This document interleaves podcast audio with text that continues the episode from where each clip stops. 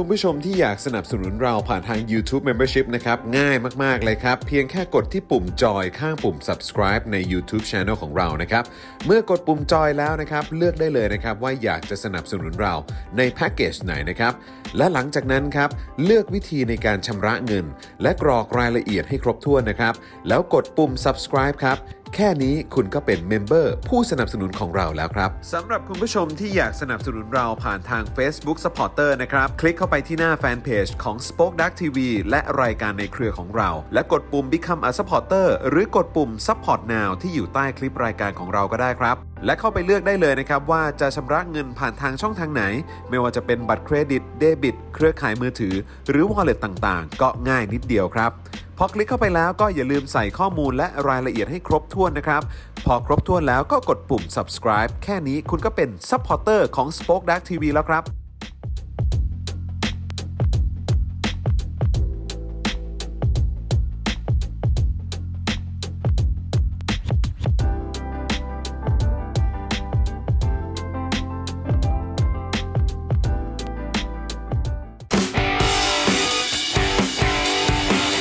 Daily Topics ประจำวันที่ 18 ตุลาคม 2564 ชีวิตวิถีไทย ในมือผู้นำหวย หนีตาย ไร้ทางเลือก กระเสือกกระสน จนพ้นน้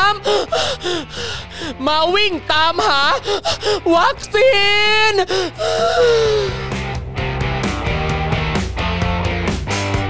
โอ้โห ฟังดูแล้วเหมือน Survivor มากเลยนะฮะเนี่ย ก็เรียกว่ากูเหนื่อยอ่ะ เออ นะครับนะอ่ะต้อนรับคุณผู้ชมนะครับ เข้าสู่ Daily Topics นะครับ ประจำวันที่ 18 ตุลาคม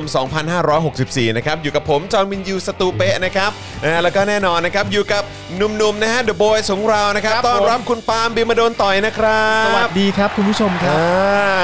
บ ครูทอมมิสเตอร์ไฟเซอร์ สวัส นะ ดี ค ค รั รับ บ สวัสดีครับ สวัสดีนะครับ และแน่นอนนะครับดูแลการไลฟ์และร่วมจัดรายการกับเรานะครับ อาจารย์แบงค์มองบนถอนหายใจไปพลางๆนะครับ สวัสดีครับ สวัสดีนะครับนะฮะสวัสดีคุณผู้ชมนะฮะแล้วก็คุณผู้ฟังทุกทท่านด้วยนะครับที่เข้ามาแล้วนะครับ อย่างแรกเลยนะครับที่ขอความกรุณาคุณผู้ชมนะครับก็คือช่วยกันกดไลค์กดแชร์ คลิปนี้กันด้วยนะครับ สวัสดีต้อนรับสลิมแล้วก็ IO ทุกท่านด้วยนะครับนะฮะที่กดแจ้งเตือนเอาไว้นะครับแหมเข้ามาตั้งแต่ต้นรายการเลยนะครับ อย่าลืมช่วยกันเข้ามาดูกัน อ่า ช่วยกันคอมเมนต์นะครับแล้วถ้าเกิดว่ารักเรานะครับอาจจะแบบแอบรักเนี่ยนะครับ อ่า ก็สามารถกดแชร์กันได้ ครับ นะครับ นะแซงเป็นแบบว่าแชร์ไปด่าต่อก็ได้ เอามีปัญหาน ครับเพราะว่าจะเป็นการเพิ่ม engagement ให้กับพวกเรานั่นเองนะครับ ใช่ ขอบคุณนะครับ แค่คุณเข้ามาก็เป็นการสนับสนุนเราแล้วนะครับ ขอบ ครั คุ บ ณมากนะครับนะฮะสวัสดีคุณผู้ชมด้วยนะครับ แล้วก็เดี๋ยวมาดูคอมเมนต์กันหน่อยดีกว่านะครับ สวัสดีคุณพงศธรนะครับ คุณรับพิน สวัสดีครับ คุณ Third Eye นะครับ สวัสดีนะครับ คุณจิรายุ สวัสดีครับ คุณกอบการนะครับ สวัสดีทุก ๆ ท่านเลยนะครับ ใครมาแล้วทักทายกันได้นะครับ สวัสดีคุณผู้ฟังใน Clubhouse ด้วยนะครับ ที่เห็นชัดตอนนี้ชัวร์ๆเนี่ยก็มีคุณคณิน ครับ คุณเอ่อพาต้าใช่ไหมฮะ คุณกนกนะครับ แล้วก็คุณพัชชาด้วย ครับผม นะครับ สวัสดีทุกทุกๆท่านเลยนะครับ คุณกนกเหรอ นะฮะมี ก มี นก ชื่อคุณ ไหน กนก ฮะ ครับ โอเคครับ สวัสดีคุณเข็มคาลิฟาด้วยนะครับ คุณธรรมฤกษ์สวัสดีครับ คุณโบวี่ด้วยนะครับ ครับ นะคุณอุ้ม TK นะครับ คุณอลิสนะครับ สวัสดีทุกท่านเลยนะครับ รวมถึงคุณ X Japan ด้วยนะครับ อาจจะทักทายไม่ครบทุกท่านนะครับนะฮะแต่ว่าจะพยายามเอ่อทักทายให้ให้ทั่วถึงที่สุดนะครับ มีคนถามว่าผมตัดผมใหม่มาหรือเปล่าไม่น่าใช่นะ แต่นี่กำลังสังเกตอยู่ว่าแล้วหนุ่มๆของเรามีใครตัดผมมาใหม่หรือเปล่า ไม่มีครับ ไม่มีนะฮะไม่มีนะฮะเห รือว่าวันนี้คุณทำเอ่อทรงผมแบบคือเป๊ะมากหรือเปล่า เหรอ มันก็เลย คิดว่า ดูมันตัด หรือว่าเป็น ผมมาหรือ เพราะ เปล่า ใส่แว่นหรือเปล่าผมก็ไม่แน่ใจ ผม ไม่ จ ได้ อนผมตั้งกว่าปกติ อ๋อเหรอครับา จอนี้ ครับผ ไม่ได้ตั้งแค่ผมนะฮะ ฮะ อะไร ครับ แปลว่าอะไรวะ มาตั้งอะไรตอน แปล นี้ ว่าอะไร แปล วะ ว่า ทิศทางในการสนับสนุนประชาธิปไตย เอ เนี่ย อเป็นที่ตั้ง ก็ตั้งมั่นอย่างนี้ด้วย ขอบคุณมาก ขอบคุณมาก มันหาทางลงยากมากเลยนะฮะ มันต้องมันก็มันต้องฝืนฝืนๆไปอ่ะ ครับผม ฝืนๆไป เพราะว่า ทุลังเนี่ย ครับ ไอตัวมุกมันมาแล้วไง อ่าครับผม ต้องหาทางจบอ่ะ ครับผมนะฮะ สวัสดีคุณใจโกะนะครับ คุณอดิเทพนะครับ คุณวัฒนยูนะครับนะฮะ สวัสดีทุก ๆ ท่านเลยนะครับนะฮะ อ่านะฮะใครมาแล้วก็ทักทายเข้ามาได้ คอมเมนต์กันเข้ามาได้นะครับ วันนี้ข่าวคราวของเราก็แน่นเหมือนเดิมนะครับ ดูจากสคริปต์แล้ววันนี้ 12 หน้านะครั เฮ้ บ ยส เจม บาย จนเจมจน กรุบๆ เจมจนกรุบกรุบนะครับนะฮะแล้วเป็นไงบ้างเดี๋ยวอัปเดตหนุ่มๆก่อนละกันนะฮะก่อนที่เราจะไปก่อนที่เราจะเข้าข่าวกันนะครับนะแล้วก็พูดถึงรายละเอียดอะไรต่างๆ รวมถึงมาอัปเดตย่อของเราในวันนี้ ซึ่งวันนี้เนี่ยจริง ๆ แล้วแคมเปญของเรา 15,000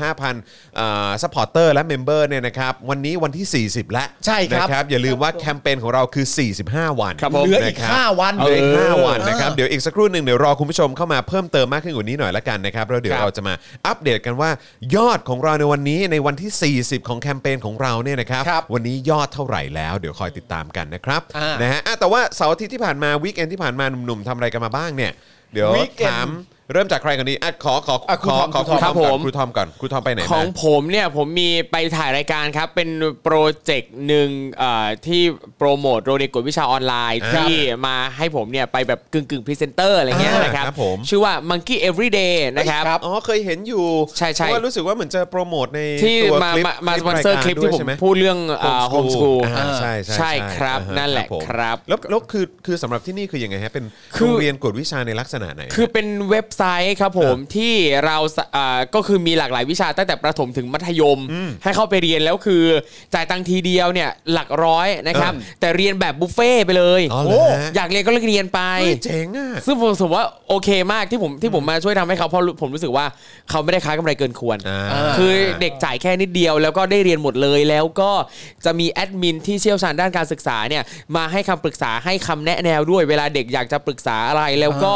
เขามีข้อสอบเก่าข้อสอบย้อนหลังเนี่ยเยอะมากเป็นร้อยร้อยๆชุดให้เด็กได้มาลองท เฮ้ย เออ ดีจังเลย ำซึ่งผมว่าเออมันดี เหอเป็การติวไปนี่มัน ใช่ครับใช่ครับ ติวไหม เป็น ฮะ ใช่ครับเป็นเว็บไซต์ติว แล้วก็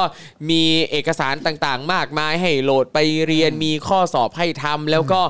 มีระบบวิเคราะห์ประเมินด้วยว่าเมื่อลองทำแล้วเนี่ย จุดด้อยของเด็กแต่ละคนอยู่ตรงไหน เออ เฮ้ย เออ นั่นแหละซึ่งซึ่งผมว่าดีมาก ชื่อ แจ๋วมาก ชื่อว่าอะไรนะผมขออีกที monkeyeveryday.com ครับผม monkeyeveryday.com ใช่ครับ นะ ลิงลิงทุกวัน ใช่ monkey เป็น everyday ลิงทุกวันเลย ลิงทุกวันซนกันเลย ออซนกันทุก เด็ วัน กเรียนได้ซนกัน เออ แล้วก็จริงๆผมอยากชวนทุกคนไปดูนะครับ คือเมื่อเมื่อวันอาทิตย์ที่ผ่านมาเนี่ยเอ่อช่วงค่ำเนี่ยก็จะมีไลฟ์ด้วยคืออย่างเอ่อผมไปทำทำหลายอย่างให้เขานะครับมีอันหนึงที่ไปอัดรายการที่เป็นรายการคุยเรื่องเอ่อบริบทต่างๆ เกี่ยวกับภาษาไทยการใช้ภาษาไทย เออ แล้วก็ตอนค่ำเนี่ยไปไลฟ์ผมไปแจมกับเอ่อคุณฟาโรห์คุณฟาโรห์เนี่ยก็ทำคลิปเกี่ยวกับสังคมศึกษา ครับ แกก็มาวิเคราะห์แหกข้อสอบสังคมอุ้ยสนุกมากวิเคราะห์เรื่องเกี่ยวกับประชาธิปไตยเรื่องนั่น ว้าว นี่นู่นแบบ อุ้ยดี เพราะฉะนั้นคือถ้าเกิดว่าจะดูไลฟ์นี้ย้อนหลังเนี่ย ดูย้อนหลังได้ครับในเพจ Monkey Everyday ครับผม ที่ที่ Facebook หรือว่า ใช่ครับ Facebook เขาน่าจะมี page YouTube ด้วยเนาะ ใช่ครับ อ่าลอง ไม่ search น่า ดูได้ น่าจะมีครับน่าจะมี เอาที่สะดวกแล้วกัน ครับผม นะครับะ อันนี้ แต่ คือสำหรับ แต่า เด็กนัก ใจ เรียนระดับชั้นไหนฮะ ตั้งแต่ประถมถึงมปลายเลยครับ มีเนื้อหาให้เรียนหมดเลยครับ ว้า เนี่ยว เนี่ยมาแล้ว มันมาแล้ว นมาแล้ว ครับ มันเข้าสู่แล้ว เออ มี นะครับ มันเคยมีมาก่อนไหมไม่ เคยมี แนวๆเนี้ย แนวแน เอ่ ว อ ผมไม่คุ้นเลยนะ ไม่เคย ไม่ไม่ไม่คุ้นครับ เย ไม่คุ้น ด้ยิ ไม่คุ้นครับ เออแต่ดีมาก แต่อย่างเนี้ย ลครับ เอ่อมีโอกาสได้ไปคุยกับผู้บริหารรู้สึกโปรเจกต์เขาน่าสนใจหลายอย่างมากเลยครับ อ๋อ ถ้าทำได้เนี่ยอื้อหือจะเป็น เอาละโว้ย เป็นประโยชน์ต่อวงการการศึกษามากเลย โอ้ดี แล้วครู มาก ทอบมไปในฐานะอะไรในที่ไปมาล่าสุด อ่า ไปเป็นผู้บรรยายหรือ ไปทำพิธีกร ไปทำ รายการพิธีกรอ๋อ ใช่ครับ ดำเนินรายการให้เขา ใช่ครับ เออ ก็คือเป็นพิธีกรแล้วก็เอ่อพูดเรื่องเกี่ยวกับภาษาไทยในบริบท ร่วมจัดรายการไปด้วย ต่างๆ แล้วก็มีแขกรับเชิญมาอย่างวันก่อนเนี่ยแขกรับเชิญก็มีน้องเมฆจิรกิจ มีน้องเติร์ดทิลิเบิร์ดแล้วก็น้องตอนยอนอ่าที่เป็นอินฟลูเอนเซอร์ทำคลิปเรื่องเกี่ยวกับการใช้ภาษาอะไรเงี้ย โอ้ดี ก็มาคุยกันมาวิเคราะห์เช่น อย่างเทปน้องเมฆเนี้ยคุยกันเรื่องเกี่ยวกับวรรณคดีไทย ก็มาวิเคราะห์วิเคราะห์กันว่าวรรณเรื่องประเด็นความรุนแรงที่อยู่ในวรรณคดีไทย มันเหมาะกับเด็กหรือไม่เหมาะกับเด็กมันยังไงนั่นนี่นู่นเหมาะจะอยู่ในแบบเรียนไหมเอาเรามาวิเคราะห์กันอะไรเงี้ยครับ โอ้ดีจัง นั่นแหละ เออ ซึ่ง ครับ อย่างนี้ผมชอบมากคือ ทางผู้บริหารเขาเปิดกว้างอยากทำอะไรทำไปเลย ดี อยากพูดอะไร มาก พูดไปอยากเล่าอะไรเล่าไป ก็เนี่ยแหละก็คือว่าถ้าเกิดว่าอยากจะอยากจะเข้าถึงคนได้มากอะ ครับ เออมันก็ต้องมีอิสระ ใช่ แล้วก็ต้องเปิดกว้างในเรื่อง ใช่ ของการแบบออกไอเดีย ครับ การ ผม นำเสนอหรือว่า ครับ หรือแม้กระทั่งเอาตรงๆ ก็คือเทรนด์ที่มันกำลังมา ครับ ก็คือคนรุ่นใหม่เขาจะเอาแต่ประชาธิปไตยเขาจะเอาแต่ความเท่าเทียมกัน ครับ เราจะเน้นในเรื่องของสิทธิเสรีภาพ ครับ เออ ผม เพราะฉะนั้นสิ่งเหล่านี้มันก็ต้องถูกหยิบยกขึ้นมาพูดด้วยเหมือนกัน ครับ ไง ใช่ครับ เออนะ แล้วมี ครับ มีองค์กรหรือคณะกรรมการอะไรมาตรวจสอบหนังสือภาพอะไรมีไหม ตอนนี้ยังไม่มี ยังไม่มียังไม่ ต มี อนนี้ คณะ ยัง กร ไม่ รม มี การอะไรใช่ไหมฮะเ อุ้ยแล้วจะบอกว่าเอ่อทีมทีมที่เขาเลือกเอ่อเอ่อเลือกเลือกเอ่อเอ่อทีมอินฟลูเอนเซอร์ที่มาที่เขาเลือกให้มาโปรโมทเนี่ยก็แต่ละคนอ่ะยังมีผมแล้วก็มีน้องคอปเตอร์ SB5 อ่าอ่าอ่า ซึ่งอย่างน้องคอปเตอร์นี่ก็อื้อหือออกมาพูดอยู่เรื่อย ดีมาก เรื่อย ดีมา ๆ ก ซึ่งดี ดีมากดี หลายค น้อน ง มี คอปเตอร์เคยเล่นละครเวทีกับผมด้วย เป็นไงบ้าง อ๋อเหรอ เป็นแขกรับเชิญน้องน่ารักครับน้องน่ารักน้องน่ารัก ครับ ดีมากเลย โอ้ย ครับ อยากมากอยากมาพูด เออ เยอะๆเรื่องการศึกษาเรื่องนั่นนี่ มา นู่น เถอะ แจ๋วเลยฮะ มาเถอะมาเลย ยิ่งพูะดครับ กันเยอะยิ่งดีครับ ครับ ยิ่งสมมุติว่าประชาชนในประเทศเห็นว่าคนที่เป็นคนในวงการบันเทิง หรือ ค ค รั น บ ที่มีชื่อเสียงเนี่ย ยิ่งกล้าพูดกล้าแตะเรื่องอะไรต่างๆนานาที่เป็นปัจจัยเกี่ยวกับเรื่องสังคมแล้ว ครับ แล้วมันมีมีประโยชน์ต่อประเทศจริงๆอะ ครับผม มันยิ่งดีฮะ ครับ ครับ ผม ยิ่งดีฮะยิ่ง แล้วคุณล่ะ ดี คุณไปไหนมาเสาร์อาทิตย์ที่ผ่านมา คือเสาร์อาทิตย์เนี่ยมันคือ 2 วันใช่ไหม ครับ วันอาทิตย์เนี่ยผมว่าเราตัดทิ้งไป ครับ นะครับ ครับ ผม ผม ไม่ได้มีอะไรสำคัญมาก วันเสาร์ช่วงเวลาอื่นเนี่ยก็ตัดทิ้งไป เออ นะครับผมผมอยากให้ทุกคนเนี่ยโฟกัสเฉพาะวันเสาร์ ครับ เวลา6กโมงครึ่งเท่านั้น เออ เสาร์หก เพราะวันเสาร์ตอน โม 6กโมงครึ่งเนี่ยมันมีฟุตบอลอยู่คู่ ครับ หนึ่ง อ่ะอ่ะยังไงซิ งกูว่าแล้ว วันอาทิตย์นี่ตัดทิ้งไปฮะ แมนยู ครับ เหรอ ไม่มีเลยไม่มีไม่มีไม่มี คือมึงพูดถึงคู่ไหนวะ มันนี่ไง พูดถึงคู่ลิเวอร์พูลเหรอ คู่6กโมงครึ่ง เออ คู่หกโมงครึ่งเนี่ยมันมีทีมทีมหนึ่งซึ่งเป็นเขาเรียกว่ามหาอำนาจลูกหนัง เหรอฮะ ชื่ ก็ ว่า คือบุรีรัมยูไนเต็ด ไม่ใช่ไม่ใช่ไม่ใช่ แมนซีเหรอฮะ เออไม่ใช่ไม่ใช่ไม่ อ๋อเหร ใช่ อฮะ ป็น เชลซี ที มั้ง ไม่ไม่ใช่ไม่ใช่ไม่ใช่ไม่ใช่ไม่ใช่ งั้นก็เรียวมาดริดแล้วแหละ เออมึงชนะไปเถอะเหีย แม่งดึงทิ้งดึงคว้า อะไรอะไรอะไรอะไร เป็นเป็นนกเป็นเป็นคล้ายๆนกตัวอะไรนกนกตัวอะไร อะไร ตัวนกอะตัวนกหกโมงครึ่ง อ๋อน ก หงส์หงส์ หงส์อะ หงหง ส์ ส์เออใช่ ค ค รั รั บบ ผ ผม ม ครับผม สองพันสี่เหอ ไม่ใช่สวรรค์สิ ตัวอะไรนกนกสีแดงๆตัวอะไรนะแม็กนกสีแดงๆตัวอะไร นกฟินิกซ์ นกสีแดงๆตัวอะไร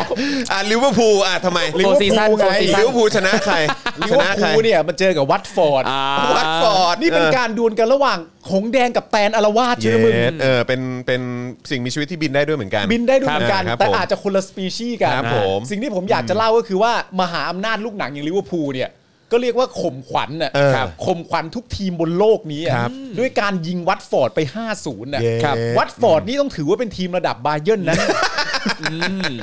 คือวัตฟอร์ดนี่เก่งระดับวัตฟอร์ด เอา เนี่ย เยี่ยงนั้น แต่ว่าโดนยิงไปอ่ะ ครับ ห้าศูนย์ ห้า อะ เม็ดเลย เบาๆเบาๆ เม็ดเลย โอ้ยสุ ห้า ดย ศู อน ด ย์น่ะโดยที่แบบว่าฟิมิโนอย่างเงี้ย ยิงแฮตทริกอ่ะมาเน่เนี่ยเปิดสกอร์ตั้งแต่นาทีที่ 9 อ่ะ เออเออเออเออ และยังมีลูกที่สวยงามของโมเมดซาลาห์ที่แบบว่าดูแล้วดูไม่ออกเลยว่า นี่โมซาลาห์หรือเลียวเนลเมสซี่ ยุคพีคๆวะ โอ้โห เก่งเก่งจริง อันนี้อันนี้คือหมายความว่าอันนี้เป็นเป็นการโชว์เหนือเอ่อให้เด็กผีดูหรือเปล่า ไม่ใช่ฮะ เพราะเห็นเห็นได้ข่าวว่าแมนยูแพ้ป่ะ แมนยูอะแมนยูมันแพ้มันไม่ใช่เรื่องน่าแปลกใจอยู่แล้ว เออ เพราะแมนยูมันเกิดมาเพื่อพ่ายแพ้อยู่แล้ว ครับผม โคตรหยาม คือแมนยูเนี่ย คือผมมีความรู้สึกว่าสิ่งที่แมนยูทำได้เก่งที่สุดก็คือ เออ ก็คือไม่เก่งอ่ะไม่แบบว่า โอ้คุณตรงข้ามมาบุญคลองเลย เรียบร้อยเรียบร้อย สิ่งที่แมนยูทำได้ได้ดู ครับ ดีที่สุดก็คือทำให้ออกมา นี่ ดู เขาบไม่อ ดี กว่า อะ ลิเวอร์พูลเฉือนชนะ50เหรอครับ ไม่ใช่ฮะ ไม่ได้เฉือนด้วยใช่ไหม ไม่ไม่ได้เฉือนนะคือคือถ้าถ้าคุณจอห์นบอกว่ามันมันเป็นฟอร์มที่ลิเวอร์พูลโชว์ฟอร์มเก่งหรือเปล่าผมก็ต้องบคอรั ก บ ว่าอันนี้คือฟอร์มปกติ อ๋อ นี่ฟอร์มปกติ คืออยู่ในสนามซ้อมก็เล่นกันแบบเนี้ย อ๋อประมาณนี้ ประมาณเนี้ย ครับ คือ โอเค เทพคือเก่งมากฮะคือตั้งแต่ผมดูฟุตบอลมาเนี่ย ครับ อันนี้จากใจนะครับ ผมยังไม่เคยเห็นมนุษย์คนไหนเก่งเท่าโมซาลาห์มาก่อนนะ เชดเด้ คือแม่งเก่งแบบเก่งแบบเอ้ยเชียถ้ามึงเก่ง เออ ขนาดนี้เนี่ยทำไมมึงมายังเตะบอลอยู่ในโลกอยู่อะไร แบบนั้นเตะที่อื่นไปเลย นี่กำลังกลัวว่าเอ่อคุณผู้ชมจะ unsubscribe เราเออนะฮะ กด report หว่า นะฮะ อัน unsupport เราไปเออนะครับบอกว่า เขาไม่บอกเราด้วยนะ เหมือนแบบอืม ส่วนส่วนส่วนแมนยูก็เล่นได้ดีฮะ เล่นได้ดีเล่นได้ดี ได้ นะฮะ ได้ เออนะฮะก็ได้ข่าวว่าพี่กิฟวัฒนะนั่งดูอยู่นะฮะ เล่นได้ดีครับผมแล้วก็โกรธเกรี้ยวผมมาก กดเกี้ยวมากดูกดเกี้ เพ ยว ราะว่าม ก ตอนลูกที่ตีเสมอ 2-2 เนี่ยนะ อ่า ก็เอ้ยตอนลูกที่นำเป็น 2-1 ที่มาคัดแรดฟอร์ดยิงเข้าไป อ่า แล้วพอกลับมาเขี่ยใหม่ปุ๊บ ก็ยิงตีเสมอเลย อ่า ใช่ไหม ค ค รั รั บบ ผม ผมก็เลยแบบ เอ้ยทำไมไม่ให้แรดแรดฟอร์ดได้ซีนสักประมาณนาที2นาทีก่ อน นี่ไง เอออะไรอย่านี่ง ไง เงี้ยมัน คุณกรีดบอกว่ายกเลิกซับแล้วนะครับ เอ้ย เอ้ย เอ้ย โอ้ยล้อเล่นอ่ะมีคุณจุรีรัตน์บอกว่าเข้าข่าวได้เข้าข่าว โอเคโอเค เดี๋ยวขออัปเดตนิดนึงแล้วแล้วแล้วอาจารย์แบงค์ล่ะไปไหนมา อ๋อผมก็ไปอัปเกรดตัวเองครับ อ๋อทำอะไรฮะ ก็จากหลังจากที่ล้มไปคราวที่แล้ว เออครับ ก็เลยซื้อรองเท้าแตะใหม่ อ่า ซื้อผ้าใบก็ไม่ได้เนอะ ใช่ ซื้อรองเท้า ไม่ แตะ ผ้าใบอ่ะเรามีอันดีๆอยู่แล้ว อ๋อโอเค แต่ไม่ค่อยได้ใส่ไง อ่า เลยซื้อรองเท้าแตะอันอันใหม่เพราะว่าล้มไปแล้ว มันขาดดออ๋อยกาง เหรอ ทั้งหมดอะไรเงี้ย ว้ายตายตายตาย ใช่ เออ แล้วก็มีต่อเนื่องมา เออ ครับ คือเมื่อเช้านี้ก็เลยไปเปลี่ยนยางรถด้วย เออ ทุกวันนี้มันคงหมด ดี เออดีครับดีดีดี ทำให้มันครบไว้ ดีครับ นะฮะเพราะเราต้องการให้อาจารย์แบงค์อยู่กับเราทุกวัน ใช่ เออนะครับนะฮะเพราะจะจะเป๊ะมากจะเป๊ะมาก ไม่โก เออ หกเดี๋ยวจะไปเที่ยว เพราะว่าดีแล้วก็ไปพักผ่อนบ้ าง เออ นะครับนะฮะอ่ะโอเคครับคุณผู้ชมนะครับ ใครมาแล้วก็ทักทายกันได้นะครับนะฮะนี่มากันเอ่อพอสมควรแล้วนะครับ เดี๋ยวอีกสักครู่หนึ่งเดี๋ยวเราจะเข้าหัวข้อข่าวกันแล้วนะครับ แต่ว่าตอนนี้มาอัปเดตกันหน่อยดีกว่านะครับสำหรับยอดผู้สนับสนุนของเรานะครับนะฮะที่อย่างที่บอกไปนะครับว่าแคมเปญของเรานะครับ 45 วันนะครับที่ ครับ เราจะไปให้ถึง 15,000 s u p p อร์เตอร์ครับ ครับ วันนี้วันที่ 40 แล้วนะครับ เพราะฉะนั้นยังเหลือเวลาอีก 5 วันด้วยกันนะครับ ครับ นะฮะวันนี้นะครับอัปเดตยอดของเราคือ 1470 ท่านนั่นเองนะครับนะฮะในวันที่ 40 ของเราแล้วนะครับ 78ท่านครับ อ๋ออ๋อ78 ขออภัยนะครับ 1478 ท่านเออนะครับ อุ้ย นะฮะเพราะฉะ ขึ้ นั้น น ก็ หมื่นแล้วครับ ขึ้น คุณผู้ หมื่ ช นแล้ว ม ครับ ดีใจมากเลย แค่สี่พันนิด นะครับ โย ขอบพระคุณ หาง่ายๆเลยห้าวันขอวันละพันเอ อ นะครับนะนี่มีคนบอกว่าจะไม่ครบ 1 5ื่นก็เพราะคุณปาล์มเนี่ยแหละ ผมว่า อันนี้อันนี้จากใจนะคุณผู้ชม ครับ ผมว่าฟุตบอลเนี่ยมันก็เป็นแค่กีฬา เออครับผม เป็นแค่กีฬาครับใคร ดูเพื่อความบันเทิง ใครเชียร์อะไรก็เชียร์กันไป เออ ผมว่าไอ้เรื่องไอ้เรื่องการเอาฟุตบอลมาข่มกันผมว่า เลิกแล้วนะ ๆเลยฮะ เริ่ ค ม วรจะพอได้แล้วใช่ไหมฮะ ใครมันเริ่มนะครับทานโทษ ไอ้ไอ้ไอ้ปาล์มนะฮะ อ๋อ แล้วทำไมทุกวันนี้กินขาดตลาดครับ ไม่ไม่ทราบไม่ไม่ทราบเหมือนกันแต่ว่า ผมว่าฟุตบอลเนี่ยดูเป็นแบบบันเทิงก็พออา ใช่ไหมไม่ใช่ว่าดูเสร็จเรียบร้อยแล้วบอลตัวเองชนะ แล้วไปขิงไปข่มคนอื่นเขาอะไรเงี้ย จริงผมว่า ครั ผ บ มว่านิสัยนี้ถ้าเลิกได้เลิกดีกว่าฮะ ครับ เลิก ผม ว่า ครับผม ไม่ดีหรอกครับผม นะครับเพราะฉะนั้นวันนี้ 1478 แล้วนะครับในวันที่ 40 ของเรานะครับยังเหลือเวลาอีก 5 วันด้วยกันนะครับแล้วก็ย้ำอีกครั้งนะครับว่าเดี๋ยวเรานะครับจะอ่าต้องเดี๋ยวเรามาดูวิธีกันดีกว่านะครับใครที่ยังไม่ได้สมัครสปอร์เตอร์หรือว่าเมมเบอร์ของเรานะครับมาดูวิธีกันได้นะครับนะเริ่มต้นกันดีกว่านะครับ เริ่มต้นจากทาง YouTube ละกันนะครับ คุณผู้ชมดูในช่องคอมเมนต์ได้นะครับ จะมีแถบสีฟ้าขึ้นอยู่นะครับ นั่นคือช่องทางในการสมัครเมมเบอร์ของเรา หรือกดปุ่มจอยหรือสมัครข้างปุ่ม subscribe ก็ได้นะครับนะฮะแล้วพอกดปุ๊บนะครับก็ลองเข้าไปดูแพ็กเกจในการสนับสนุนเราดูนะครับ ว่าคุณผู้ชมสะดวกนะครับ หรือว่าเอ่อโอเคกับแพ็กเกจไหนนะครับ ที่จะสนับสนุนเราแบบรายเดือนต่อเนื่องทุก ๆ เดือนนะครับนะฮะพอเลือกเอ่อแพ็กเกจได้แล้วนะครับ ก็กดปุ่มจอยหรือปุ่มสมัครใต้แพ็กเกจนั้นนะครับพอกดเข้าไปปุ๊บนะครับ ก็เข้าไปเอ่อดูรายละเอียดในการชำระเงินนะครับ สะดวกช่องทางไหนก็เลือกช่องทางนั้นนะครับ แต่เน้นย้ำว่าขอเป็นช่องทางที่สามารถนะครับเอ่อตัดยอดได้อัตโนมัติทุก ๆ เดือนละกันนะครับ เข้าไปกรอกรายละเอียดนะครับ สั้นๆ นิดเดียวเท่านั้นเอง 3-4 คลิกก็เสร็จแล้ว ปุ่มสุดท้ายที่กดก็คือปุ่มยืนยันครับ พอยืนยันปุ๊บคุณก็เป็นเมมเบอร์ของเราทาง YouTube แล้วนะครับนะฮะส่วนทาง Facebook นะครับก็ยิ่งง่ายเข้าไปใหญ่เลยนะครับนะฮะเอ่อใต้คลิปเอ่อไลฟ์นี้นะครับข้างกล่องคอมเมนต์นะครับจะมีปุ่มสีเขียวอยู่ครับนะฮะลองสังเกตดูเนี่ยจะมีรูปหัวใจอยู่นะครับเอ่อกดปุ่มนั้นได้เลยนะครับ ปุ่มนั้นคือปุ่ม Become a supporter นะครับกดปุ่มนั้นปุ๊บนะครับก็เข้าไปเลือกช่องทางในการชำระเงิน เหมือนกันเลยนะครับเลือกช่องทางที่สามารถตัดยอดได้ต่อเนื่องทุก ๆ เดือนนะครับจะได้ไม่หลุดจากการเป็น supporter ห ครั รื บ อว่า ว่าเมมเบอร์ของเราด้วยนะครับ พอเลือกได้แล้วก็กดเอ่อเข้าไปกรอกรายละเอียดนะครับ สั้นๆ นิดหน่อยเท่านั้นเองครับนะฮะแล้วหลังจากนั้นก็กดปุ่มยืนยันแค่นี้นะครับ คุณก็เป็นซัพพอร์เตอร์ของเราทาง Facebook เยี่ยม แล้วนะครับ ง่ายมาก นะฮะเลือกนะฮะเป็นเอ่อช่องทางนะครับที่คุณผู้ชมสะดวกที่สุด ครับ ละกัน ผม นะครับ ครับ ตอนนี้ก็หลายท่านก็เข้าไปเช็คดูรายละเอียดกันนะครับนะครับว่าเฮ้ยเราเลือกช่องทางที่จะตัดยอดทุกเดือนแบบอัตโนมัติหรือเปล่านะครับ เพราะว่า ครับ บางบางทีเนี่ยใน wallet หรืออะไรแบบนี้ ถ้าเราไม่ได้เติมเงินเข้าไปเนี่ยนะครับเดี๋ยวเออพอถึงสิ้นเดือนปุ๊บ หรือว่าครบกำหนดปุ๊บเนี่ย ครับ เราอาจจะหลุดจากการเป็น อ่า สมาชิกก็ได้ ครับผม นะนะฮะเพราะฉะนั้นก็ลองเออคลิกดูรายละเอียดกันดูนะครับ ครับ นะฮะ ผม อ่าคอมเมนต์เข้ามาแล้ว แล้วก็ต้อนรับคุณลอลลี่พิชใช่ไหมฮะ ลอลิพิช ละลินพิษไหมฮะ อ๋อหรือเปล่าผ มัน ไแ ตัวโอครับผม อ๋อลอลลี่พิช เออ Lonely Pitch Channel ด้วยนะครับนะฮะสวัสดีแล้วก็ต้อนรับทุกท่าน แล้วก็ ครับ ใครที่สมัครมาทาง Facebook ก็แสดงตัวนิดนึงนะครับนะฮะเพราะว่าบางทีเอ่อในโปรแกรมของเราตรงนี้มันจะขึ้นแค่เฉพาะของ YouTube นะครั ครับผม นะครับนะฮะเอิ่มมีคนถามว่าโอเล่กับตู่เนี่ยใครจะออกก่อน กัน ใช่ได้ เอ่อพี่ปาล์มคิดยังไงเรื่องเมธีรามนูนไปปชปครับอ๋อ อ๋อ ครับผม ก็ จริงๆก็คุยกันไปเมื่อวันศุกร์นะครับ เออแต่พี่แขกก็ดูแบบเออเขาเขาคือใครเหรอ จริงเหรอ เออพี่แขกไม่รู้จัก พี่แขกไม่รู้จัก ไม่ คุณ รู้ เม จัก ธีลาบาไม่นูรู้ น จัก เหรอพี่แขกรู้ จริงเหรอ พี่แขกเคยได้ยินเพลงยามไหมฮะ ไม่เคย จริงวะเนี่ย ใช่ เออ นั่นแปลว่าพี่แขกไม่รู้จักเพลงเชือกวิเศษหรือหนานา ไม่ ใดๆด้วย เออ โอ้จริงป่ะ อ๋อ แล้วก็คือยิ่งยิ่งไม่สนใจเข้าไปใหญ่ยิ่งเพราะว่า ครับ เขาเขาไปลงปชปเนี่ย อ๋อ ก็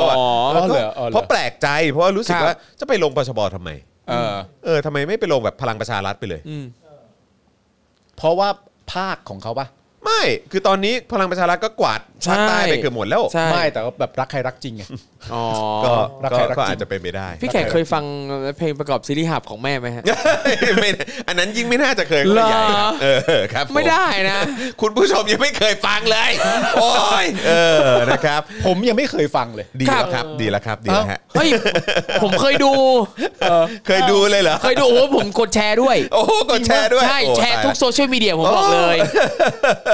ผมไม่ผมไม่เคยเออเดี๋ยวผมไปหาฟังดีก ละ ว่า เอ้ย เฮ้ยอาจานแม่งเปิดตอนนี้ ไม่ เลยนะ เอาเดี๋ยวมีปัญหาเรื่องลิขสิทธิ์เออ อ๋อ ครับผมใช่ไหมเออนะครับอ่ะเดี๋ยวเรามาดูหัวข้อข่าวกันด้วยนะครับนะฮะเอ่อหัวข้อข่าวของเราในวันนี้นะครับ ครับ ก็จะมีประเด็นเสรีพิสุทธิ์จวกประยุทธ์ครับ แก้น้ำท่วมล้มเหลวนะครับ เราน่าจะได้เห็นภาพกันไป ครับที่เอ่อป้าเสรีพิสุทธิ์เนี่ย ครั ก็ บ ไปนั่งเรือนะครับไปลงพื้นที่กันมาด้วยนะครั ครับ บ เพื่อไทยแฉกรณีซื้อเรือดำน้ำครับ ชี้ความผิดสำเร็จแล้ว เหตุกองทัพเรือจ่ายภาษีแทนเอกชนครับครับสอ G2G เก๊ครับ เตรียมยื่นเรื่องทวงถามสัปดาห์นี้ครับ ครับ อ่าอ่าเพราะเห็นเขาเน้นย้ำเหลือเกินนะครับว่ามันคือ G2G G2G จุ ครับ จีมัน government to government นะครับอ้าวถ้าเกิดไม่ได้เป็นอย่างนั้นขึ้นมาแล้วมันจะเป็นยังไงต่อเนาะนะครับนะฮะกรณีนักศึกษาวิจิตรศิลป์มชนะครับ ครับ บุกยึดพื้นที่จัดแสดงงานคืนจากผู้บริหารครับ หลังถูกเซ็นเซอร์งานอ้างเกี่ยวกับการเมืองครับ แล้วมันเกี่ยวกับการเมืองไม่ได้หรือไง เออซึ่งก็แปลกเหมือนกันนะครับ โอ้ย เพรา ศิลปะ เพราะเหมือนว่าเมื่อหลายปีก่อนเนี่ ค ย รับ ก็มีงานที่เกี่ยวกับการเมืองเหมือนกัน ถูกต้อง เออแต่ว่ารู้สึกว่าจะเกี่ยวข้องกับกปปสหรือเปล่า เออ เออแล้วเหมือนว่าก็ก็ได้นี่ ครับ ได้เออ ได้ แต่ผมไม่แน่ใจว่าเป็นที่เดียวกันหรือเปล่านะครับ ครับ นะฮะเอ่อมีกรณีดราม่านะครับบัต ค ร รับ เครดิต TTB Royal เออ Top Brass ครับบัตรเครดิตแห่งเกียรติยศที่สะท้อนภาพลักษณ์แห่งความเป็นผู้นำของ ครับ ข้าราชการทหารชั้น ใช่ ผู้ใหญ่ค เอ รับ อโอ้ต้องชั้นผู้ใหญ่ด้วยนะชั้น ไม่แล้ว ผู้น้อย เขา ก็มองตาปริบๆ แล้วเขาใช้คำว่าบัตรเครดิต TTB Royal Top Brass นะ Oh my Top God Brass นะ Top เออ Brass นะเออนะครับน่าสนใจครับมีชนชั้นกันแล้วนะฮะในบัตรเครดิตในกองทัพด้วยนะฮะ ครับ เอ่อสมาคมธนาคารชี้นะครับ พบสาเหตุแล้วนะครับ หลังประชาชนเงินหายออกจากบัญชีแบบไม่รู้ตัวครับ เออ เคสหนักสุดเนี่ยนะครับศูนย์เงินหลักแสนเลยนะครับ โอ้โห เอาละสิ ตายละ นะครับนะฮะบนาน่ายังไม่จบนะครับ ครับ ดราม่าอีกนะครับ หลังราชวิทยาลัยจุฬาภรณ์เปิดจองโมเดอร์นาเข็มบูสเตอร์เข็มละ 555 บาท ว้าวซ่า โอ้โห ราคาน่ารัก น่าจะถูกกว่าของเอกชนไหม ถูกกว่า ใช่ครับ ครับ เข้าใจว่าอย่างนั้นนะ เอกชน เออ พันหกแต่ว่าอย่างอันนี้เนี่ยห้าห้าแต่ว่าครึ่งหนึ่ง อ่าใช่ครับ เออ ถู ถู ก กกว่าแน่ๆครับ ผมจองผมรู้ดี เออ เฮ้ย จองไปแล้วด้วยนะครับ ซึ่ง สู้ๆ ก็จะต่อเนื่องกับ ครับ อีกหนึ่งข่าวนะครับ ก็คือเอ่อกรณีที่หมอนิธินะครับ ซึ่งเป็นเลขาของวิทยาลัยเอ่อราชวิทยาลัยจุฬาภรณ์เนี่ยมาชี้แจงด้วยนะครับ บอกว่าขายวัคซีนถูกกว่าเอกชนได้เนี่ย เพราะเป็นองค์กรไม่แสวงหาผลกำไร อ๋อเหรอฮะ นะครับอืมอันนั้นเขาบอกว่ามันเป็นเหตุผลอะไรแบบนี้ ครับ นะครับนะฮะแล้วก็ยังมีนักวิชาการงงนะครับ รัฐบาลตั้งทหารปราบโควิดชายแดนใต้ครับ ครับ งงสิครับ ก็เขา ฮะ ก็เขาพูดอยู่ตลอดเวลาอยู่แล้ว ครับ ไม่ใช่เหรอว่า เดี๋ยวเราจะรบกับอันนั้น เออ เดี๋ยวเราจะทำสงครามกับอันนี้ก็ ครับ ก็คงติดมาเพราะนิสัยเก่า คืนนี้จะไปแบบสงครามชีวภาพเลย เออต่อสู้อะไรก็ได้ เราจะไม่ยอมแพ้ศึกครั้งนี้ ครับ อะไเนี่ยมันก็มีเสมอ เออ บางราจันบางราจันบางราจัน ฮาเลยไหมล่ะ เออ นะครับ เนี่ย คุณอะไรเนี่ย โอ้โห หากันมาเต็มเลยนะฮะ ครับ อ่า ใช่ แล้วก็อีกหนึ่งข่าวนะครับ เป็นข่าวต่างประเทศนะครับ สหรัฐอ้าแขนรับนักเดินทางต่างชาติที่ฉีดวัคซีนโควิดสูตรไข้สามารถเข้าประเทศได้นะครับ ้ยใจกว้างมาก เข้าใจว่าเหมือนฉีดอะไรมาเขาก็จะรับหมดนะครับ ใช่ นะครับ มันต้องเปิดประเทศแล้วอะ ครับผม เออ มันได้เวลาแล้วนะครับ เขาก็คงมั่นใจในประ แต่ก็ ทศ เห็นรับ ขาะ แต่ก็เห็น ใช่ รับรับหมดมาตั้งนานแล้วนะ ก็ตั้งนานแล้ การ ว อะ เออก็ก็ก็เห็น แต่ ว่า พวก ก็รับหมดมาตลอด แต่อันนี้คงเป็นแบบทางการแล้วมั้ง ครับ เออนะครับเพราะว่าก็คงต้องการจะแสดงสงสัยเห็นประเทศไทยเปิดไงน้อยหน้าไม่ได้ โอเค นะครับมหาอำนาจอย่างประเทศไทยเปิดแล้ว คือจริงๆเวลาที่เขาให้เหตุผลนะตอนที่ประเท ครั ศ บ เราเปิดอะไรอย่าคงรั เงี้ บ ยเขาก็ให้เหตุผลใช่ไหมล่ะที่เราต้องเปิดเนี่ยเพราะเราต้องการจะแย่ง อืม แย่งนักท่องเที่ยวมาบ้าง แย่งนักท่องเพราะประ เที่ยเทว ศประเทศเอ่อหลาย ๆ ประเทศที่ดูเหมือนจะเป็นเอ่อคู่แข่งขันกัน ครับ ในเรื่องเกี่ยวกับการท่องเที่ยวเนี่ย ครับ เขาเปิดแล้ว ใช่ ทีนี้ อ๋อ พอสหรัฐอเมริกามีความรู้สึกว่าอ้าวไทย ไทยที่เป็นคู่แข่งขันโดยตรงกับประเทศเขา คือ เนี่ย เขามองว่าเราเป็นคู่แข่ง โอ้โดยตรงนะ เขามองเห็นเรา ได้ เขาแยกไทยแลนด์กับไต้หวันออกหรือยังก่อน เขาเห็นประเทศเรานี่แหละ ครับ แล้วเขาก็รู้ว่าประเทศเราเนี่ยมีผู้นำชื่อประยุทธ์ โอ้ แล้วถ้าผู้นำชื่อประยุทธ์เปิดประเทศเนี่ยมันประสบความสำเร็จแน่ ๆ อยู่แล้วไง คิดว่าประยุทธ์น่าจะเป็นไอดอลของ ของโจไบเดน ของโจไบเดนนะฮะ โอ้ แล้วพอโจไบเดนเห็น โจไบเดน แบบนี้ เห็นว่าโอ้โหตายแล้ว เออ นี่มีเผด็จการเป็นผู้ ครับ นำมันดีอย่างนี้ ดีอย่างนี้นี่เอง ชักชักแบบอืมรู้สึกว่าประชาธิปไตยตาม ครั ไม่ บ ทัน เออ เออ นะครับนะฮะ เข คิดว่า เป็นคู่แข่งที่แฟร์มากเลย อ่ะ นะค แฟร์ใช่รับเขา แฟร์แฟร์ ให้ไฟเซอร์เราเป็นล้านโดส ใช่ ผมว่าเขาสู อ๋อ สีอะ ใช่ใช่ คือพวกไฟเซอร์พวกอะไรต่างๆ ที่ส่งไม่ทางนี่คือส่งมาเป็นเครื่องราชบรรณาการ ก็ ประหนึ่งว่า ก็อาจ อ จะ เมริกา เป็นไปได้ คือ นะ เมืองขึ้นของไทยแลนด์ ก็อาจจะเป็นไปได้ เขาอาจจะ น คิดอย่างนั้นก็ได้ฮะแต่ว่ามัน Oh my อย่างที่บอกไปเอ่อประเทศไทยกับสหรัฐอเมริกาเนี่ยถือว่า ค เป็ รั น บ ศัตรูตามธรรมชาติซึ่งกันและกัน อ่ะใช่ โดยตรงเลยฮะโดย ครับ ตรงเลย เพราะว่าเป็นประเทศที่เอ่อต้องเรียกว่าสูสีในทุกด้าน อืม นะคบ เรียกว่าเวลาสู้รบปรบมือกันก็ผลัดกันแพ้ผลัดกันชนะ ผมว่าเอ่อแพ้ชนะนี่ยังยังดูไม่ออกเลยนะ โอ้ครับ ผมว่าหลาย ๆ ครั้งนี่ออก ค ลู รับ กเสมอมากกว่านะฮะออกลูกเสมอว่ามัน เอาว่ะ คือเอาตรงเนี้ยมันเป็น เออ เป็นสองประเทศที่สูสีในทุก เออ ด้าน ครับ นะฮะ เหวอเลยเหวอ จริง เลย เหว ไบ อ เดนไบเดนเลยเห็น เหวอ ไอดอล เลย ตัวเองเปิดประเทศนะครับ เหวอเลยไม่ไบเดนฟังกูพูดตอนเนี้ยเหวอเลย ปามึงแดกอะไรเข้าไปครับ เอครับอเนี่ยนะครับ คุณเคนโกะบอกว่าเออนี่ประเทศไทยหรือว่าซีรีส์ last ship ผมว่าไม่น่าจะ last ship แต่น่าจะเป็น lost หายไปเลย เออ หา ชิป ไปล เนี่ยหายไปเลย หายไปเลย ประเทศเนี้ย อ่าโอเค โอ ไบ เค เดน เดี๋ย ก็ วอีกจะสัก มา ครู่เดี๋ยวเดี๋ยวเราจะเข้าเอ่อจะเข้าข่าวกันแล้วนะครับเดี๋ยวเดี๋ยวขอดูคอมเมนต์เพิ่มเติมอีกนิดนึงนะเดี๋ยวเดี๋ยวรบกวนครูทอมกับเอ่อคุณปาล์มดูคอมเมนต์หน่อยนะฮะ ได้เลย คุณผู้ชม ครับบ อกเหวอจัดเลยครับ คุณพงศธรบอกนะครับผม แน่นอนแน่นอนไม่เหวอร์นี่ก็อื้อไม่รู้จะว่ายังไงแล้วนะ แล้ว ฮะ ก็มีคุณธนนนท์นะครับ บอกว่าถามความเห็นลูกครึ่งไทยอเมริกันด้วย นี่อื้อหืออ่ะคุณชุลีบอกว่ายุโรปฉีดแอสตรากับไฟเซอร์เนี่ยนะครับ สามารถอ่าให้เข้าประเทศได้นะครับอืม อ่า น่ายินดีนะครับ เป็นแอสตรากับไฟเซอร์นะ ครับผม อ๋อ โอเคครับผม แต่อย่างยุโรปนี่ก็ต้องดูดีๆนะ เพราะว่าอย่างอย่างที่บอกไปนะครับว่าบางประเทศเขากำหนดด้วยนะครับ ว่าต้องเป็นแอสตราที่ผลิตในประเทศไหน อ่า มันมีอย่างนี้ด้วย เออ นะฮะ นะครับ คุณเอ่อพระพระรัตธาเลยครับ ครับ คุณพระรัตธาบอกว่าเข้ามาทุกครั้งตอนปั่นนี่จะงงว่า พูดไปถึงเรื่องไหนแล้ว คุณพรตาคุณอาร์ตนะครับ คุณพรตาอาร์ตสตูดิโอเนี่ยนะครับผมจะบอกว่าเวลาปั่นเนี่ยนะครับ ครับ นอกจากผู้ฟังเนี่ยจะไม่รู้ว่าคุยถึงเรื่องไหนแล้ว ครับ อีกคนปั่นเนี่ยก็ไม่รู้นะครับว่าถึงไหนแล้ว และเราจะปั่นไปถึงไหนจะหาทางลงตัวไหน ใช่ เราก็ไม่รู้ ทุกอย่างคือ improvisation ครับผม คือพอเราปั่นมาสักพักเนี่ย ครับ ในหัวเราเวลาปั่นเนี่ยเราคิด นะฮะ เราคิดในหัวสมองตลอดเวลานะครับว่า ไปไงต่อวะ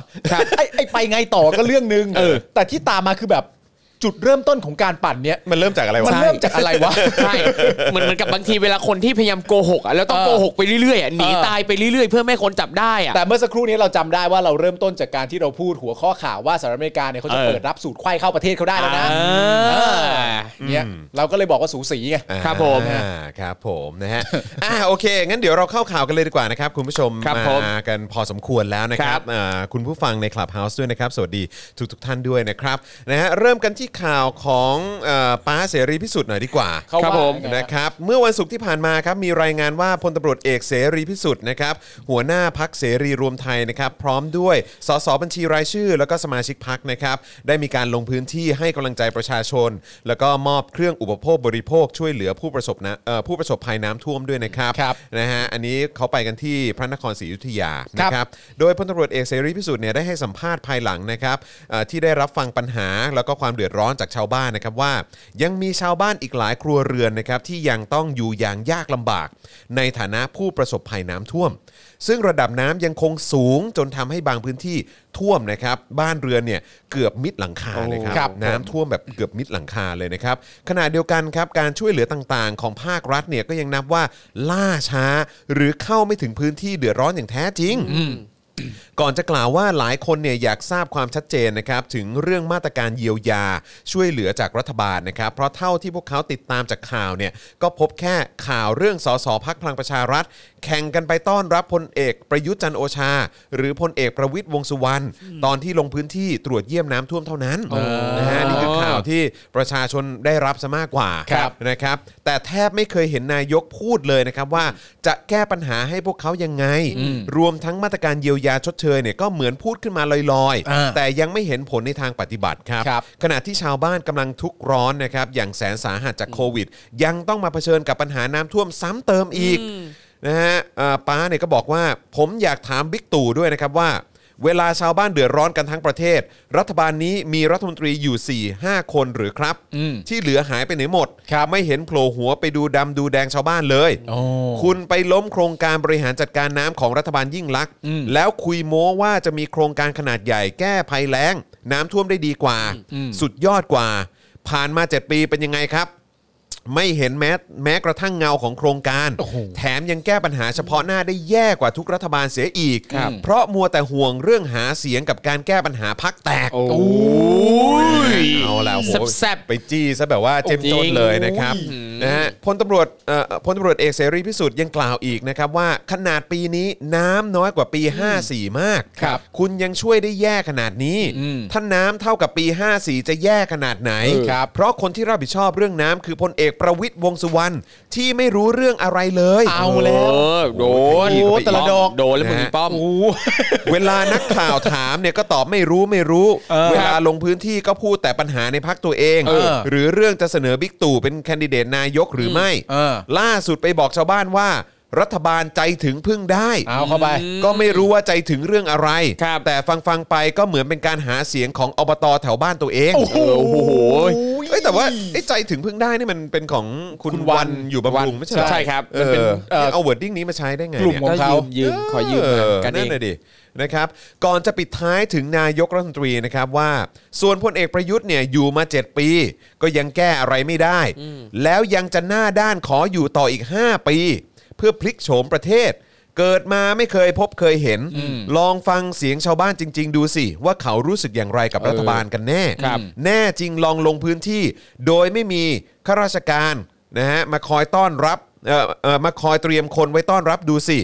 รับรองว่าถูกด่าเละ ไม่ใช่ให้ลูกน้องไปเกณฑ์คนมาคอยชูป้ายเชียร์แบบนี้ลงพื้นที่ไปก็ไม่มีประโยชน์ เปลืองค่าน้ำมันหลวงเปล่าๆครับอืมเจ็มจนจริงๆ เพราะว่ามันก็มีที่เกิดขึ้นจริงๆไหม ครับ ที่เราเอ่อที่ที่ชัยภูมิถูกไหม ครับ อ่า ที่ ครับ มีคนออกไปแล้วก็ไปตะยืนตะโกนด่าเล โอ้ ย เต็ม อะไร เล งี้ ยเต็มเลย แต่ว่าการยืนตะโกนด่าที่ว่านั้นเนี่ยมันก็เป็นการส่งเสียงของประชาชนนะครับ ใช่ ว่าเขามีความรู้สึกอย่างไรจริง ๆ กับทุกอย่างที่เป็นประยุทธ์จันทร์โอชา ครับ ใช่ เพราะฉะนั้นตามที่ท่านเสรีบอกก็คือว่าถ้าเกิดว่าไม่เกณฑ์คนไปรับจริงๆเนี่ยถ้าประชาชนจะไปเตรียมด่าในทุกจังหวัดน่ะมันก็แปลว่าประชาชนยินดีที่จะไปส่งเสียงบอกความรู้สึกจริงๆ ค ที่ รับ มีต่อประยุทธ์รัฐบาลนี้ทุกจังหวัด ครับ นั่นก็ควรจะเป็นสิ่งดีถูกไหมที่ประชาชนรู้สึกยังไงบ้างกับช่วงเวลาทั้งหมดของประยุทธ์อะ ครับ โดยไม่ต้องเกณฑ์คนไป โดยไม่ต้องอะไรต่างๆนานาไป แล้วก็ไม่ทราบปัญหาจริง ๆ ด้วย ไม่เห็นความไม่พึงพอใจของพวกเขาจริง ครับ ๆใช่ไหมก็แก้ปัญหาไม่ได้ คือถ้าเกิดว่านึกไม่ออกว่าเป็นยังไงเนี่ยซึ่งจริง ๆ ผมว่าก็นึกก็ก็นึกออกแหละ แต่บางทีก็อยากให้มีแบบเป็นเป็นเหมือนแบบกิจกรรมแบบนี้เยอะๆนะฮะ ครับ อน่าจะเคยดูรายการนี้กันอะไอ้ undercover boss อะ เออ เคยดูนะที่แบบว่าเป็นเหมือนแบบเจ้าของบริษัท ครับ ที่แบบมีบริษัทใหญ่มากอะไร อ่า แบบนี้ ครับ เออแล้วตัวเองก็จะแบบปลอมตัว ไปเป็นพนักงาน ไปเป็นพ ด้ นั วย กงาน ครับ แล้วก็ไปฟังว่าแบบเออแบบมีปัญหาในที่ทำงานยังไงอะไรยังไงบ้างอะไรแบบเนี้ยเออแต่คือแบบเข้าใจป่ะคือมันไม่มีทางเลยที่แบบว่า ครับ มึงแห่กันไปเป็นขโยงอ่ะ เออ ไปกันซะขนาดนั้นน่ะแล้วก็มี เออ คนในพื้นที่ที่เป็นแบบเหมือนมีคนมีตำแหน่งในพื้น ครับ ที่ แบบว่าก็พาคนของตัวเองมา ซึ่งคนเหล่านั้นที่ตัวเองพามาก็ย่อมมีความเกรงใจ ครับ ไปอีกขั้นหนึ่งอยู่อะ ใช่ครับ คือมันไม่มีทางเลยอะ ค ที่ รับ มันจะแบบว่าได้ทราบถึงปัญหาที่แท้จริง จริง หรือความรู้สึกที่แท้จริงของ ค ค รั น บ ในพื้นที่ ใช่ ที่เขาประสบภัยหรือประสบปัญหา ใช่ครับ คือถ้าอยากจะรับรู้ปัญหาจริง ๆ จากประชาชนอ่ะ ไปต้องไปแบบเนียน ใช่ ไปแบบเนียนๆอย่าให้เขารู้ว่าเราไป แล้วก็ต้องยอมให้ประชาชนเนี่ยเข้ามาพูดเข้ามาคุยด้วยจริง ๆ ไม่ใช่ว่าเวลาเขามาส่งเสียงอะไรเขามาบอกอะไร แล้วพยายามกีดกันหาอากาศหานั่นนี่นู่นมาคุ้มกันเพื่อไม่ให้ประชาชนเข้าถึง อืม คนหนึ่งที่เนียนมาก ครั ๆ บ แล้วก็ผมว่าหลายคนก็น่าจะประทับใจก็ ค คื รั อบ คุณชัดชาตินะ ใช่ สมัยตอนเมื่อก่อนนะครับ เออแล้วเราก็เห็นแล้วมันก็กลายเป็นช็อตกลายเป็นภาพจำ ครับ ไปเลยด้วยซ้ ครับ ำนะที่เห็นเขาเหมือนแบบอ่ะก็ไปคลุกคลี ครับ กับคนในพื้นที่ต่างๆ ครับผม อะไรแบบ โอ้ เนี้ โห ย แต่เอาจริงพอพอพูดถึงเรื่องการที่บอสอ่าปลอมตัวไปหรือความเนียนความไม่เนียน เอาจริงผมนึกถึงติ๊กต็อกของคุณพลอยชิดจันทร์อ่ะ ทำอะไรฮะ ผมผมผมเคยดูบาง ผมไม่ คลิป ทราบ แต่ว่า ผมไม่ทราบ แต่ว่าไอ้ไอ้คลิปที่อะไรประมาณนี้ผม ครับ ผมไม่เคยดูแต่เคยเห็นบางคลิปที่เป็นแบบเหมือน คือมันรู้สึกเขาเขาเขาคือเขาทำแบบเหมือน มันมีสปอนเซอร์หรือมีอะไรป่ะผมไม่เข้าใจ บางอันก็มีบางอันก็ไม่มีนะ คือ ฮะ แบบนะฮะคือเขาทำเองเหรอฮะ มันอะไร เขาทำเอง มึงเล่าให้กูฟังก่อน มันคืออะไร คุณรู้จักคุณพลอยชิดจันทร์ไหม รู้จักครับ อ่าคุณพลอยชิดจันทร์เนี่ยเขาก็มีโปรดักชันนะเขาทำ t ิ k t o k อ่า แล้วคือเขาทำเขาเอ่อเขาทำเป็นแบบเหมือนเป็นเรื่องเหมือนเป็นเอ่อละครสั้นประมาณ 1 นาที 2 นาทีอะไรเงี้ย เออ เออแล้วก็จะชอบมีคอนเทนต์แบบเอ่อเจ้านายปลอมตัวเป็นรปภปลอมตัวเป็นแม่บ้าน อ่า ปลอมตัวเป็นคนขับอะไรมา แล้วก็นั่นนี้นู่นมีความ อ๋อ ฟามิตาอะไร มัน เงี้ย ต้องเป็นฟีลแบบนั้นว่าเออแบบอย่าคิดว่าเขาแต่งตัวซอมซ่อ เออ แล้วเขาจะไม่เขาจะเขาเขาจะเป็นแค่คนแบบอะไรอย่างเงี้ย เอ คน อ จนคน ครับ คนแบบ อ่ะอย่าดูเขอ อย่าดู ทานหรืออะไร อย่าดู เงี้ยอย่าดู เออ ในภายนอก ครับ เขาอาจจะเป็นแบบเออเป็นแบบมหาเศรษฐีแบบว่า ใช่ พันล้านก็ได้ เอ อะไรแบบนั้น ออะไรเงี้ย คอนเทนต์ทิกตอกจีนนะนะ ใช่ใช่ใช่ใช่คอนเทนต์ติ๊กตอกจีน ใช่เลย เป็นแบบนั้นเลย เป็นแบบนั้นเลย ใช่ใช่ใช่ แล้วความยิ่งใหญ่ของคุณพลอยชิดจันทร์ก็คือเขามีเปิดออดิชั่นนักแสดงด้วยนะสำหรับมาเล่นติ๊กต็อกเขาอะ ว้าว อ๋อเหรอฮะ เออ ก็แสดงว่าเป็นคอนเทนต์เหมือนเป็นโปรดักชันจริง ๆ เลย ใช่ อ๋อเป็นติ๊กตอกสองคุณธรรม อ๋อเห ป อ ระมาณ ครับ นั้น ใช่ ใช่ไหมฮะ แต่ก็แบบ เอออ อืม แต่มันก็ จ้า แต่มันก็เอ๊ะๆนะ คือผมผมก็เคยผมก็เคยดู ครับ เอ่อคลิป 2 คลิปแบบเวลาที่มีคนแชร์มาอะไรแบ ครับ บ เนี้ยแล้วแล้วก็แล้วไอ้อันที่แชร์มา ผมก็จะเห็นว่าเออแบบเหมือน จะมีความรู้สึกว่าเออแบบเหมือนระบบการคิดมันดู คือดูแล้วต้องขมวด off-off คิ้วอะ เออดูออฟออฟอ่ะ อ๋อ เออซึ่งเราก็จะแบบว่าเออพอดูปุ๊บแล้วก็หรอเออแล้วคนชอบดูอะไรอย่างเงี้ยหรอ มมแบบอืม เออ แบบ หรือว่าคนชอบชอบดูชอบดูอะไรแบบนี้ ไม่รู้อะ ชอบดูความเป็นคุณ แต่ ธรรม แต่ฟิลไอ้ฟ้ามีตานี่ใช่ เอ เล อย นะ ไม่ เออ แล้วคือ เราเย มันจะมีสองแบบนะ คนคนที่แบบชอบดูแบบเข้าไปชื่นชมยินดี กับคนที่แบบดูด้วยความเอียงวะ แบบอยากรู้ว่ามึงจะยังไงต่อ เออ จะยังไงต่อ ใช่ใช่ใช่ใช่ก็ อืม ก็แล้วแต่นะฮะ ไม่หรอกแต่ก็มีอีกคนหนึ่รงสนิยม คนหนึ่งที่ทำเรื่องเหล่านี้ออกมาแล้วก็ได้เนียนมากก็ ครับ คือเอ่อร้อยเอกธรรมนัฐนะฮะ อ๋อ ใช่ เห็นเห็นคุณผู้ชมบอกเหมือนกันว่า โอ้ยเนียนสุดก็ธรรมนัตแล้วแหละ ครับผม เออนะครับ อย่าบอกให้เขารู้ว่าผมเป็นใคร อย่าให้เขารู้นะว่าเราเป็นใคร จริงๆเขาถ่ายคลิปติ๊กตอกลงช่องคุณพลอยชิดจันทร์หรือเปล่าก่อน สักสักพักหนึงอ่ะก็เปิดหน้ากาก มาจำได้ไหมนี่ใครร้อยเอกธรรมนัฐไง เออ เคยเห็นในทีวีหรือเปล่า แต่อย่าอย่า อย่าให้รู้อย่า ผ ให้ ม รู้ ไม่อยากบอกว่า เ เขาคือใคร เออ ว่าอะไรต่างๆกันนะ เออเออ ครับ แต่หลังจากลงพื้นที่เสร็จเรียบร้อยเนี่ ค ย รับ อ่ะเดี๋ยวผมโพสเฟซบุ๊กทีหนึงอันนี้ไม่เป็นไร แต่นะตอนนี้ไม่เป็นไรตอนนี้ถามก่อนว่า ดูไหมนี่ใคร เออ นี่นี่ผมกลัวมากว่าเข้าไปในติ๊กตอกคุณพลอยชิดจันทร์จะเจอคลิปธรรมนัตรู้นี่คืออะไรอะไรอย่างเงี้ย รู้ไหมนี่ใคร เคยเห็นที่ไหน ในทีวีหรือเปล่า อ แล้วเน้นด้วยนะ ร้อยเอกธรรมนัตพรหม เนี่ย เผ่า แล้วชัดอ่ะ เออ ในทีวีหรือเปล่า คือชี้โพรงจนกระลอกไม่ต้องคิดอะไรแล้วอ่ะ คือขาดอย่างเดียวคือคือคือหมายเลขอะฮะ ร้อยเอกธรรมนัฐหรือเปล่า แล้วก็ยกโทรศัพท์มา ฮะ อ่ะเคยออกทีวีตรงนี้ไง เออครับ ก็เกิดธรรมนัฐพรหมเผ่าไง ใช่ เออเขาเรียกว่าเป็นการลงพื้นที่ เออถูกเล ต้อพื้น ง ที่ลงพื้ นะ นที่ เคยเจอในรายการสป็อกดา ไงอย่าให้เขารู้ว่าฉันเคยเป็นการแต่ว่าประเด็น เออ ที่คุณเสรีพิสุทธิ์พูด ครับ ก็ก็เอ่อเหมือนอีกหลายครั้งที่เราเคยพูดไป ใช่ ในรายการก็คือว่า คุณได้เคยไปล้มโครงการ ม ของรัฐบาลก่อนมา ใช่ครับ ที่มีความต้องการที่เราเคยได้ยินกันก็คือว่าต้องการจะจัดการเรื่องปัญหาน้ำท่วมอย่า ครั ง บ เบ็ดเสร็จ ครับ ใช่แล้วก็ใช้งบไป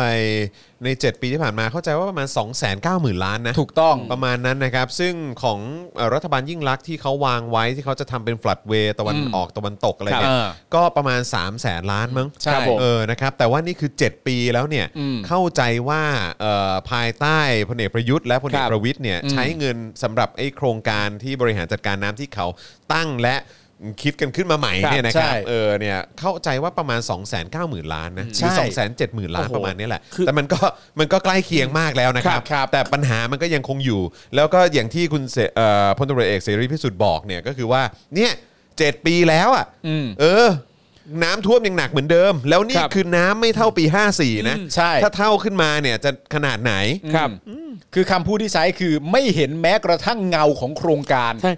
คือเหมือนกับเป็นโครงการทิป คือไม่มีอะไรเป็นรูปธรรม ไม่มีอะไรให้จับต้องได้แม้ แต่คือยังไม่ต้องถึงจับต้องอ่ะ แค่มองเห็นด้วยตาเนื้อยังไม่เห็นเลย ใช่ฮะแต่จริง ๆ แล้วก็มีคุณผู้ชมหลายคน ครับ แซวว่าจริง ๆ แล้วโครงการเหล่านี้มันก็เป็นโครงการอ่าประวิทย์ขอประยุทธ์ให้ อ๋อ โอเค ก็มันก็ทำงานกันง่ายฮะ เออ แต่ประเด็นมันก็คือว่าอย่างหนึ่งเลยก็คือว่าเอ่อล้มของเขาไปแล้ว ค ข รั อบ งตัวเองเนี่ย ใช้เวลา 7 ปีแล้ว แล้วก็ตามสำรวจสภาพ ครั น้ำ บ มวลของน้ำอะไรต่างๆนานาจริงๆเนี่ยมันก็ไม่ได้เท่ากับปี 54 ครับ มันน้อยกว่าด้วย ใช่ ซ้ำนะครับผมแล้วผลลัพธ์ก็ยังคงออกมาเป็นอย่างนี้ แล้วก็เอ่อดูท่าดูทางแล้วแต่ละครั้งที่ไป แต่นี่เป็นเรื่องที่เราพูดในรายการเสมอนะ ครับ ว่าแต่ละครั้งที่ไปเนี่ยเวลาประยุทธ์พูดในทุก ๆ ครั้งที่ลงพื้นที่ ครับ มันไม่มีประโยชน์เลยนะ แต่ละ ใช่ ครั้งที่พูดในแต่ละพื้นที่อ่ะมันไม่มีประโยชน์เลยมันออกนอกเรื่องนอกราว ออกไปเรื่องแบบมีปัญหาอื่นให้ต้องจัดการอีก ไม่ใช่แค่ปัญหานี้คือมันมันช่วยอะฮะมันช่วยมากนะครับ คืออย่างอย่างประวิทย์เนี่ยเวลาพูดเนี่ยคือไม่ว่าเขาจะไปที่ไหนนะ ไม่ว่าเขาจะพูดอะไรก็แล้วแต่ แค่อ้าปากก็ไมมีประโยชน์แล้วอะ แค่มันหายใจก็ไม่มีประโยชน์แล้วแบบพี่เอาดีๆ ไม่ต้องให้ถึงขั้นอ้าปากพูดอะ เอาแต่ถ้าเกิดเขาไม่หายใจเขาก็ ก็ดีเขาก็ดี ก็ก็ถึงเวลาต้องพักแล้วล่ะฮะ ใช่ เออนะครับ บอกแล้วพักก่อนมิลลี่บอกมา ไม่เข้าใจเหมือนกันเนอะว่าจะ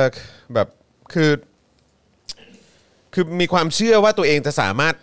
ทำให้ ใช่ ประเทศนี้มันดีขึ้นได้จริงเหรอ ใช่ เพราะว่าคือแบบ 7 ปีที่ผ่านมามันมันดีขึ้นตรงไหนวะ คือใช้แต่ความเชื่อไม่ได้มีข้อเท็จจริง ไม่ได้มีอะไรเลย เออแล้วอย่างที่บอกแหละว่าคนรอบข้างอ่ะถ้าเกิดว่าตามข้อมูลที่เราทราบมาเนี่ยก็คือว่าโดยส่วนใหญ่มันก็จะเป็นการเหมือนแบบคัดคัดกรองข้อมูลเมื่อไปถึงผู้มีอำนาจพอสมควรเนี่ยซึ่งเราก็มีความรู้สึกว่าโอ้โหแบบ แต่ยุคนี้ยุคสมัยนี้แล้วอ่ะ ใช่ คือมันมันมันไม่ใช่แค่ฟังแค่เฉพาะคนรอบข้างเท่านั้นแล้วไงคือมันก็ต้องแบบว่า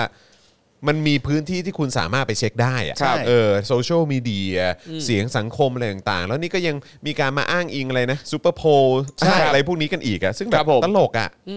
ไม่และ นะครับ โพลเขาก็ใช้ตามใจด้วยนะครับเขาก็เลือกนะว่า โพลไหนจะมีความรู้สึกว่า เออ มีมีประโยชน์และน่าเชื่อ ใช่ หรือบางครั้งถ้ามันไม่ตรงกับทางที่ตัวเองคิดก็จะแปลว่าโพลไม่ใช่อย่างเดียวที่เรา ไม่ได้ไม่ได้เป็นบวกกับรัฐบาลอะ ใช่ พอไม่ได้เป็นบวกกับรัฐบาลก็จะบอกว่าโอ้ยมันไม่ใช่ทุกอย่าง ครับ แต่พอมีโพลไหนที่แบบว่า โอ้ยแบบว่าทำให้ตัวเองดูดีอะไรแบบ เห็นไหมล่ะ ก็จะหยิบ ใช่ ยกอันนี้ขึ้นมาว่าเป็นไงล่ะ อืม อะไรแบบเนี้ยเห็นไหม ครับ โพลนี้เขาบอกว่าเนี่ยมีความเชื่อมั่นในรัฐบาลนี้เอ้ย ค โอ รับ เค กับการให้อยู่ต่ออีกกี่ปีกี่ปีอะไรก็ เออ ว่ากันไป ซึ่งเราก็ ครั แบบ ผ บ ม มึงไปวัดมาจากตรงไหนวะ มึงเป็น เออ ไม่แต่คำพูดนี้มันเป๊ะมากเลยนะครับ คำพูดที่เอ่อเนี่ยฮะเจ็ดปียังแก้ปัญหาอะไรไม่ได้เนี่ย เออ แล้วยังจะมีความรู้สึกว่าหน้าด้าน ครับ ขออยู่อีก 5 ปี เออ มันเหมือนคนที่แบบว่า เออ มีอะไรจะบอกนะก็คือว่า 7 ปีที่ผ่านมาเนี่ยฉันเนี่ยไม่ประสบความสำเร็จ ครั เล บ ย เพราะฉะนั้นถ้าเป็นไปได้ขออยู่อีก 5 ได้ปะ ว่าแต่มันยังไงอะ หรือหรือ ไเหี้ย แบบอาจจะมีความรู้สึกว่าอ๋อเจ็ดปีที่ผ่านมาเนี่ยเออยังทำได้ไม่เต็มที่ เออ เออต้องแบบว่าเนี่ยขออีก 5 ปี หรือ 7 ปีที่ผ่านมาเนี่ยคือขั้นอ่าขั้นนำคือขั้น เอออิอินโทรเออศึกษาข้อมูลเป็นอย่างดีหาข้อมูลอย่างนี้แล้ว อีก 5 ปีเป๊ะแน่นอน เพราะใช้เวลาเตรียมการถึง 7 ปีแล้ว ไม่แต่คุณคิดดูดิมันคือคำพูดอะไรวะว่า 7 ปีอะเรายังทำได้ไม่เต็มที่อะ ไม่แต่ว่าแต่ว่าอันนี้อันนี้ก็ต้องเอ่อมาเอ่อย้อนถึงไอ้ข่าวที่พูดไปเมื่อวันก่อนอีก ครั ที บ หนึ่งก็คือว่าจริง ๆ แล้วที่มันมีคนออกมาบอกกันว่าปาอ๋อที่วิษณุบอกไง เออ วิษณุบอกว่าปาปาปาไม่ได้แปลว่าเขาจะอยู่เขาเขาจะขออยู่ต่ออีกห้า ครับ ปี เออ แต่เหมือนจะบอกว่าเอ่ออะไรนะ ในอีก 5 ปีเนี่ยจะเห็นว่าไอ้โครงการหรืออะไรทุกอย่างที่วางเอาไว้อะมันมันจะมันจะเห็นผลน่ะในอีก เออ ห้า ครับ ปี แล้วทำไมวิษณุ แต่ว่าแต่ว่ามีคนออกมาตีความกันแล้วว่าอ๋อ เออ ที่พูดแบบนั้นน่ะก็คือจริงๆอ่ะแปลว่าจะขออยู่ต่ออีก 5 ปีแหละ มัน เออ ก็เลยนำพาไปสู่การทำโพลไง อ่า เออแต่ว่าก็คือแบบเข้าใจว่าวิษณุนะเออวันนั้น ใช่ น่ะ ใช่ ที่เรา ใช่ใช่ ที่เราพูดข่าวกันไปเขาบอกว่าเป้าเป้าเป้าเป้าไม่ได้หมายความอย่างนั้น คือหมายความว่าไอ้โครงการที่ได้ทำกันมาในเจ็คดรับ ปีเนี่ยมัน ครั จะ บ เห็นผลในอีก 5 ปี อ่า แล้วทำไมวิษณุต้องออกมาเป็นคนพูดแก้ให้นายกด้วย นะ อ่ะก็วิษณุ เป็นรองนายกไง ก็วิษณุเออ เป็นรองนายกไง เออ เป็นรองนายกไงเออ ก็เหมือนก็เหมือนแดกเหมือนอะไรพูด อะไร แค่นั้นแหละ อย่างเงี้ นายกไม่พูดเองก็ให้ลองๆเนี่ยมาพูดแทน ก็เหมือนเว มัน ลา ไม่ใช่ อะไร นายก นะ ไม่พูดเองนะฮะมันคือนายกพูดแล้ว เออ อ๋อโอเค นายกพูดแล้ว ครับ ประชาชนตีความเป็นอีกอย่างหนึ่ง ครับ คนมาแก้การตีความ เออ ของประชาชน ครั จะ บ ไม่ใช่ตัวนาย ไม่ใช่ ก นายกนะ ซ้ำสองแน่ ใช่ ๆ โอเค มันจะกลายเป็นอีกคนหนึ่งโดยสิ้นเชิง ก็ก็เหมือน เออ ตอนที่บอกว่าจะเปิดประเทศใน 120 วัน ครับผม อ่าแล้วที่ ใช่ มีคนออกมาบอกว่า อ๋อเปล่าเปล่าเปล่าเปล่าเข้าใจว่าเอ่อเป็นเลขา ใช่ใช่ สำนักนายกหรือเนี่ย ครับ หรือโฆษกเนี่ยออกมาบอ ค ก รับ ว่าเปล่าเปล่าเปล่าเปล่าเปล่าที่พูดถึงเนี่ยคือหมายถึงว่าเตรียมพอครบ 120 วันก็คือ ครับ ก็จะเตรียมความพร้อมในการที่จะเปิดประเทศได้แล้ว ครับผม แล้วเราก็อืมจ้ะ ใช่ ะคุณ แต่ ได้ สิ่ง อ่าเชิญนะอุตตอ ไม่จะบอกว่าแต่สิ่งที่เรารอเนี่ยคือไม่ใช่ 120 วันอ่ะคือ ครับ งานร้อยวันนายกนี่แหละ อ๋อ เมื่อไหร่จะไปสักที อ๋อร้อยร้อยวันเปิดประเทศ เออ ไม่ใช่ ใช่เนี่ยมีแต่คนบอกว่าก็นายกพูดไม่รู้เรื่องอะ ก็ใช่ฮะ ก็จริงฮะ ใช่ คือ ใช่ฮะ ผมว่า 7 ปีที่ผ่านมา ผมว่าเอ่อประชาชนน่าจะมีความเห็นแบบ ใกล้เคียงกันน่ะ ครับ อย่างน้อยในห้องเนี้ย อืม ผม ใช่ ว่าเราน่าจะเห็นพ้องต้องกันว่า ครับ เราฟังมาเราอ่านข่าวมา หรืออ่านบทสัมภาษณ์อะไรของเขามาเนี่ยหรือเวลาเขาออกมาพูดอะไรเนี่ ครับยแล้วเราเอามาถ่ายทอดต่อเนี่ย เออ ครับ ก็คือเราก็จะฟันธงหรือมองไปในทางเดียวกันว่า เชี่ยพูดอะไรของแม่งวะ ใช่ ใช่และคือความพูดไม่รู้เรื่องของนายกอ่ะมันไม่ใช่ว่าพูดมาแล้วเนี่ย คนฟังฟังไม่รู้เรื่องนะแต่ผมมองว่าอีกอย่างหนึ่งก็คือ คนพูดเองก็อาจจะไม่รู้เรื่องตั้งแต่ต้นน่ะเพราะว่าเราสังเกตดูว่าการสื่อสารแต่ละครั้งของเขาเนี่ยเขามีปัญหาเรื่องการเรียบเรียงมีปัญหาเรื่องระบบความคิดมีปัญหาเรื่อง mindset นั่นแปลว่าในขณะที่เขาพูดออกมาเขาถ่ายทอดเขาสื่อสารออกมาเขาอาจจะยังไม่รู้ด้วยซ้ำว่าจริง ๆ แล้วเขาอยากจะบอกอะไร อยากจะสื่อสารอะไร ใช่ ซึ่งอันเนี้ยหนักหนักมากแล้วจะเห็นภาพชัดเจนมากเลยนะคครั รับ บ ตอนที่พูดแบบไม่มีสคริปต์ ใช่ คือแม้กระทั่งพูดแบบมีสคริปต์อ่ะก็ยังรู้สึกว่าอะไรอ่ะ แล้วแบบยังต้องมีคนมาแก้ตอนหลังเลย ใช่ ไหมแต่ว่าไอ้ที่หนักเนี่ยก็คือว่าไอ้เวลาให้สัมภาษณ์กับ ครับ สื่อ หรือออกมาพล่ามอะไรมาพ่นอะไรใส่สื่อเนี่ย ครับ เออก็คือจะเห็นความชัดเจนเลยว่ามึงพูดอะไรของมึง เออ ใช่ พอยคืออะไร ครับ เออแล้วแบบไอ้สิ่งที่มามามาเหมือนแบบตอกย้ำหรือว่าเป็นการยืนยัน ครับ ในสิ่งที่มึงพูดหรืออะไรก็ตามเนี่ยเออมันคืออะไรหลักการ ครับ หลักฐานเหตุผลอะไรต่างๆมันคืออะไร อันนี้คือมึงพูดไปอย่างเดียวเพราะว่า ใช่ แล้วคือแบบมันฟังดูแบบหนึ่งกูฟังไม่รู้เรื่อง แล้ว ค ก็ รับ อีกหลายๆอย่างคือมันฟังไม่สมเหตุสมผล ใช่ แล้วพอนักข่าวถามก็มีหงุดหงิดใส่หรือว่าตอบก็ตอบไม่ตรงคำถามอีก ใช่ เออ อะไรของมึง ไม่แต่คุณผู้ชม เออ ลองคิดดูสิค ครั รับบ ว่า มันก็เหมือนกับการตีความว่าหลาย ๆ ครั้งเนี่ย ประยุทธ์เนี่ยที่พูดไม่รู้เรื่องอะ ครับ อ่ะที่พูดและประชาชนไม่รู้เรื่องอะเนื่องจากว่าอย่างที่ครูทอมบอกว่า ครับ ประยุทธ์ผู้เป็นคนพูดเองเนี่ย ก็ไม่รู้เรื่องว่าที่ตัวเองพูดอะพูดอะไร ครับ อยู่ หรือว่าประเด็นก็คือว่าพูดในเรื่องที่ตัวเองไม่ถนัด อืม แต่คนคนเนี้ยคือนายก ใช่ แล้วเวลาที่สื่อถามหรือประชาชนถามหรือ ครับ ฝ่ายค้านถามเนี่ยเขาถามนายกของประเทศไทย ในเรื่องของการแก้ไขปัญหาประเทศ ครับ แล้วคนคนนั้นไม่รู้เรื่องที่จะพูดอ่ะ ใช่ มันหนักไหมอ่ะ ครับ คือผมมองว่าในเอ่อสิ่งที่ประยุทธ์พูดเนี่ยอ่ะสมสมมุติเนี่ยสมมุติว่าถ้าเราถามกลับไปว่า ประเด็นสำคัญหรือใจความสำคัญของสิ่งที่พูดไปเมื่อกี้เนี่ยคืออะไร แม่งก็ตอบไม่ได้ เขาก็ไม่รู้เหมือนกันว่าเขาจะพูดอะไร เรานึกว่าเอ่อเวลาที่เราจะสื่อสารอะไรแน่นอนว่า เราจะต้องรู้ว่าสิ่งที่เราจะพูดอะประเด็นสำคัญมันคืออะไร เราอยากจะบอกอะไร สมมุติอ่ะเราพูดมาย่อหน้าหนึ่งเราเขียนมาย่อหน้าหนึ่งอย่างน้อยคนเขียนต้องตอบได้ว่าใจความสำคัญของตรงนี้คืออะไร แต่ถ้าเป็นประยุทธ์ผมเชื่อเลย เอาหัวเป็นพนันได้เลยว่า เขาก็ตอบไม่ได้ว่าเขาตั้งใจจะสื่ออะไร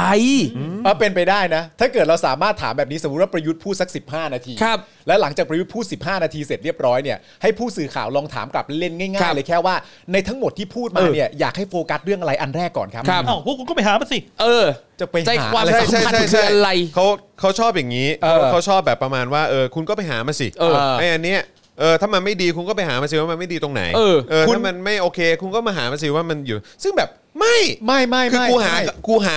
ความพังพินาศมาให้มา ครับ มาถามมึงแล้วว่า ครับ มันเกิดแบบเนี้ยมึงรับผิดชอบยังไง หรือว่า ครับ เออใครต้องรับผิดชอบ เออ มึงก็ไปหามาสิมีปัญหาอะไรเอ้า ครับ แล้วยังพูดด้วยนะว่า พวกคุณทำงานมานานกว่าผมพวกคุณเก่งกว่าผมอยู่แล้วอ่ะ เออ ไอ้เหี้ยนายก เออ เออ เฮ้ย ก็ มึ ดี งเป็นผู้นำประเทศนะ ไม่แล้วคุณ ตลก ได้ได้เห็นข่าวกันป่ะที่ที่น่าจะเห็นอยู่แล้วที่แบบว่าไปถามเด็กมัธย ค ม รับ อะ เอ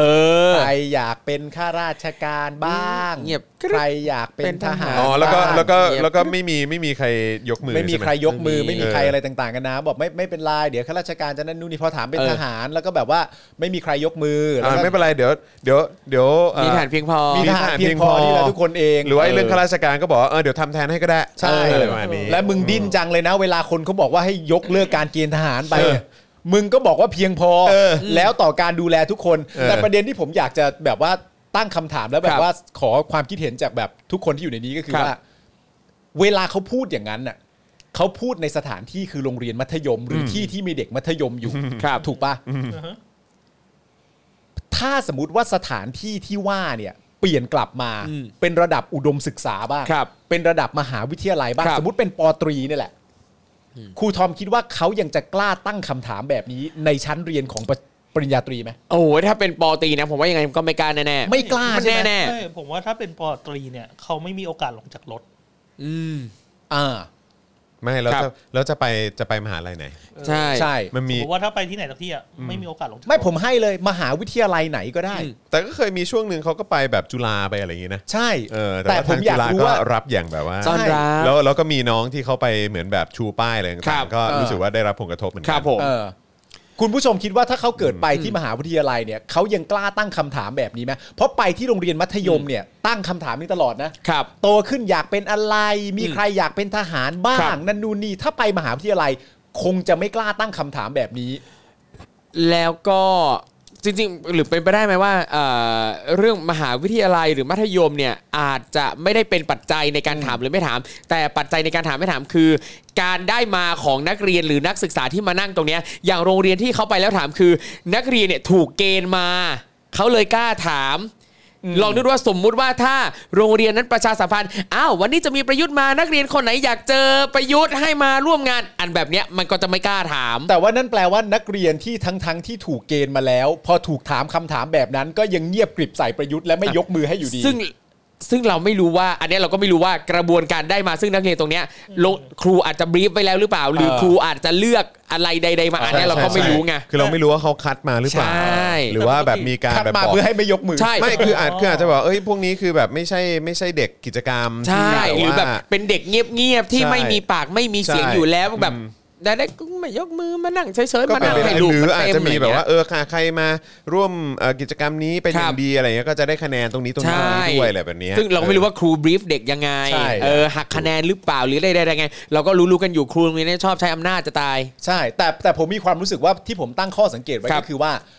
มันจะต้องมีเวลาวันหนึ่งที่เดินมาถึงก็คือว่าแม้กระทั่งโรงเรียนมัธยมก็ไม่กล้าถาม ครับ มันต้องเดินทางมาถึงแน่ๆว่าแม้กระทั่งเป็นโรงเรียนมัธยมเนี่ย ประยุทธ์ก็จะไม่กล้าถามคำถามอะไรแบบ ค นี้ รับ นะฮะ ครับผม นะครับ ก็ตามสไตล์แหละครับ ถ้าเกิดว่าแน่จริงอย่างที่บอกไปนะครับ ก็ต้องลงพื้นที่แบบโดยที่ไม่ต้องคัดคนดิ ครับ เออนะคถูกรับต้อง ไปพบเจอกับคนในพื้นที่จริง ครับ ๆ ในสถานที่นั้นจริง ๆ จะไปเยี่ยมเยียนหมู่บ้าน พื้นคที่รับ ชุมชนนั้นชุมชนนี้ก็ไปเจอเขาจริง ๆ อย่างนั้นเลย ใช่ นะครับคือมันคือมันไม่มีทางครับที่แบบว่าเราจะได้ฟังถึงความคิดเห็นหรือความ ครับ รู้สึกของคนในพื้นที่จริง ๆ ที่เขาได้รับเอ่อประสบกับปัญหา ครับ อะไรแบบนี้ถ้าเกิดว่าคือแค่ 1 วันก่อนที่นายกจะมาเนี่ยก็ยัง เออ มีการตั้งป้ายอะไรต่าง ครับ ต้อนรับอะไรต่างๆ ซึ่งมันมันดูไม่ธรรมชาติอ่ะ เออ ก็คือแบบมันใช่เรื่องเหรอที่แบบว่าคือคนเนี้ยคือต้องทำหน้าที่รับใช้ประชาชนน่ะแต่กลายเป็นว่าประชาชน คือต้องเอาเงินภาษีของประชาชนน่ะมาทำป้ายต้อนรับ ใช่ ให้กับคนคนเนี้ยแล้วนี่คือนี่คือคนที่ยึดอำนาจเข้ามาด้วยนะ เออ คือแม้กระทั่งจะเป็นรัฐบาลหรือนายกที่มาจากการเลือกตั้งของประชาชนน่ะ เออ ครับ คือจริง ๆ แล้วผมก็ไม่เห็นด้วยกับการที่จะมีป้ายอะไรแบบนี้ ครับ นะ ใช่ รัฐมนตรีอะไรต่างๆก็เหมือนกัน ใช่ จะไปงานสัมมนาไปอะไรก็ตามคือมัน ใช่ มันใช่เรื่องเหรอ เออ แล้วเงินภาษีของประชาชนคือต้องมาทำอะไรไร้สาระแบบนี้เพื่อต้อนรับ ครับคนที่อาสา เออ แบบว่าเข้ามารับใช้ประชาชนเนี่ยนะ ไม่แล้วอย่างเงี้ย มันย้อนแย้ง ไอ้พวไอ้กเหี้ย สถานที่แบบอย่างน้ำท่วมอะไรต่างๆนานาเนี่ย มันเดินทางไปในสถานที่ที่ประชาชนเขาเสียหายอยู่แล้ว ครับ ตั้งแต่แรกอะ ใช่ คือแค่มีป้ายแบบขึ้นบิลบอร์ดต้อนรับ แบบว่าจากสนามบินหรือว่าตรง เออ ที่จอดฮออะไรต่างๆเนี่ยมันก็ดูทุเรศมากพอแล้ว ใช่ เออ แล้วมันแล้วประ คื เด็ อน แทนที่จะเอาเงินทำป้ายอะไรพวกนั้นน่ะเอาไปช่วยเหลือ คนที่เขาคน้ำรับ ท่วมแบบบ้าน เออ พัง ตอนสมัยยิ่งรักษณ์เนี่ยเอออถ้าเกิดว่าน้ำท่วมเนี่ยเขาเยียวยาเท่าไหร่สองแสนใช่ไหม ใช่ ครับ เออแต่ว่านี่ยุคประยุทธ์นี่เท่าไหร่ไม่ถึงแสนด้วยซ้ำ ไม่ นะ ถึง เออใช่ไหมฮะ ก็แบบแล้วคือมึงยังเอางบประมาณมาลงกับการทำป้ายต้อนรับอะไรแบบนี้อีกเหรอ ครับ ทั้งทั้งที่เขามีหน้าที่เข้ามาแล้วก็แก้ไขปัญหาให้กับพื้นที่นั้นๆ แต่ว่าเมื่อเขามาถึงอ่ะต้องต้อนรับเขาอีกทีหนึ่งเลยเหรอ ใช่ อะไร ใช่มีคนบอกว่าเขาไม่ได้อันนี้ไม่ใช่อาสามานี่เสือกครับ ใช่ครับก็ ค คื รั อบเสือกมายึดอำนาจ ครับผม แต่คือมันก็บอกไงว่าเออแบบเสียสละมาแก้ปัญหาประเทศ เออก ลัวมากว่า ใครขอก ลัวมากว่าประเทศจะเกิดสงครามกลางเมือง ครับ ใช่ เออความเห็นต่างจะทำให้ประเอ่อสังคมไทยไปต่อไม่ได้ เออ ก็เลยต้องเสียสละเข้ามายึดอำนาจ มาทำรัฐประหาร ครับ ใครเชิญมึงเข้า ผม มา อยากรู้ว่าใครไปร้องขอ ไม่มี เพราะว่าถ้าเกิด คิ ค ด น เอง อาสา ไง มันต้อง คิด มี เอ ค ง นแบบว่า คิดเอง ประยุทธ์ค่ะ คิดเอง แต่ ครับ เราก็ไม่รู้นะ ว่าเขารู้สึกอย่างนั้นจริง ๆ หรือเปล่าเพราะเห็นบอกว่าคิดมาแล้วหกเดือนไง ใช่ ใช่ไหมฮะ ครับ ก่อน คิดแบบ อ รู้ ทำ กันด้วยนะ เออ ก่อนทำนะ รู้กันกับไอ้คนที่เป็นผู้นำที่ถือไมค์พูดอยู่ทุกวันทุกวันนะ ที่ชวนเป่านกหวีดอะ ที่ชวนเป่านกหวีดอ่ะ นะครับ แปลกดีเหมือนกันนะ นั่นนะสิครับ เออ ก็คงแบบคงถามความคืบหน้าอะไรแบบนี้มั้ง ครับ เออนะฮะจะได้รู้ว่าเอ้ยมันรุนแรงขนาดไหน ต้องออกมาหรือเปล่า เออ ครับ เพราะจริงๆเนี่ยเรามีความรู้สึกว่าการยึดอำนาจเนี่ยมันควรจะ ไม่ว่าคุณจะใส่เสื้อสีอะไร คุณควรจะไม่รู้เนื้อรู้ตัวทั้งหมดทุกคน ครับ แต่นี่ดูเหมือนไอ้เชี่ยมันมีคนรู้ว่ะ ใช่เออแล้ว แปลกเว้ย ชอบพูดกันจ้างไอ้เรื่อง conspiracy theory อ่ะ เออ เข้าใจไหมคือแบบว่าบอกว่าไอ้พวกสามกีบจะอย่างนั้นไอ้พวก เออ เสือแดงจะอย่าง ครั นี้ บ ไอ้ เออ พวกคนรุ่นใหม่มันอย่างนั้นอย่างนี้ โดน เออ แบบว่ามีมีแบบโดนมหาอำนาจต่าง ครับ ต่างแดน เออ แบบว่ามา เออเออเออ มาแบบว่ามาสุมมาแบบว่ามามาแบบยุยงปลุก ครับ ปั่นอะไรหรือเปล่า แต่นี่คือแบบอ่ะมึงเอา conspiracy theory เนี้ย ครับ ที่มาของการทำรัฐประหารนะให้เคลียร์ก่อนไหมอะ เออ ครับ ง่ายๆเนี่ยที่ ไม่ มัน ต้องไปชี้คนอื่นหรอก ที่มันเกิดขึ้นในประเทศไทยเนี่ย มึงเคลียร์หรือยัง เออ ครับผมนะฮะอ่ะโอเค คราวนี้มาต่อกันดีกว่านะครับ ประเด็นเรือดำน้ำครับ อ้าว ครับยังไม่ ผม จบนะครับนะฮะ อะไรฮะเนี่ย เพื่อไทยแฉนะครับ กรณีซื้อเรือดำน้ำครับ ชี้ว่าความผิดสำเร็จแล้วนะครับ เหตุเพราะกองทัพเรือจ่ายภาษีแทนเอกชนสอว่าจะเป็น G2G เกนะครับ เตรียมยื่นเรื่องทวงถามสัปดาห์นี้ครับ ครับ อ่า นะฮะเมื่อวานนี้นะครับ เช่นเคยครับนะฮะขาประจำเรือดำน้ำเนี่ยนะฮะ ครับผม ยุทธพงศ์จรัสเสถียรครับ เขาถนัดด้านนี้เหรอฮะ ไม่รู้เขา ใช่ เก่ง เขา นะฮะ เขาแบบเขาจี้เรื่องนี้แบบกัดไม่ปล่อยเลย ซึ่งถือว่าเป็นเรื่องที่ดีแล้ว ใช่ นะครับ ใช่ดีแล้วครับชื่น นะ ช ฮะ ม รองหัวหน้าพักเพื่อไทยครับ เออ แถลงถึงมหากาบโครงการจัดซื้อเรือดำน้ำมูลค่ารวม 44,222 ล้านบาทครับ 40,000 กว่าล้านนะครับ ครับ โดยพบว่ามีความเชื่อมโยงกันนะครับ อยู่ระหว่างบริษัท CSOC กับตัวแทนในประเทศไทย คือบริษัทนัทพลจำกัดนะครับ อย่างชัดเจน ครับ นี่ชื่อชื่อบริษัทนะเนี่ย เนื่องจากบริษัท CSOC เนี่ยนะครับ คือบริษัทตัวแทนในหน้าในประเทศไทย ของนายวรพจน์ หรือเสียบอยสกายครับ ครับ นะ ครั ฮะ บ ผู้ถือหุ้นบริษัทนัทพลครับ ดังนั้นเนี่ยบริษัท CSOC จึงไม่ได้เป็นตัวแทนของรัฐบาลจีนแบบที่กล่าวอ้าง อ่า แต่เป็นเพียงในหน้าที่เข้ามาทำ G2G เก๊เท่านั้นเอง alright เอาละครับ เอาละฮะ นะฮะเพราะพบว่ามีหลักฐานใบเสร็จความสำเร็จแล้วนะครับนะฮะกล่าวคือการจัดซื้อเรือดำน้ำลำที่ 1 มูลค่า 12,424 ล้านบาท แบบไม่มีเครื่องยนต์ ครับ เออ ที่กองทัพเรือมีหนังสือแจ้งไปถึงกมทงบประมาณว่า ได้ทำการทยอยจ่ายภาษีแทนบริษัท CSOC ไปแล้ว 463 ล้านบาทครับจาก 820 ล้านบาทครับ ครับ ทั้งที่กฎหมายยกเว้นการจ่ายภาษีมูลค่าเพิ่ม หากมีการจัดซื้อแบบ G2G คือถ้าเกิดว่าซื้อแบบ G2G เนี่ยก็คือว่าก็มีการยกเว้นใช่ไหมล่ะ ครับ นะครับแต่ว่าอันนี้เนี่ยคือกลายเป็นว่าเอ่อกองทัพเรือเนี่ยบอกว่าจ่ายภาษีแทนบริษัทนี้ไปแล้ว เออ เพราะฉะนั้นก็แปลว่ามันไม่ได้ G2G อะสิ นั่นแปลว่า มันก็มี 2 อย่างที่ฟังดูแปลกหนึ่งก็คือมันไม่ใช่ G2G ครับ กับ 2 คือทำผิดกฎหมาย เอายังไงฮะเนี่ยเออนอกจากนี้นะครับยังปรากฏว่าบริษัท CSOC เนี่ยรับทำโครงการสร้างท่าเรือจอดเรือดำน้ำ857 ล้านบาทครับ แบ่งเป็นการขุดลอดนะครับ833 ล้านบาท ค่าใช้จ่ายพิเศษ ค่าใช้จ่ายพิเศษนะครับ 24 ล้านบาท ครับ และโครงการอู่ซ่อมเรือดำน้ำ995 ล้านบาทครับ ครับ ปรากฏงบสร้างห้องน้ำห้องส้วม 2 หลัง 3 ล้านบาท อู้มา แพงกว่าบ้านทาวน์เฮาส์ในกทมอีกนะครับเนี่ย ครับ ครับ เอ ผม อนะครับ แล้วยังไงต่อฮะครูทอมครับ นี่เลยครับ นายยุทธิพงศ์นะครับ ก็ได้กล่าวต่อครับว่า ขอตั้งคำถามถึงพลเอกประยุทธ์จันทร์โอชา นายกรัฐมนตรี และพลเอกประวิตยวงษ์สุวรรณรองนายกรัฐมนตรี นายอาคมเติมพิทยาภัยศิษย์รัฐมนตรีว่าการกระทรวงการคลัง อธิบดีกรมสรรพากร และพลเอกสมประสงค์นินสมัยผบกองทัพเรือนะครับว่าทำไมกองทัพเรือจึงต้องจ่ายภาษีมูลค่าเพิ่มแทนบริษัท GSOC ทั้งที่ G2G เนี่ยมันได้รับการยกเว้น นั่น ตาม น่ะ ก สิ ฎหมายด้วยนะ ใช่ เออ พร้อมกับตั้งคำถามว่าการกระทำแบบนี้เนี่ยคือพฤติกรรมร่วมมือกับต่างชาติ โกงเงินภาษีประชาชนใช่หรือไม่ ขอให้ช่วยตรวจสอบความไม่ชอบมาพากล และสร้างความโปร่งใสให้กับเรื่องนี้ด้วย โดยจะยื่นเรื่องทวงถามต่อไปอีกนะครับ ภายในสัปดาห์นี้เจอกันแน่นอน ไม่หยุด นะครับ ไม่หยุด นะ ไม่หยุดจริงๆฮะ ไม่หยุด ชอบความว่าเออ มึงเจอกู เดี๋ยวเดี๋ยวเจอกันแน่ เออ เดี๋ยวเจอกันแน่ เกิดมาเพื่อเรือดำน้ำนะครับ ครับผม ทั้งนี้นะฮะนายยุทธพงศ์นะครับ เคยให้ข้อมูลเกี่ยวกับบริษัท GSOC ไว้ว่า บริษัทนี้ได้บริจาคเงินจำนวน 2 ล้านบาท ให้มูลนิธิป่ารอยต่อ 5 จังหวัดภาคตะวันออก ซึ่งมีประวิทย์เนี่ยนะฮะในฐานะประธานมูลนิธิป่ารอยต่อเป็นผู้รับมอบ นอกจากนี้ยังมีผู้ถือหุ้นในบริษัทดังกล่าวได้บริจาคเงิน 5 ล้านบาท ซื้อโต๊ะจีนพักพลังประชารัฐอีกด้วย อ่าอ่ายั ยังไงนะเออขอขอขอเน้นย้ำประโยคเออเออเขาเรียกว่าย่อหน้านั้นอีกทีได้ไหม โอเค ฮะ ใช่ครับ เออขอขอย้ำอีกรอบคุณผู้ชมฟังดีๆนะ ครับ ณเจ้า ผม ว่ามันน่าฟังมาก มัน อย่า น่าฟังมากครับ ใช่ มันมันมันรื่นหูมากเลยครับครับผม คุณยุทธพงศ์เนี่ยนะฮะเคยให้ข้อมูลเกี่ยวกับบริษัท GSOC นะครับว่า CCSOC อ่า CSOC นะครับว่าบริษัทนี้เนี่ยนะครับเคยบริจาคเงิน 2 ล้านบาท ให้มูลนิธิป่ารอยต่อ 5 จังหวัดภาคตะวันออก ครับ ซึ่งมีประวิทย์เนี่ยนะครับเป็นประธานมูลนิธิ อืมอ่าอันนี้ดอกจันหนึ่งหนึ่งอันแล้วนะ อัน ครับ ที่ ผม หนึ่ง อันที่ เออ หนึ่งคือเคยเอ่อบริจาคเงิน 2 ล้านบาท ครับ ให้กับมูลนิธิเอ่อมูลนิธิป่ารอยต่อ ซึ่งพลเอกประวิทย์เนี่ยเป็นประธานมูลนิธิด้วย ใช่ ซึ่งประวิทย์เนี่ยก็เป็นคนรับมอบเองด้วย อ่า เออ ครับผม อีกประเด็นหนึ่งนะครับก็คือมีผู้ถือหุ้นในบริษัท CSOC เนี่ยนะครับ ได้เคยบริจาคเงิน 5 ล้าน เออ เพื่อซื้อโต๊ะจีนพักพลังประชารัฐด้วย ไอ อ้า ซี ว เฮ้ย เฮ้ย มัน เปล่าก็แค่เล่าให้ฟังเฉย ไม่มันเป็น ใช่ ข้อมูล ๆก็เล่าให้ฟังเฉยๆ ใช่มันเป็น ใช่ ข้อมูลที่มาจากคุณยุทธพงษ์ไง เออ แค่นั้นเรายังไม่ได้เชื่อมโยงอะไรเลยเนาะ ใช่รับ ก็คือบริ ใช่ บริษัทดังกล่าวเนี่ยก็คือ ครับผม 2 ล้านบาท ครับ จากมูลที่ป่ารอยต่อใช่ไหมครับ ใช่ ที่ ครับผมมีที่มีประวิทย์อยู่ประวิทย์มารับเองด้วย ครับ คือกันนั่นคือ 2 ล้านนะฮะ ครับ เงินอีกก้อนหนึ่งฮะจำนวนประมาณ 5 ล้านบาทเนี่ย ค ค รั รั บบ เอ่อเกี่ยวข้องกับการซื้อโต๊ะจีนพักพลังประชารัฐนี่ ใช่ นี่เป็นแค่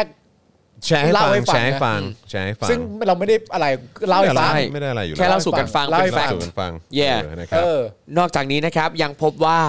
กองทัพเรือมีการแอบอ้างใช้รูปประธานาธิบดีสีจิ้นผิง ในการแถลงข่าวที่กองทัพเรือด้วยครับ ครับ โดยอ้างว่าเป็นพิธีลงนามซื้อขายเรือดำน้ำลำที่หนึ่ง อ่าที่หนึ่ง นะ เออ เออ เอาสีจิ้นผิงมาด้วย ใช่ เอารูปสี เอา จิ้น รู ผิ ป งมาใช้ เอารูป เออ เอารูป อ่า สีจิ้นผิงมาใช้นะ เพื่อให้ประชาชนน่ะเข้าใจว่าประธานาธิบดีสีจิ้นผิงอ่ะมาร่วมลงนาม เออ ทั้งทั้งที่ภาพดังกล่าวเนี่ยเป็นภาพการเฉลิมฉลอง 70 ปีกองทัพเรือจีน ไม่ได้เกี่ยวข้องอะไรกับการลงนามซื้อเรือดำน้ำเลย ไม่แล้วคือประโยชน์มันคืออะไร คือการที่กองทัพเรือเอารูปประธานนายบดีสีจิ้นผิงมาเนี่ย ครับ มันทำให้ประชาชนความรู้สึกว่า อ่ะ อย่างนี้ก็ G2G แน่ๆ ถูกต้องจีดูจี โอ้ถ้า เชื่อใจได้ ถ้ามีรูปประธานสีจิ้นผิงนี่ต้อง G2G แล้วแหละ ใช่ อ๋อเหรอค ก็ รับ ไม่แน่นะ ก็เป็นไปไม่ เออ ได้นะครับ ไม่แน่นะ เพราะถ้าไม่ G2G จะเอารูปมาใช้ทำไม ถูกต้องนี่ไงพอประชาชนเชื่อปั๊บเออนั่นนี่หนูนเรื่องภาษีเรื่องอะไรต่างๆนานานะค ครั รับบ นายยุทธพงศ์เนี่ยฮะยังบอกไว้ด้วยครับว่าหลังจากนี้นะฮะพักเพื่อไทยจะนำเรื่องการนำภาพประธานาธิบดีสีจิ้นผิง มาแอบอ้างว่าเป็นการซื้อขายแบบ G2G หรือแบบรัฐต่อรัฐเนี่ยนะครับจะเอารูปนี้คือเพื่อไทยนะจะเอารูปนี้นะไปยื่นให้เอกอัครราชทูตจีนประจำประเทศไทย เพื่อส่งเรื่องให้รัฐบาลจีนตรวจสอบเรื่องนี้ต่อครับ ว่าบริษัท GSOC เนี่ยบังอาจแอบอ้างประธานในธิบดีสีจิ้นผิงหรือไม่ ซึ่งถ้าเป็นแบบนี้จริงเนี่ยนะครับอาจจะก่อให้เกิดผลกระทบระหว่างความสัมพันธ์ระหว่างประเทศ เออ เอาแล้วรอดูเลยนะครับว่าความสัมพันธ์ไทยจีนจะเป็นยังไงนะ อุ๊ย ครับ อันนี้อันนี้อันนี้โหดกว่านะ เพราะ ครับ ว่าอันนี้ก็เป็นคือถ้าจำได้เรื่องซีโนแวคใช่ไหม ครับ ที่ไม่ว่าจะเป็นประธานสภา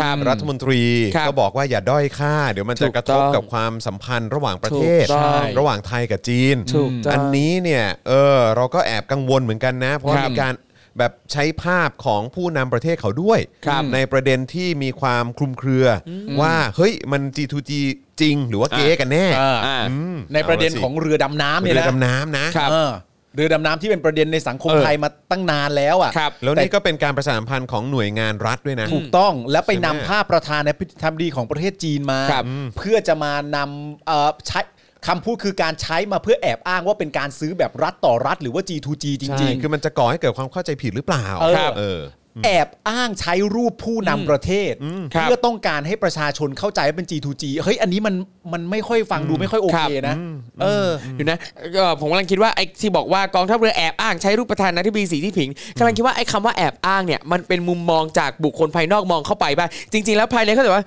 เอ่อภายในกองทัพเรือเขาอาจจะแค่มองว่า เอ๊ะอยากจะยกย่อง อยากจะให้เกียรติเฉยๆไม่ได้มีเจตนาจะแอบอ้างนะเพราะว่าแม่งน่าจะมา คืตอรงเนี้ย คือคือคือข้างในเขาอาจจะอ้างแบบนั้นก็ได้ เออ แต่ว่าอันนี้ก็เป็นมุมมองของคุณยุทธพงศ์ ใช่ครับ ไหมฮะ ผม คุณยุทธพงศ์จรัสเสถียรใช่ไหมค เอา รับ จริงเนี่ยคือผมว่าพอเป็นประเด็นเนี้ยอยากจะรอฟังเลยว่าตัวแล้วเดี๋ยวกองทัพเรือเนี่ยจะออกมาบอกว่ายังไง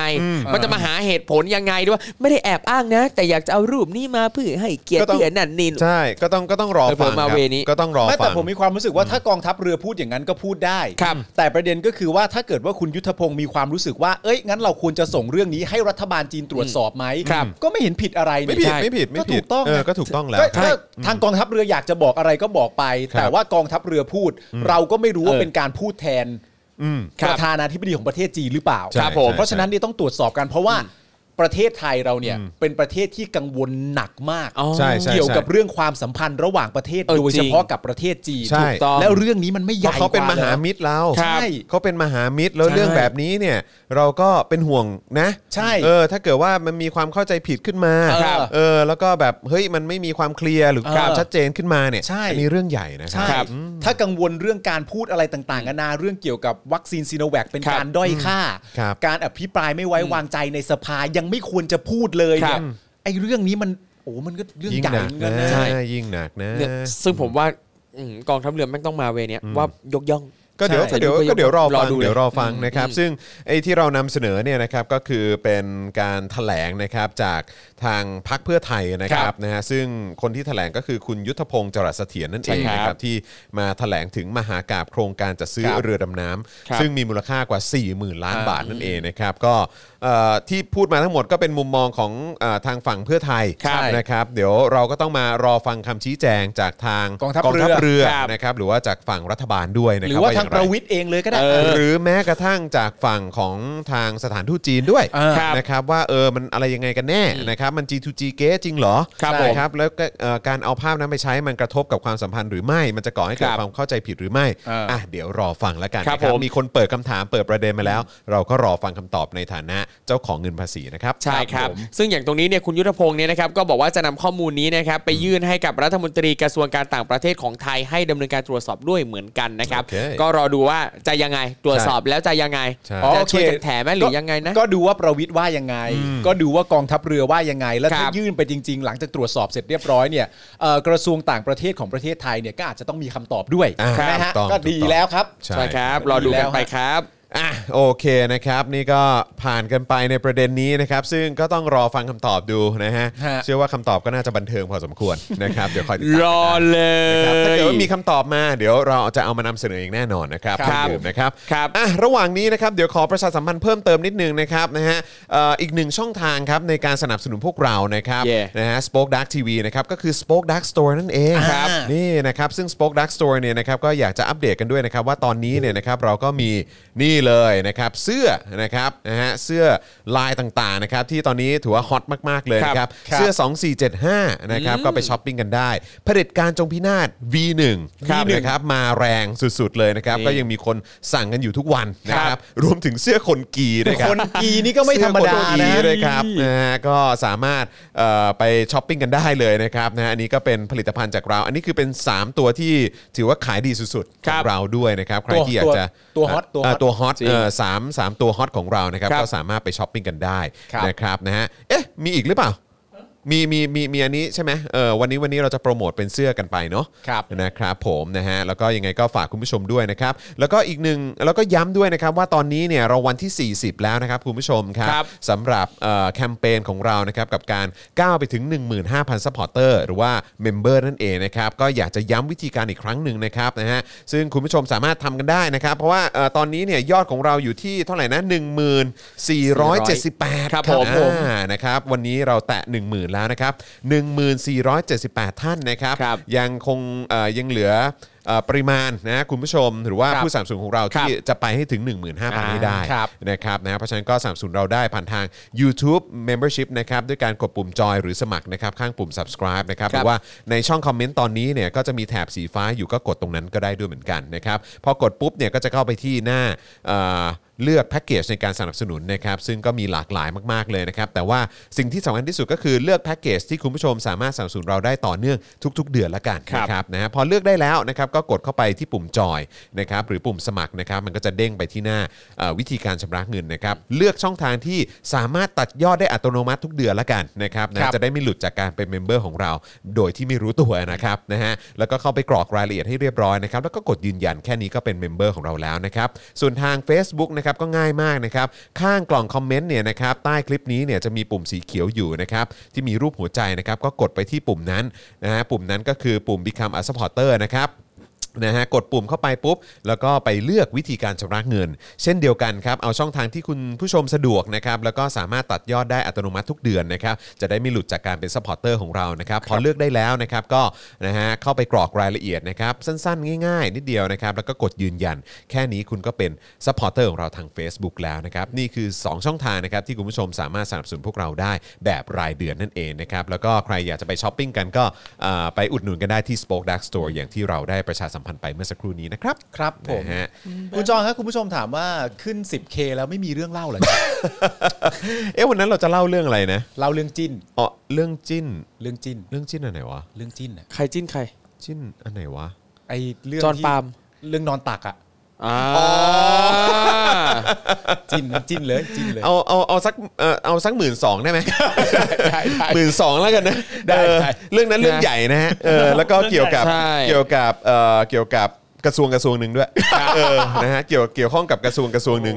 ของประเทศนี้ด้วยฮะเรื่องใหญ่จริงเรื่อง ทุ ให ก ญ่ การอจริ อง กมาพูดเนี่ยมันมีราคาที่ต้อง มัน จ่าย มีราคานะคุณผู้ชมครับ มันเป็นเรื่องของกระทรวงเลยนะฮะ นะครับนะฮะขอขอเป็นที่หมื่นสองก่อนละกัน ครับ นะครับถ้าถ้าแตะหมื่นสองปุ๊บเนี่ยโอ้โหนะครับเดี๋ยวเดี๋ยวสัญญาว่า เดี๋ จะ ยวเรื่อง เล่า นี้มาฮะ จะเล่าให้ฟังนะครับ ผม คุณแบงค์หัตถชัยถามว่าตัดยอดจากมือถือได้ไหมครับ ได้ครับก็คือถ้าเอ่อผูกกับเครือข่ายโทรศัพท์มือถือ ถ้า ครับ ตอนตอนที่ นะครับ คุณแบงค์สมัครอะครับ ก็คือปิด Wi-Fi ไปก่อนครับ ให้ใช้ 4G หรือ 5G ใช่ ในการ นะ สมัครอะครับ ใช่ อืม เพราะว่าถ้าเปิดถ้าเปิด Wi-Fi เนี่ยมันมันจะมันจะไม่ไม่มีตัวเลือกที่เป็นเครือข่ายโทรศัพท์มือถือขึ้นมาให้ ครับ นะครับแต่ว่าถ้าเกิดว่าเราเปิดเป็นเป็นเอ่อ 3G 4G 5G เนี่ยนะครับมันก็จะมันก็จะโชว์ขึ้นมาตรงคหน้า รับ หน้าเลือกแพ็กเกจด้วย ครับ นะครับ ครับ ถ้าเกิดใช้เครือข่ายโทรศัพท์มือถือไหนก็พ่วงไปกับเอ่อเครือข่ายเอ่อที่เราใช้อยู่ก็ได้นะครับนะครับนะฮะขอบคุณนะครับเอ่อคุณโซฮอตบอกว่าโอ้ยอยากรู้เลยนะครับ หมื่นสองครับหมื่นสองครับ หมื่นสองฮะหมื่นสองครับ ห ห มื่ มื่นนส ส อ อง งครับ มา ตอนนี้ แครับ ตอนนี้เท่าไหร่ละหมื่นหมื่นสี่ร้อยเจ็ดสิบแปดเอ ครับ ออีกนิดเดียวก็หมื่นสองแล้ว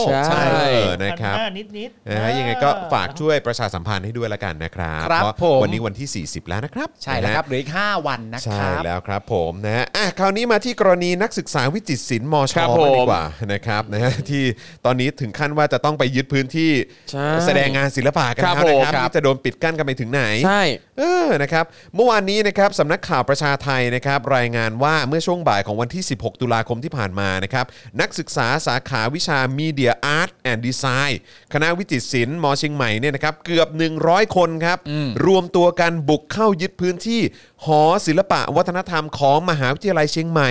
คืนจากผู้บริหารคณะ และผู้บริหารของมหาวิทยาลัยครับ เพื่อเข้าไปติดตั้งผลงานจัดแสดงศิลปะประจำปี โดยปีนี้เนี่ยใช้ชื่อว่า Media Art and Design Festival นะครับ หลังจากที่ผู้บริหารมหาวิทยาลัยเชียงใหม่เนี่ยมีความพยายามตรวจสอบ และเซ็นเซอร์ผลงานศิลปะของนักศึกษา และผู้บริหารคณะวิจิตรศิลป์ครับ โอ้ยนี่คือไม่อยากจะเชื่อเลยนะครับว่าคำว่าเซ็นเซอร์เนี่ย ครับ มันจะเกิดขึ้น ครันะบฮะจากคนที่มีส่วนเกี่ยวข้องกับเรื่องราวของศิลปะ ถูกต้อง โดยตรงอ่ะ จริงครับ นะครับ เพราะศิลปะนี่ไม่ควรโดนเซ็นเซอร์นะฮะ ศิลปะจากการถ่ายทอดของศิลปินที่ ค มี รับ จินตนาการและกล้าส่งเสียง ใช่ครับ ใช่ไหม เออการเซ็นเซอร์นี่มันไม่ควร โอ้โห มันมันไม่ควรเกิดขึ้นครับ ครับครับ โดยก่อนหน้านี้เนี่ยกลุ่มนักศึกษาได้ไปแจ้งความดำเนินคดีกับผู้บริหารมหาวิทยาลัยเชียงใหม่ โอ้โห ที่งดให้นักศึกษาคณะวิจิตรศิลป์เนี่ยใช้สถานที่ในการจัดแสดงศิลปะประจำปี ย้ำอีกครั้งนะครับว่ามันเป็นกิจกรรมหรืองานประจำปี แสดงว่าก็มีกันทุก ๆ ปีอยู่แล้ว ใช่ นะกิจกรรมเนี้ยนะฮะ หลังจากทางนักศึกษาเนี่ยได้ทำหนังสือเพื่อขอใช้สถานที่เพื่อจัดกิจกรรม ซึ่งเป็นประเพณีที่ทำกันมาต่อเนื่องทุกปี นี่ไงล่ะ แต่ถูกทางผู้บริหารปฏิเสธครับ อ้าว โดยอ้างเหตุผลว่าเอ่อโดยอ้างเหตุผลว่าด้วยระเบียบการขอใช้พื้นที่ของหอศิลปะวัฒนธรรม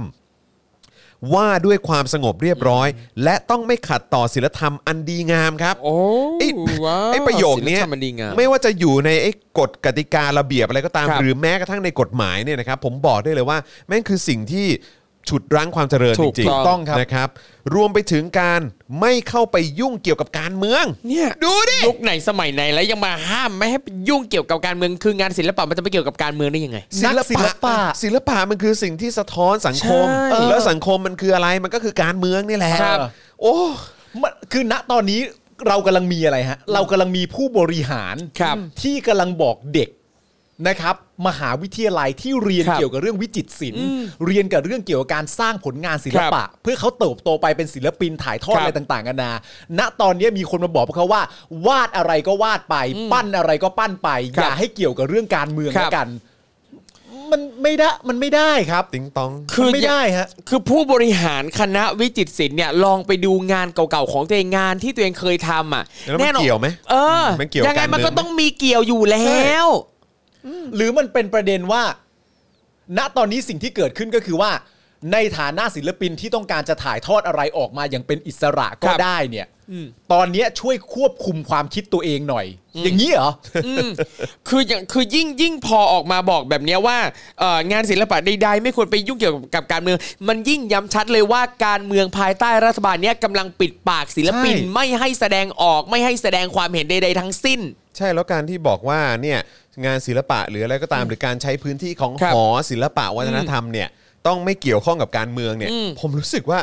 เฮ้ย แม่งไม่น่าเชื่อเนอะ แล้วผมตกใจมากด้วยว่า ครับ ถ้ามันมีกฎนี้มาตั้งนานแล้ว หรือว่า อืม แบบหรือคิดกฎนี้กันขึ้นมาเนี่ย ครับ หรือว่าไม่รู้เหมือนกันว่าในเอกสารแบบที่บอกว่าจะมาใช้พื้นที่อะไรต่าง ครับ ๆเนี่ยต้องไม่เกี่ยวกับการเมืองนี่ผมตกใจมากนะ ใช่ ว่าหอศิลปะวัฒนธรรม ครับ ที่เชียงใหม่ที่มอเชียงใหม่เนี่ย อืม เขามีกฎแบบนี้ด้วยเหรอเนี่ย เออ แล้ว ตล มี ก กันมาม าก นานหรือยังเนี่ย ครับ แล้วถ้าเกิดมีมานานแล้วแล้วทำไมไอ้ตอนเมื่อแบบ 7-8 ปีก่อนถึง ครับ ยังสามารถโชว์ได้เลย ใช่ครับ ใช่ไหมเพราะก็เคยมีคนเอาเอาเอามาบอกนี่ว่าเอออก็มีก็มีคนเคยเอางานที่เกี่ยวข้องกับการเมืองมาอคอน รับ ด้วยเหมือนกัน ครับ ได้ยมาจัดมาจัดแสดงด้วยเหมือนกัน ไม่แล้วคุณเลือกเลือกว่าผลงานอย่างไหนจะถูกสามารถจัดได้ ครับ ผลงานอย่างไหนจะไม่สามารถถูกจัดได้ ครับ จากการที่มาตีความว่ามันขัดต่อศีลธรรมอันดีงามเอาคำนี้จริงๆเหรอ ฮะ ครับ ว่าดูว่าขัดต่อศีลธรรมอันดีงามไหมเนี่ยฮะโดยที่คุณตัดสินเอาเองอย่างเงี้ยเหรอโอ้โห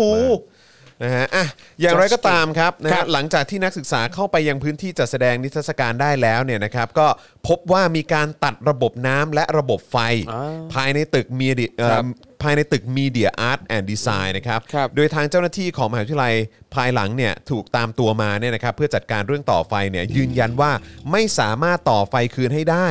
เพราะเป็นคำสั่งของใคร ใครครับ ของคณะบดีคณะวิจิตรศิลป์ครับ คณะบดีคณะวิจิตรศิล คณะบ ป์ ดี เองเลย วิจิต นะ ร ฮะ ศิลป์ คณะบดีคณะวิจิตรศิลป์เนี่ยนะครับ ครับ นะฮะมีคำสั่งให้ตัดน้ำตัดไฟภายในตึก เออ เจ้าหน้าที่เนี่ยไม่สามารถฝ่าฝืนคำสั่งของคณะบดีคณะวิจิตรศิลป์นะครับ ครับ ของมหาวิทยาลัยเชียงใหม่ได้ เออนี่เป็นคณะบดีของคณะไม่ใช่คณะอื่นเลย ค นะ รับ เป็นคณะบดีของคณะวิจิตรศิลป์เองเลยด้วยนะ ใช่ซึ่งอันนี้เป็นการเอ่อยืนยันนะครับแล้วก็เป็นการให้ข้อมูลของเจ้าหน้าที่มหาวิทยาลัย ครับ ที่ถูกตามตัวมาเพื่อให้มาจัดการเรื่องนี้แหละ ครับ ช่วยแก้ไขเรื่องนี้ให้แต่เขายืนยันบอกว่าเขาทำไม่ได้ เพราะว่ามันเป็นคำสั่งของคณะบดีคณะวิจิตรศิลป์ ครับ ที่ให้ตัดน้ำตัดไฟภายในตึก เออ เจ้าหน้าที่ทำอะไรมากกว่านี้ไม่ได้ คือจ ครับ ริงๆอะหลังจากที่นักศึกษาเนี่ยที่มากันกว่าร้อยกว่าคนสามารถเข้าไปได้เสร็จเรียบร้อย เขากลับเข้าไปพบเจอว่าน้ำถูกตัดและไฟถูกตัด ถูกต้องครับ ครับ ก็เลยเรียกเจ้าหน้าที่มาเพื่อให้เจ้าหน้าที่มาดูแลหรือเปิดน้ำเปิดไฟให้หน่อย ใช่ แต่เจ้าหน้าที่ปฏิเสธว่าทำเรื่องนั้นไม่ได้ ครับ เพราะว่ามีคำสั่งของคณะบดีคณะวิจิตรศิลป์เนี่ยฮะ ครับ ที่บอกให้ตัดน้ำตัดไฟ เพราะฉะนั้นเจ้าหน้าที่ไม่มีอำนาจจะเถียงได้ ครับ นะฮะจากคำสั่งของคณะบดีคณะวิจิตรศิลป์เนี่ยครับ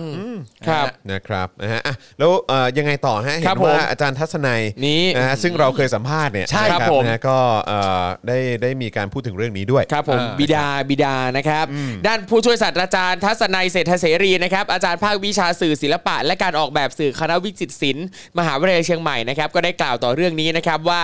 การห้ามนักศึกษามาจัดงานศิลปะในครั้งนี้ โดยอ้างถึงประกาศของมหาวิทยาลัยเมื่อเดือนเมษายนที่ผ่านมา ก็เพื่อให้นักศึกษาจัดกิจกรรมทางการเมืองได้ยากมากยิ่งขึ้น เพื่อไม่ให้เกิดเหตุการณ์ความวุ่นวายต่อสังคมและศิลธรรมอันดีงาม ตนเองเนี่ยนะฮะก็คืออาจารย์ทัศนัยเนี่ยนะครับอยากถามว่าศิลปะเนี่ยจะทำให้เกิดความวุ่นวายต่อสังคมและการเมือง หรือทำให้เกิดความเสื่อมทรามต่อศิลธรรมอันดีงามอย่างไร ดังนั้นการล็อกประตูการตัดน้ำตัดไฟ จึงต้องนำมาสู่การแจ้งความของกลุ่มนักศึกษามหาวิทยาลัยเชียงใหม่ที่ละเมิดสิทธิพวกเขา ขณะที่นายชัชวานบุญปันครับอดีตอาจารย์ภาควิชาฟิสิกส์มหาวิทยาลัยเชียงใหม่นะครับได้กล่าวว่าตนไม่คิดว่ามหาวิทยาลัยเชียงใหม่จะตกต่ำถึงที่สุดขนาดนี้ เหมือนกันเหมือนกันผมรู้สึกเหมือนกัน ผมไม่อยากเชื่อเลยว่าจะ ใช่ ตก ครับ ต่ำแบบว่า ขนาดนี้ ได้ ใช่ครับ นับตั้งแต่มีการรัฐประหารมา ผู้บริหารมหาวิทยาลัยเป็นเครื่องมือของเผด็จการมาโดยตลอด อืมจี๊ด คงจำได้ว่าเมื่อหลายปีก่อนมีการจัดงานวิชาการ แล้วคณาจารย์รณรงค์เรื่องมหาวิทยาลัยไม่ใช่ค่ายทหาร ก็โดนดำเนินคดี เนี่ย มา ซึ่งตอนนั้นมหาวิทยาลัยก็ไม่ได้ยื่นมือเข้ามาช่วยเหลือเลยแม้แต่น้อย ตามสไตล์ครับ ต่อมาครับเมื่อมีการรณรงค์เรื่องเวทีวิชาการไม่ใช่ค่ายทหารที่มชเป็นเจ้าภาพเนี่ยนะครับ ก็มีคนถูกดำเนินคดีเรื่องนี้ ก็ไม่มีสิ่งที่มหาวิทยาลัยออกมาแสดงสำนึกอะไรในเรื่องเหล่านี้เลย ฉะนั้นสิ่งที่นักศึกษาคณะวิจิตรศิลป์ทำอยู่ตอนนี้เนี่ยนะครับ ก็คือการกู้อิสรภาพทางมโนธรรมสำนึกให้มหาวิทยาลัยเชียงใหม่ เพื่อที่จะให้หลุดพ้นจากลัทธิเผด็จการทรราชนิยม โอ้โหนิยม โดยล่าสุดนะครับวันนี้นะครับเมื่อเวลาประมาณ 10บโมงครึ่งที่ผ่านมานักศึกษาคณะวิจิตรศิลป์มชเนี่ยนะครับพร้อมด้วยอาจารย์ก็ได้มีการรวมตัวกันยื่นฟ้องศาลปกครอง เพื่อขอคุ้มครองชั่วคราวจนกว่าจะแสดงงานเสร็จครับ ทั้งนี้ยังมีรายงานข่าวว่าผู้บริหารมชเองก็ได้ไปแจ้งความ ข้อหาบุกรุก และทำลายทรัพย์สินทางราชการต่อนักศึกษา และอาจารย์ที่บุกเข้ายึดพื้นที่หอศิลป์มช เพื่อเข้าไปจัดแสดงศิลปะด้วยเหมือนกัน ก็ฟ้องมาก็ฟ้องกลับกันไปนะครับ ผมนี่ก็เรื่องราวที่เกิดขึ้นในในมชนะครั ใช บ ่นะครับ ก็ ซึ่ง เป็ อย่าน ง ว่าสำหรับผม ครับ เนี่ยมีบทสรุปหรือว่าความรู้สึกที่เอ่อสรุปให้กับข่าวนี้เนี่ยนะครับ ครับ ที่ผมมีต่อผู้บริหารของตั้งแต่คณะบดีคณะวิจิตรศิลป์ไปจนถึงผู้บริหารมหาวิทยาลัยเชียงใหม่เนี่ยนะครับ ครับ ก็คือสำหรับความคิดเห็นของผมเนี่ยนะครับ ที่มีความรู้สึกต่อประเด็นนี้นะครับ ก็คือน่ารังเกียจ ครับ แต่ว่าท่านอื่นรู้สึกยังไงก็แชร์ได้นะครับ ผม ครับ แค่อยากจะตั้งคำถามแบบนี้ครับ ครับ ว่าถ้าเกิดว่าคุณมีลูกเนี่ยนะครับ อืม แล้วลูกคุณเนี่ยเติบโตมาด้วยความรัก ครับ ในศิลปะ อืม ไม่ว่าจะเป็นด้านใดก็ตามเนี่ยนะครับ หลังจากฟังข่าวแบบนี้เสร็จเรียบร้อยแล้วฟังเรื่องที่เคยเกิดขึ้นในอดีตที่มหาวิทยาลัยแห่งนี้ ครั ที่ บ คณะแห่งนี้เนี่ย อืม ครับ มชนี่เป็นสถานที่ที่ควรจะให้ลูกไปเรียนเรื่องเกี่ยวกับศิลปะไหมฮะ ก็คือถ้าถามว่าอ่ะโอเค อย่างประเด็นที่อยากจะถ้าถ้าเกิดว่าอยากจะให้เข้าไปเรียนก็อาจจะเพราะมีอาจารย์อาจาร ทัศนัยอยู่ครับ เออแต่ว่าถ้าด้วยบรรยากาศแบบเนี้ยจะไปทำไมอ่ะ ไม่ผมกำลังแค่จะพยายามพูดถึงว่า นี่ไม่ได้เป็นผลบวกเลยนะฮะ ไม่เป็นเลย นี่ไม่ได้เป็นผลบวกต่อ ครับ ทั้งตัวมหาวิทยาลัยเอง ครับ โดยสโคปใหญ่นะ และทางตัวของคณะวิจิตรศิล ครับ ป์ไม่ต้องพูดถึงหรอกฮะ แต่ ครับ ถา ผม ม แต่ถามว่าเขาแคร์ไหมผมว่าผมผมก็ไม่รู้ว่าเขาแคร์หรือเปล่านะ เขาน่าจะแคร์ ครั นะ บ เหรอ เขาน่าจะแคร์ซะบ้างนะ ถ้าเกิดเขาแคร์จริงๆอ่ะคือเขาเขาก็คงเขาก็คงไม่ทำอย่างเงี้ย ครับ ซึ่งอย่างคณะบดีเนี่ยก็เป็นคนเดียวกับที่มีเกิดเหตุเมื่อปีที่แล้วนะ ใช่ ที่ยังจำได้ที่ว่าดูในคลิปที่แบบอืม ใช่ ที่แสดงความกลางออกมา ใช่ใช่ ไปหา ใช่ ดูว่าฉันเป็นใคร ใช่ใช่ แต่คุณเข้าใจป่าว่าคนบางคน อ่ะ ตักกะเขาอ่ะ ครับ ให้เขาคิดเองอ่ะเขาคิดไม่ได้นะเขาต้องรอกระแสสังคมก่อน อืม นึกออกไหมให้คิด เข้าใจ ออกขึ้นมาเลยเนี่ยคิดไม่ได้ พี่ปาล์มแต่ครั้งที่แล้วเมื่อปีที่แล้วอะกระแสสังคมก็หนักเหมือนกันนะ แม่งก็ เออ ยังคิดไม่ได้ อาจจะต้องใช้กระแสสังคม 2 ปี โอเค มาดูกันว่าจะเป็นยังไง เอาจริงพอเห็นเหตุการณ์แบบเนี้ยมันนึกเอ่อนึกถึงเพลงประจำมหาวิทยาลัยเชียงใหม่ เออ เนื้อร้องเนี่ยเขาบอกว่า มหาวิทยาลัยเชียงใหม่ของเรา งามพร้อมสมภูมิลำเนาที่พวกเราแสนภูมิใจ สร้างความหวังศรัทธา วิทยาพาเรืองไกล คือพอเห็นเหตุการณ์แบบเนี้ยมันไม่ได้เห็นถึง ไม่มี ความหวัง ศ ศ รั รั ท ท ธา ธาหรืออะไรใด ๆ ที่คนจะมีต่อมหาวิทยาลัยเชียงใหม่เลย ผมว่าคือคนสิ้นศรัทธาเพราะ ครับ ตัวผู้บริหารของมหาวิทยาลัย ใช่ เชียงใหม่ และแม้กระทั่งคณะบดีเอ่อคณะวิจิตรศิลป์ ครับ เนี่ยผมว่าเป็นคนที่ทำให้ความศรัทธาที่ ใช่ มี ครับ ต่อสถาบันนี้เนี่ย ผมว่าน่าจะลดไปเยอะเลย ครับผม ใช่ครับ คือผมพูดได้เต็มปากเลยในในฐานะที่เรียนโรงเรียนสาธิตมหาวิทยาลัยเชียงใหม่อะอยู่ในมชมา 6 ปีอะก็รู้สึกเลยว่าผู้บริหารชุดนี้นี่แหละครับ ที่ทำให้มหาวิทยาลัยเชียงใหม่ดังพร้อย ทำให้คือคือมันจากมุมมองของคนข้างนอกและคน ครับ ที่เคย ใช่ เคยอยู่ในสถาบันนั้น ครับ ผมเชื่อว่าก็น่าจะมีความเห็นไปในทางนี้เยอะครับ ครับ อืมะ นี่ รับ คือมันไม่ได้เกินจริงนะที่คำพูดคือแบบตกต่ำมาถึงจุดนี้แล้ว ครับ ใช่คืออันนี้นี่คือความเห็นของใครนะฮะของอาจารย์ชัชวานไหม ใช่ อาจารย์ชัชวาน เออ เอ่อภาควิชาฟิสิกส์ครับ ครับผมคือ นี่ บอกว่ ไม่น่าเชื่อ ไม่คิด นะ ว่ามหาวิทยาลัยเชียงใหม่จะตกต่ำถึงที่สุดขนาดนี้ ครับ คือต้องใช้คำว่าตกต่ำถึงที่สุดนะ อืม อืมนะฮะแล้วก็ ตก จริง ต่ำถึงขนาดปิด ผม กั้น ผมก็รู้สึกเหมือนกัน ผลงานศิลปะ แล้วนี่ก็คือมีการไปแจ้งความข้อหาบุกรุกทำลายทรัพย์สินด้วยทั้งทั้งที่ตัวเองก็ไปสั่ง ใช่ ไปสั่งปิดไม่ให้ สั่ง เขาจัด ปิดตั กิ ด จกรรม น้ำตัดไฟ ทั้ง อะ ทั้งที่หนึ่งมันก็เป็นกิจกรรมที่เขาจัดเป็นเป็นประจำทุกปี ใช่ แล้วก็ที่น่าแปลกใจมากก็คือว่าเฮ้ยมันมีกฎกติกาที่บอกว่าห้ามพูดถึงอะไรที่มันเกี่ยวกับการเมือง ครับ หรือว่าสิ่งที่มันจะอะไรนะ ขัดต่อ ขั ศีลธรรม ศีลธรรม อั อัน นดี ดีงามด้วยเหอ ครับ ซึ่งแบบ เรื่องของศิลปะเนี่ยคือ คุณก็น่าจะรู้อยู่แล้ว ครับ คือออย่าลืมว่าสถานศึกษามันควรจะเป็นพื้นที่ปลอดภัยสำหรับทุกคนให้ได้แสดงออก ถูก ซึ่งแนวคิดหรืออะไรต่าง ถูกใช่ ๆ ถึงแม้ว่าสิ่งที่เขาแสดงออกมาอ่ะสมสมมุติสมมุตินะฮะ ไม่ ว่า ถูก ถ้า ใจ สิ่งนั้ คุ น ณอะ เออมันจะไม่ถูก แต่อย่างน้อยเขาก็ควรจะได้แสดงออกมาแล้วให้เขาได้เรียนรู้ว่าเมื่อเขาแสดงอะไรแบบนี้ออกมา แล้วเกิดอะไรยังไงขึ้น มัน บ้าง เป็นกระบวนการเรียนรู้เอง ใช่ครับ ที่ในสถาบันการศึกษาคือมันเป็นการศึกษา มันก็คือการได้เรียนรู้ ครับ มันเป็นกระบวนการเรียนรู้แสดงออกอะไรออกมา มันมีผลอะไรกลับมา ความเห็นของสังคม ความเห็น ครั ข บ องคนในคลาส ความเห็นของคนใกล้เอ่อที่อยู่ในในในเอ่อพื้นที่นั้นอะไร ครับ เขารู้สึกอย่างไรก็อันนั้นมันก็คือมันก็คือการเรียนรู้ไง ใช่ เออแต่นี่คือคุณก็ไปปิดกั้นการการ ใช่ ที่จะมีโอกาสได้เรียนรู้ ครับ ในความคิดเห็นของคน ในความ ค คิ รั ด บ เห็นของอาจารย์ ในความคิดเห็นของนิสิตนักศึกษา ความคิดเห็นของสังคมในพื้นคที่รับ ของชุมชนตรงนั้นน่ะมันคืออันเนี้ยผมว่ามันเป็นการไปปิดกั้นนะ ครับ ใช่ ปิดกั้นปิดปากตั้งแต่เขายังเป็นนักศึกษา ใช่แล้วคืออเออคือ ไม่หรอกครับ แล้วมันมันเป็นเรื่องของ ฟังแล้วน่ารังเกียจ ครับ การที่แบบว่ามันไม่ใช่แค่การตีความนะฮะมันไม่ใช่มันไม่ใช่แค่ประเด็นการพูดเรื่องแค่ว่าเอ่อเด็กกล้านำเสนอเรื่องอะไรบ้าง ครับ จริง ๆ ไม่ต้องใช้ความกล้าก็ได้แค่เด็กอยากนำเสนอเรื่องอะไรบ้าง ถูกต้องครับ อยากถ่ายทอดอะไรออกมาบ้างอะไรอย่างเงี้ย ครับ แล้วถ้าสมมติว่างานมันได้เปิดตามปกติเนี่ยมันก็จะมีคนเข้ามาดู ครับ หลังจากมีคนเข้ามาดูเสร็จเรียบร้อยเนี่ยแต่ละคนก็จะได้วิเคราะห์วิจารณ์ของตัวเองได้วิเคราะห์การพูดคุย ครับ ถึงแม้ว่าอาจจะแบบบางรูปบางภาพอาจ ครับ จะเป็นว่า เฮ้ย นี่เป็นการสื่อสารประเด็นที่งดงามมาก เออ แต่ผมว่าภาพคุณไม่สวย ก็ว่ากันไป ใช่ อะไรก็ได้ฮะ ครับ อะไรก็ได้ แต่สิ่งที่เกิดขึ้นนะตอนนี้ก็คือว่า งานที่ว่าเนี้ยอย่าไปมีมันมันมันมันทำมันทำไปได้ยังไงฮะ ครับ นักศึกษามหาวิทยาลัย แล้วจริง ๆ จังหวัดเชียงใหม่เนี่ยก็เป็นหนึ่งในจังหวัดที่พูดได้เป็นจังหวัดแบบ จังหวัดวาดภาพอะ ครับ จังหวัดศิลปินอ่ะนึกออกไหม จังหวัดที่เกี่ยวกับศิลปะ ศิล เนอ ปะอะ เออคือเราเราจะจะมองจะมองเขาไปในเวนั้นเนอะเนอะ ใช่ เพราะว่าอาร์ตแกลเลอรี่ก็เยอะแยะ ใน มาก ความ มาย คิดสร้างสรรค์อะไรแบบเนี้ยนะครับ ร้านกาแฟที่เยอะ ครับ ก็จะมาพร้อมกับภาพวาดที่ติดเยอะ ครับ แยะ ผม เช่นเดียวกั ใช่ น ครับ ศิลปินมีช่องทางมีสถานที่ได้แสดงออกกันเยอะแยะมากมาย เมื่อคุณออกมาทำงานแล้ว แต่ ครับ นี่ในรั้วมหาวิทยาลัยอ่ะ ครับ คุณไม่เข้าจัดอ่ะ เนี่ยคือวันก่อนเอ่อเมื่อวันเสาร์ที่ผ่านมาผมก็สัมภาษณ์กับปาเต้ใช่ไหม ครับ แล้วก็คุยกันในประเด็นของการเรียนการการศึกษา ครับ ในระบบการศึกษาไทยเนี่ยแหละ แล้วผมก็มีความรู้สึกว่าเนี่ยถ้าเราถ้าเราอยู่ในอยู่ในสภาพเอ่อการเรียนการสอนแบบเนี้ยคืออยู่ในสังคมที่แบบว่าโอเคอ่ะแบบจบมาแล้วมีมีปริญญา แต่คือแบบว่าต้องต้องมาเจอกับลักษณะแบบเนี้ยคือ ครั ปิ บ ดกั้นบอกว่าอ่ะถ้าคุณอยากจะได้ได้ได้ได้ปริญญา คุณอยากจะจบหรืออะไรก็ตามคุณก็ต้องทำตามที่เราบอก ครับ แล้วคุณเอ่อคุณมีความคิดสร้างสรรค์หรือคุณมีความเห็นอะไรที่มันแตกต่าง หรือคุณคุณมีความเห็นที่มันไม่ตรงกับเราอ่ะคุณก็คุณก็จะโอกาสที่จะได้ปริญญา หรือว่า ครับ จะประสบความสำเร็จจากแบบคณะของเราเนี่ยมันก็มันก็ยาก ครับ ใช่ไหมฮะหรือว่าเออเราก็จะไม่สนับสนุนเราจะไม่ส่งเสริมอะไรคุณหาก ครั คุ บ ณหากคุณมีความคิดเห็นที่แตกต่าง ผมก็มีความรู้สึกว่าเออถ้าอย่างนั้นเราจะเอาปริญญาไปทำไมอ่ะ ครับ ใช่ ใช่ไหมเพราะว่าผมเจอมาเยอะ ผมไปมาผมก็เจอแบบรู้สึกว่าอันนี้ปิดกั้นอันนี้แบบเฮ้ยมันครอบมันมันแบบปิดกั้นความคิดอะไรของเรา ครับ หรือแม้กระทั่งเรียนที่มันเกี่ยวกับอะไรที่เกี่ยวกับสังคมการเมืองอะไรแบบเนี้ยแล้วถูก ครับ บอกว่าเออแบบนี้สิเป็นสิ่งที่ถูกต้องเท่านั้นหรืออะไรแบ ครับบ เนี้ยแบบว่าความคิดที่มันขัดกับหลักการด้วยซ้ำมันเป็นความมันคุณต้องตอบอย่างนี้ คุณถึงจะผ่านคุณถึงจะเอ่อสามารถทำข้อสอบนี้ผ่าน ครับ ได้ คือต้องเห็นไปในแนวทางเดียวกับเขาอะ อืม ซึ่งเรา ค มี รับ ความรู้สึกว่าเฮ้ยแบบนี้มันได้ตรงไหนวะ อืม แล้วก็คือผมก็เลยมีความรู้สึกว่า ปริญญาถ้าถ้าคุณได้มาแบบเนี้ย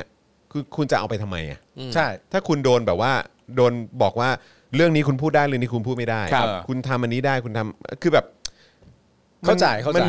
มันคือเจ้าปริญญาไปทำไมเพราะมี ครับ ความรู้สึกว่าอย่างนั้นมันก็เป็นอะไรเก๋ๆอะ ครับ เออ เข้าใจไหมฮะ ไม่ผม แล้วผม คิด ก็ไม่แปลกเลยว่าทำไมน้องๆเขาถึงแบบว่าออกมา เพราะเขารู้สึกว่าเฮียอันนี้มันขัดกับหลักการที่ที่เรื่องของศิลปะ ครั เรื่อบ งของ ของความเปิดกว้างเรื่องของการแสดงออกเรื่อคงรั ข บ องความเท่าเทียม เรื่องของสิทธิเสรีภาพอะไรต่างๆมัน ครับ ขาดกันหมดเลยอะ ครับ เขาเลยออกมาเรียกร้องไงซึ่งมันเป็นสิ่งที่ถูกต้องแล้วแต่กลารแปลว่าเอ้ยถ้าเกิดว่าคุณอยากจะโอเค คุณอยากจะได้รับการยอมรับจากพวกเรา ครับ คุณต้องทำตามคำสั่งเราพวกเอ่อ ครับ เท่านั้น อย่าพูดนะ อย่าแสดงออกเงียบปากไปซะไม่ต้องจัดแสดง เราปิดพื้นที่ ครับ แล้วถ้าทุกคนโอเคไม่ไม่นั่นก็ได้โอเค เรื่องมันก็จะผ่านไป ครับ แต่มันขัดกับหลักการ ใช่ หลักเลยอ่ะ ครับ ของเรื่องของศิลปะอะ ครับ เรื่องของการแสดงออกมันขัดกันแบบล้วนๆเขาก็ออกมาสู้ไง ครับ ไม่แล้วจริง ๆ มันไม่ใช่มันไม่ใช่แค่รายวิชาศิลปะอย่างเดียวนะพอ ครับ พอฟังคุณจรพูดแล้วผมคิดถึงขนาดว่า คือผมเนี่ยจบละครเวทีมาใช่ไหมแล้วผมกำลังคิดว่าตอนที่ผมทำตีสิสอย่างเงี้ย ครับ ถ้าผมอยากจะจบในวิชากำกับหรือการแสดงก็ตามอะแต่นั่นแปลว่าผมอยากจะเขียนบทขึ้นมาเองด้วย ผมผมไม่ได้อยากใช้บทที่มีอยู่แล้วแล้วแปลมา แล้วผมก็เขียนบทละครขึ้นมา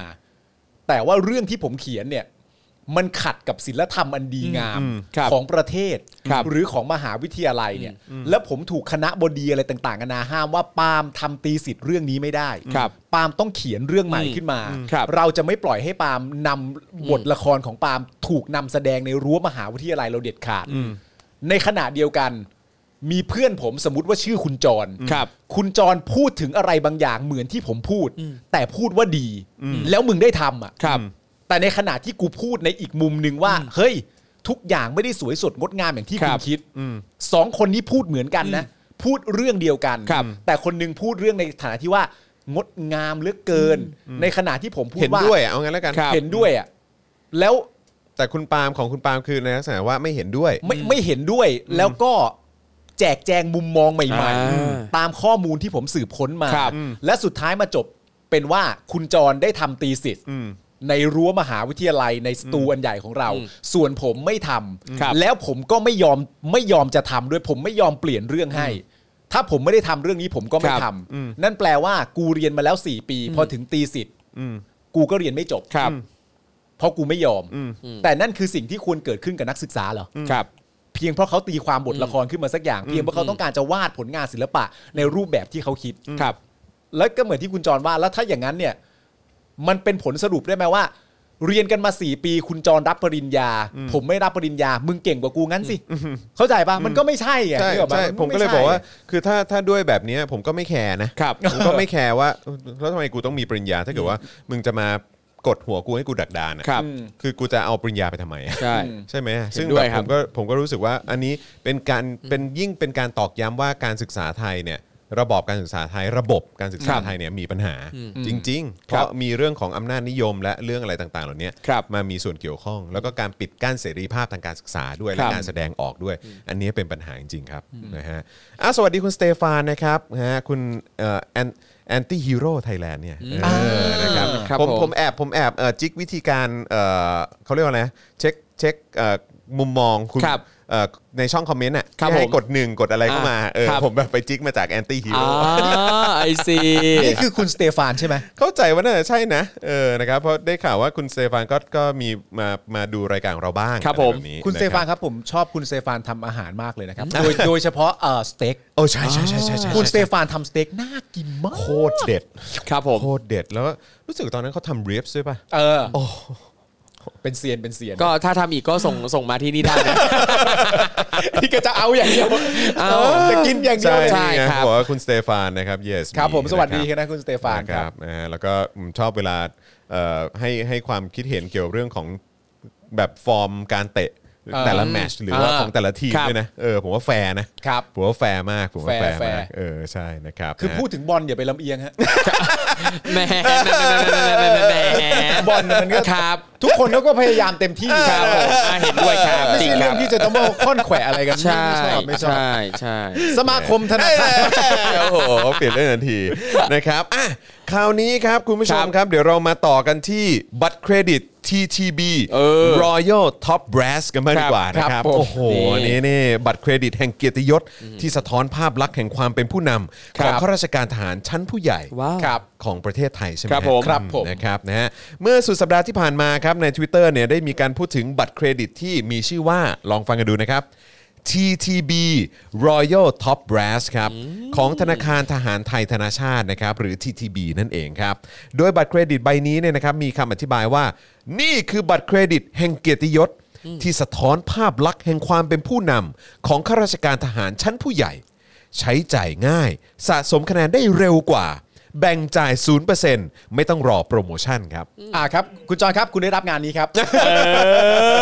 ตั้งกันนี้ไปนะครับ เดี๋ยวเอ่อนัดกันเป็นบ่ายสองพรุ่งนี้แล้วกันอ่านะเดี๋ยว ครับ เดี๋ยว คุณจอนเขาบาทให้ด้วย จะให้ไปลงเสียงใช่ไหม ใช่ครับ อ๋อครับ คุ ผ ณ ม จอห์น ครับผม ขอบคุณมาก นะฮะอ่าก็เขาบอกว่าเป็นบัตรเครดิตแห่งเกียรติยศนะครับที่สะท้อนภาพลักษณ์แห่งความเป็นผู้นำของข้าราชการทหารชั้นผู้ใหญ่ครับนะฮะโดยคุณสมบัติของผู้ที่จะสมัครบัตร TTB Royal Top Brass ได้เนี่ยนะครับนะฮะไม่ได้ระบุอายุ ฐานเงินเดือน เออ หรือรายได้ไว้ เอ นะ อ ครับ สะดวกดี แต่ระบุว่าผู้สมัครจะต้องเป็นข้าราชการทหาร ในสังกัดกระทรวงกลาโหม โอ้ ที่มียศนะฮะมิที่มีชั้นยศนะครับ ตั้งแต่พันโท นาวาโท อ่าน นาวาอากาศโทขึ้นไปครับ โอเคนั่นนั่นแปลว่า มี อ่า แบบมีแบบเขาเรียกว่าอะไรแบบว่ามินิมัมนะฮะ ครับ มีแบบมิอ่ามินเอ่อมินิมัมด้วยฮะ อายุเนี่ยไม่ได้ระบุ ไม่เกี่ยว ไม่ได้ ฐานเงินเดือนไม่ได้ระบุ เออ รายได้ไม่ได้บอกไว้ ครับ แต่ว่าต้องเป็นข้าราชการในสังกัดกระทรวงกลาโหม ที่มียศตั้งแต่พันโทนาวาโท และนาวาอากาศโทขึ้นไปอันนี้ ก็ ระ คื บุ อคือหมายความว่ายศต่ำสุดเนี่ย ครับ ต่ำสุดๆเลยเนี่ยที่จะสามารถสมัครเอ่อบัตรนี้ได้เนี่ย เออ ต้องเป็นพันโท นาวาโท หรือนาวาอากาศโท ครับอันนี้คือ ออั อันนี้คือ ค ต่ำ รับผม ต่ำสุดเลย คุณ ต่ำนี่หมายถึง เวทเจนบอกว่าคุณเวทเจนบอกว่าแหมเหยียดพันตรีว่ะ เฮ้ยมันไม่ได้เกี่ยวกับเรานี่ฮะ เออ เกี่ยวกับเขา ปกติการทำธุรกรรมอะไรกับธนาคารเนี่ยเขาจะดูอายุดูฐานเงินเดือนหรือรายได้เป็นหลัก ใช่ ใช่ เออใช่เออแต่อันนี้เนี่ยคือหมายความว่าดูที่ยศฮะ แต่ว่า ดูที่ ไอ้ไอ้ ยศ พวก ฮะ นั้นที่ครูทอมพูดเนี่ยมันอาจจะไม่ใช่ Royal Top Brass เนี่ย อ่าส่วนคุณมาโต้รอยัลท็อปเบรส ไม่เกี่ยว นะครับ อีกทั้งเนี่ยนะครับยังกำหนดว่าผู้สมัครเนี่ยอ๋อนี่ไง เออ ต้องมีรายได้จากการดำรงตำแหน่งทางราชการ หรือรายได้จากการประกอบอาชีพอื่นที่ไม่ใช่จากเงินบำนาญ นะฮะกรณีประกอบอาชีพเป็นธุรกิจส่วนตัวเนี่ยจะต้องดำเนินธุรกิจในประเทศไทยไม่น้อยกว่า 2 ปีขึ้นไปครับ นับจากวันที่จดทะเบียนกิจการนะครับสำหรับประเด็นที่ทำให้บัตรเครดิตประเภทนี้เนี่ยกลายเป็นที่พูดถึงใน Twitter เนี่ยนะครับก็เนื่องมาจากนะครับคำอธิบายของบัตรที่ระบุว่า นี่คือบัตรเครดิตแห่งเกียรติยศที่สะท้อนภาพลักษณ์แห่งความเป็นผู้นำของข้าราชการทหารชั้นผู้ใหญ่คครั รับ บ ซึ่งมีผู้แสดงความคิดเห็นว่าเป็นคำอธิบายที่เกินจริง นะฮะเนื่องจากปัจจุบันอาชีพข้าราชการทหารเนี่ยไม่ได้มีเกียรติยศขนาดนั้นครับ เอาอะไรเนี่ย เดี๋ยว เฮ้ย เฮียอะไรวะเฮียอะไรเนี่ เฮ้ ย ย เอาไปกันเฮ้ยเฮ้ย ไม่ เฮ้ยเอาไม่เอาเฮ้ยอย่างงี้ไม่เอาเว้ยเฮ้ยมันมีเกียรติยศอ่ะอย่างนี้มันเป็นการดูถูกกล่าวหากันแล้วไม่ได้ไม่ได้ไม่ได้ คือมีความเห็นไงมีความเห็น โอเค เขาบอกว่าอาชีพทหารมันไม่ได้มีเกียรติยศมีศักดิ์ศรีอะไรขนาดนั้นแล้วเออ อ๋อ อ๋อแต่ นะครับ ก็นี่ นี่ เป็ ก็ นการ พูดเกินจริง แสดงความใช่เห็นแหละเออนี่เป็นการโฆษณาเกินจริงหรือเปล่า ครับ ตรงบัตรเครดิตแห่งเกียรติยศ นี่เป็น ไม่ เฟกนิวส์หรือเปล่า เออ เออ อ๋อคือเขาบอกว่า ต้องต้องต้องไปเออก็ต้องไปคุยกับสคบป่ะฮะ ใช่ เฮ้ย เราดูดีๆ เขาอาจจะมีดอกจันไว้ว่า ดอกจันเล็กๆแบบว่า ข้อความเพื่อการโฆษณาเท่านั้น หรือเปล่าวะ ที่ เออ ที่บอกว่าเกียรติยศทหารใดๆเนี่ย อ๋อแต่มันมีมีการแสดงความเห็นก็คือเนื่องจากว่าคำอธิบายของบัตรเนี่ยเขาระบุว่าเป็นบัตรแห่งเกียรติยศ ใช่ เออซึ่งเป็นบัตรแห่งเกียรติยศที่จะสะท้อนภาพลักษณ์แห่งความเป็นผู้นำข ถู อง กต้อง ข้าราชการชั้นผู้ใหญ่ Yeah ก็เลยมีคนมาแสดงความเห็นว่าไอ้ที่พูดทั้งหมดเนี่ยมันเกินจริงหรือเปล่า เออ และเขาก็เลยให้เหตุผลว่ามันเกินจริงเพราะอะไรมันเกินจริงเพราะว่าปัจจุบันแล้วเนี่ยอาชีพทหารเนี่ยมันไม่ได้มีเกียรติอะไรมากขนาดที่พรีเซนต์อย่างนี้ ใช่ แปลว่า นั่นเอง คือคนที่เอามาโพสต์เนี่ยเขาไม่ได้มีปัญหาหรอกนะเกี่ยวกับการที่จะมีบัตรเฉพาะสำหรับนายทหารชั้นผู้ใหญ่ เออ แต่เขาสิ่งที่เขาเอามาเป็นประเด็นก็คือ ไม่เห็นด้วยกับการที่บอกว่านี่คือบัตรเครดิตแห่งเกียรติยศ เพราะทหารไม่ได้มีเกียรติยศอะไรขนาดนั้น คือสำหรับเขามันฟังดูเกินจริงไปหน่อยเกินเกินโฆษณาไปหน่อย ว่าแค่นายทหารรับใช้ชั้นประชาชนอะไรอย่างเงี้ย เออครับ อ่า ผม ฮะแล้วไงต่อฮะแล้วไงต่อฮะ นะฮะอ่ะแล้วแล้วมีมีแสดงความเห็นยังไงอีก โอ้ย ฮะ มีอีกครับมีอีกครับ มีผู้แสดงความคิดเห็นไว้อีกด้วยครับว่าเซกเมนต์ลูกค้าได้แย่มาก เซกเมนต์ลูกค้าที่แย่มาก เออ โอ้นี่เป็นคนในคนใน คนในแวด เอ่อ แวดวง เอเจนซี่อะไรอย่าง เอ เงี้ยหรือเปอล่าเนี่ยออ ซึ่งเป็นลูกค้าได้แย่มาก ครับผม ณ วันที่เยาวชนทั้งประเทศกำลังให้ความสนใจเรื่องความเท่าเทียม เออ การลดจำนวนนายพลที่มีมากเกินไป ระบบ seniority hierarchy เนี่ยนะ ในที่ทำงานในบ้าน แต่ TB แต่ TTB ก็เสลอผุดบัตรมาตอกมาตอกย้ำความเป็นโลกที่ 3 ที่บ้ายศบ้าอย่างขอให้เจริญนะ จบอย่างนี้ด้วย ย้ำอันนี้ผมไม่ได้พูดเองนะ อันนี้ผมอ่านที่มีคนคอมเมนต์นะ ครับผม คืออันเนี้ยก็คือประเด็นของการที่ว่าณตอนนี้เนี่ยประชาชนในประเทศณยิ่งณตอนนี้เลยเนี่ยเขากำลังสนับสนุนเรื่องความเท่าเทียมกันอยู่ แล้วทาง TTB เนี่ยกลับออกมาทำโดย อะไร เหมือน แบบนี้ เอายศนำอ่ะซึ่งมันไม่สอดคล้องกับตรรกะสังคมณตอนนี้เลยอะ เลย เขาก็เลยบอกว่าขอให้เจริญนะ ใช่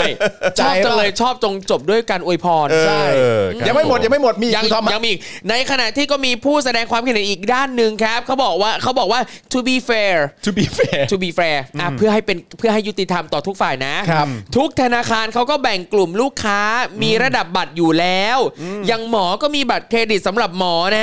หรืออย่างพวกบัตรวิสดอมนักเรียนเป็นต้น โอ้ครับ แต่ทีนี้ ผม เนี่ยสำหรับสำหรับเอ่อคอมเมนต์แรกเขาอาจจะบอกว่าเอ๊ะแต่หมอกับนักเรียนเนี่ยเขามีเกียรติไง อ่ะถูกต้อง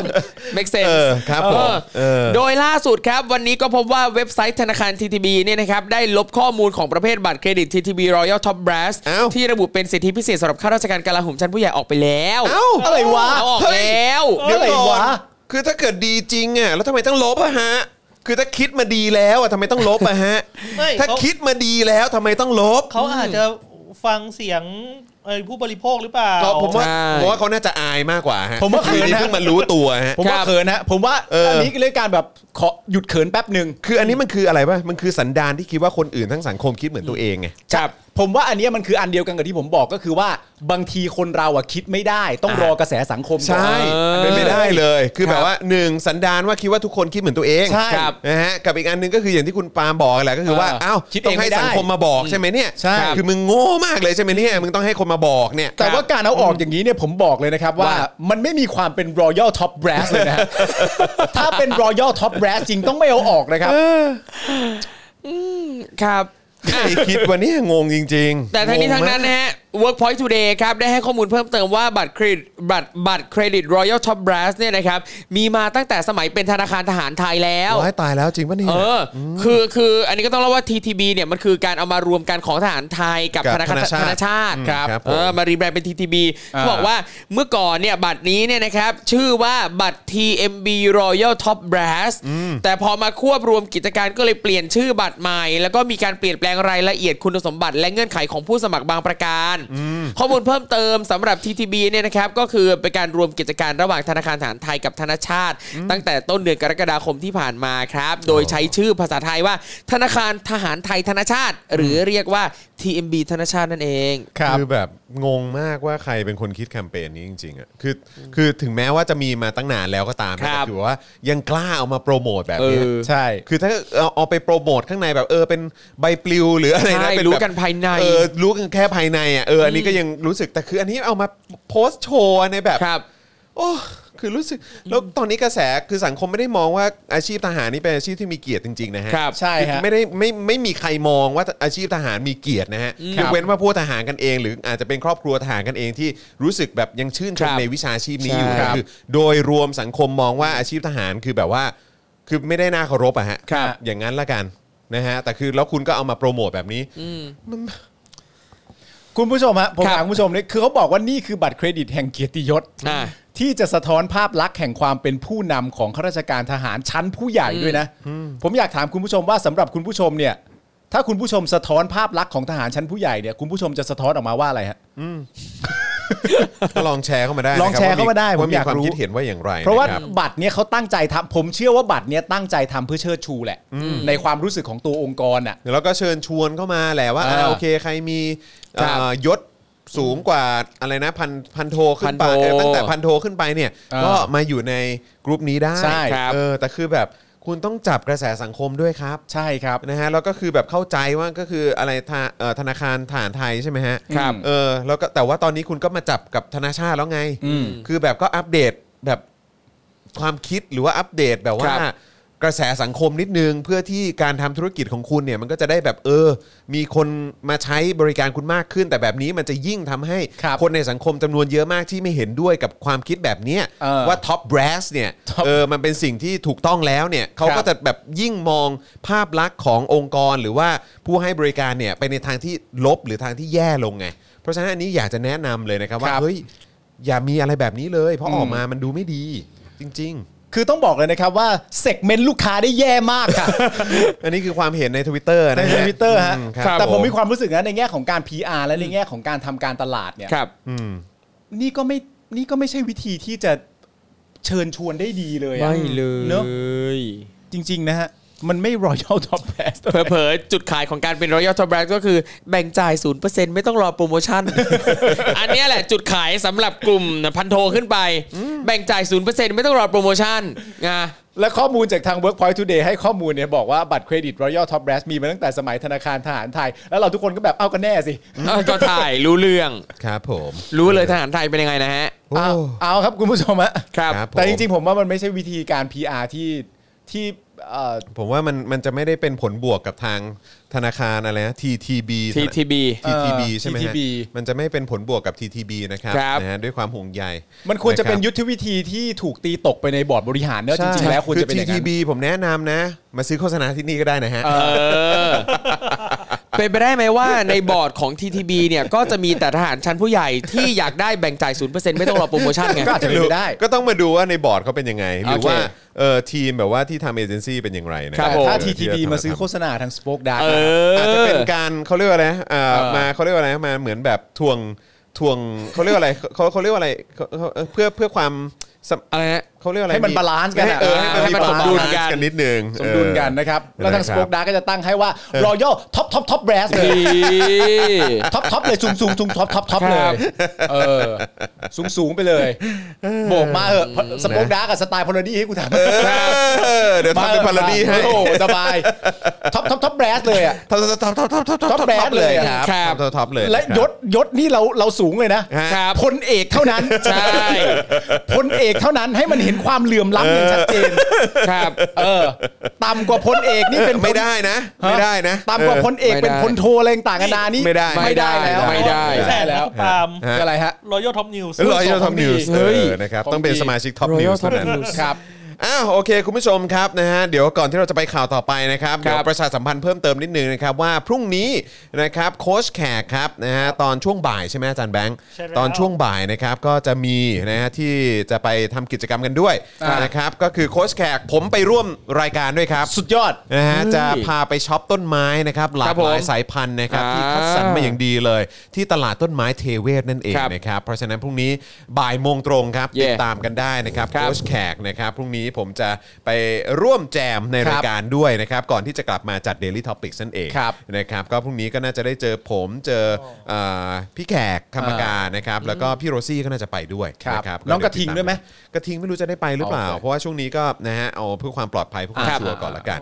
นะครับพรุ่งนี้ก็ติดตามได้โค้ชแขกนะครับ อันนี้ก็เป็นอีกหนึ่งรายการที่หลายต่อหลายคนก็ชื่นชอบในแง่ของความเป็นไลฟ์สไตล์ ครับ ใช่ แล้วก็ ครับ อีกหนึ่งลุคของพี่แขกที่หลายคนอาจจะเอ่ออาจจะไม่ได้เห็นเป็นประจ อ่า ำนะครับปกติก็จะคุ้นเคยกับบทความ อ่าง งานเขียนอะไรแบบ ครั นี้ บ แล้วก็เอ่อบทบาทใน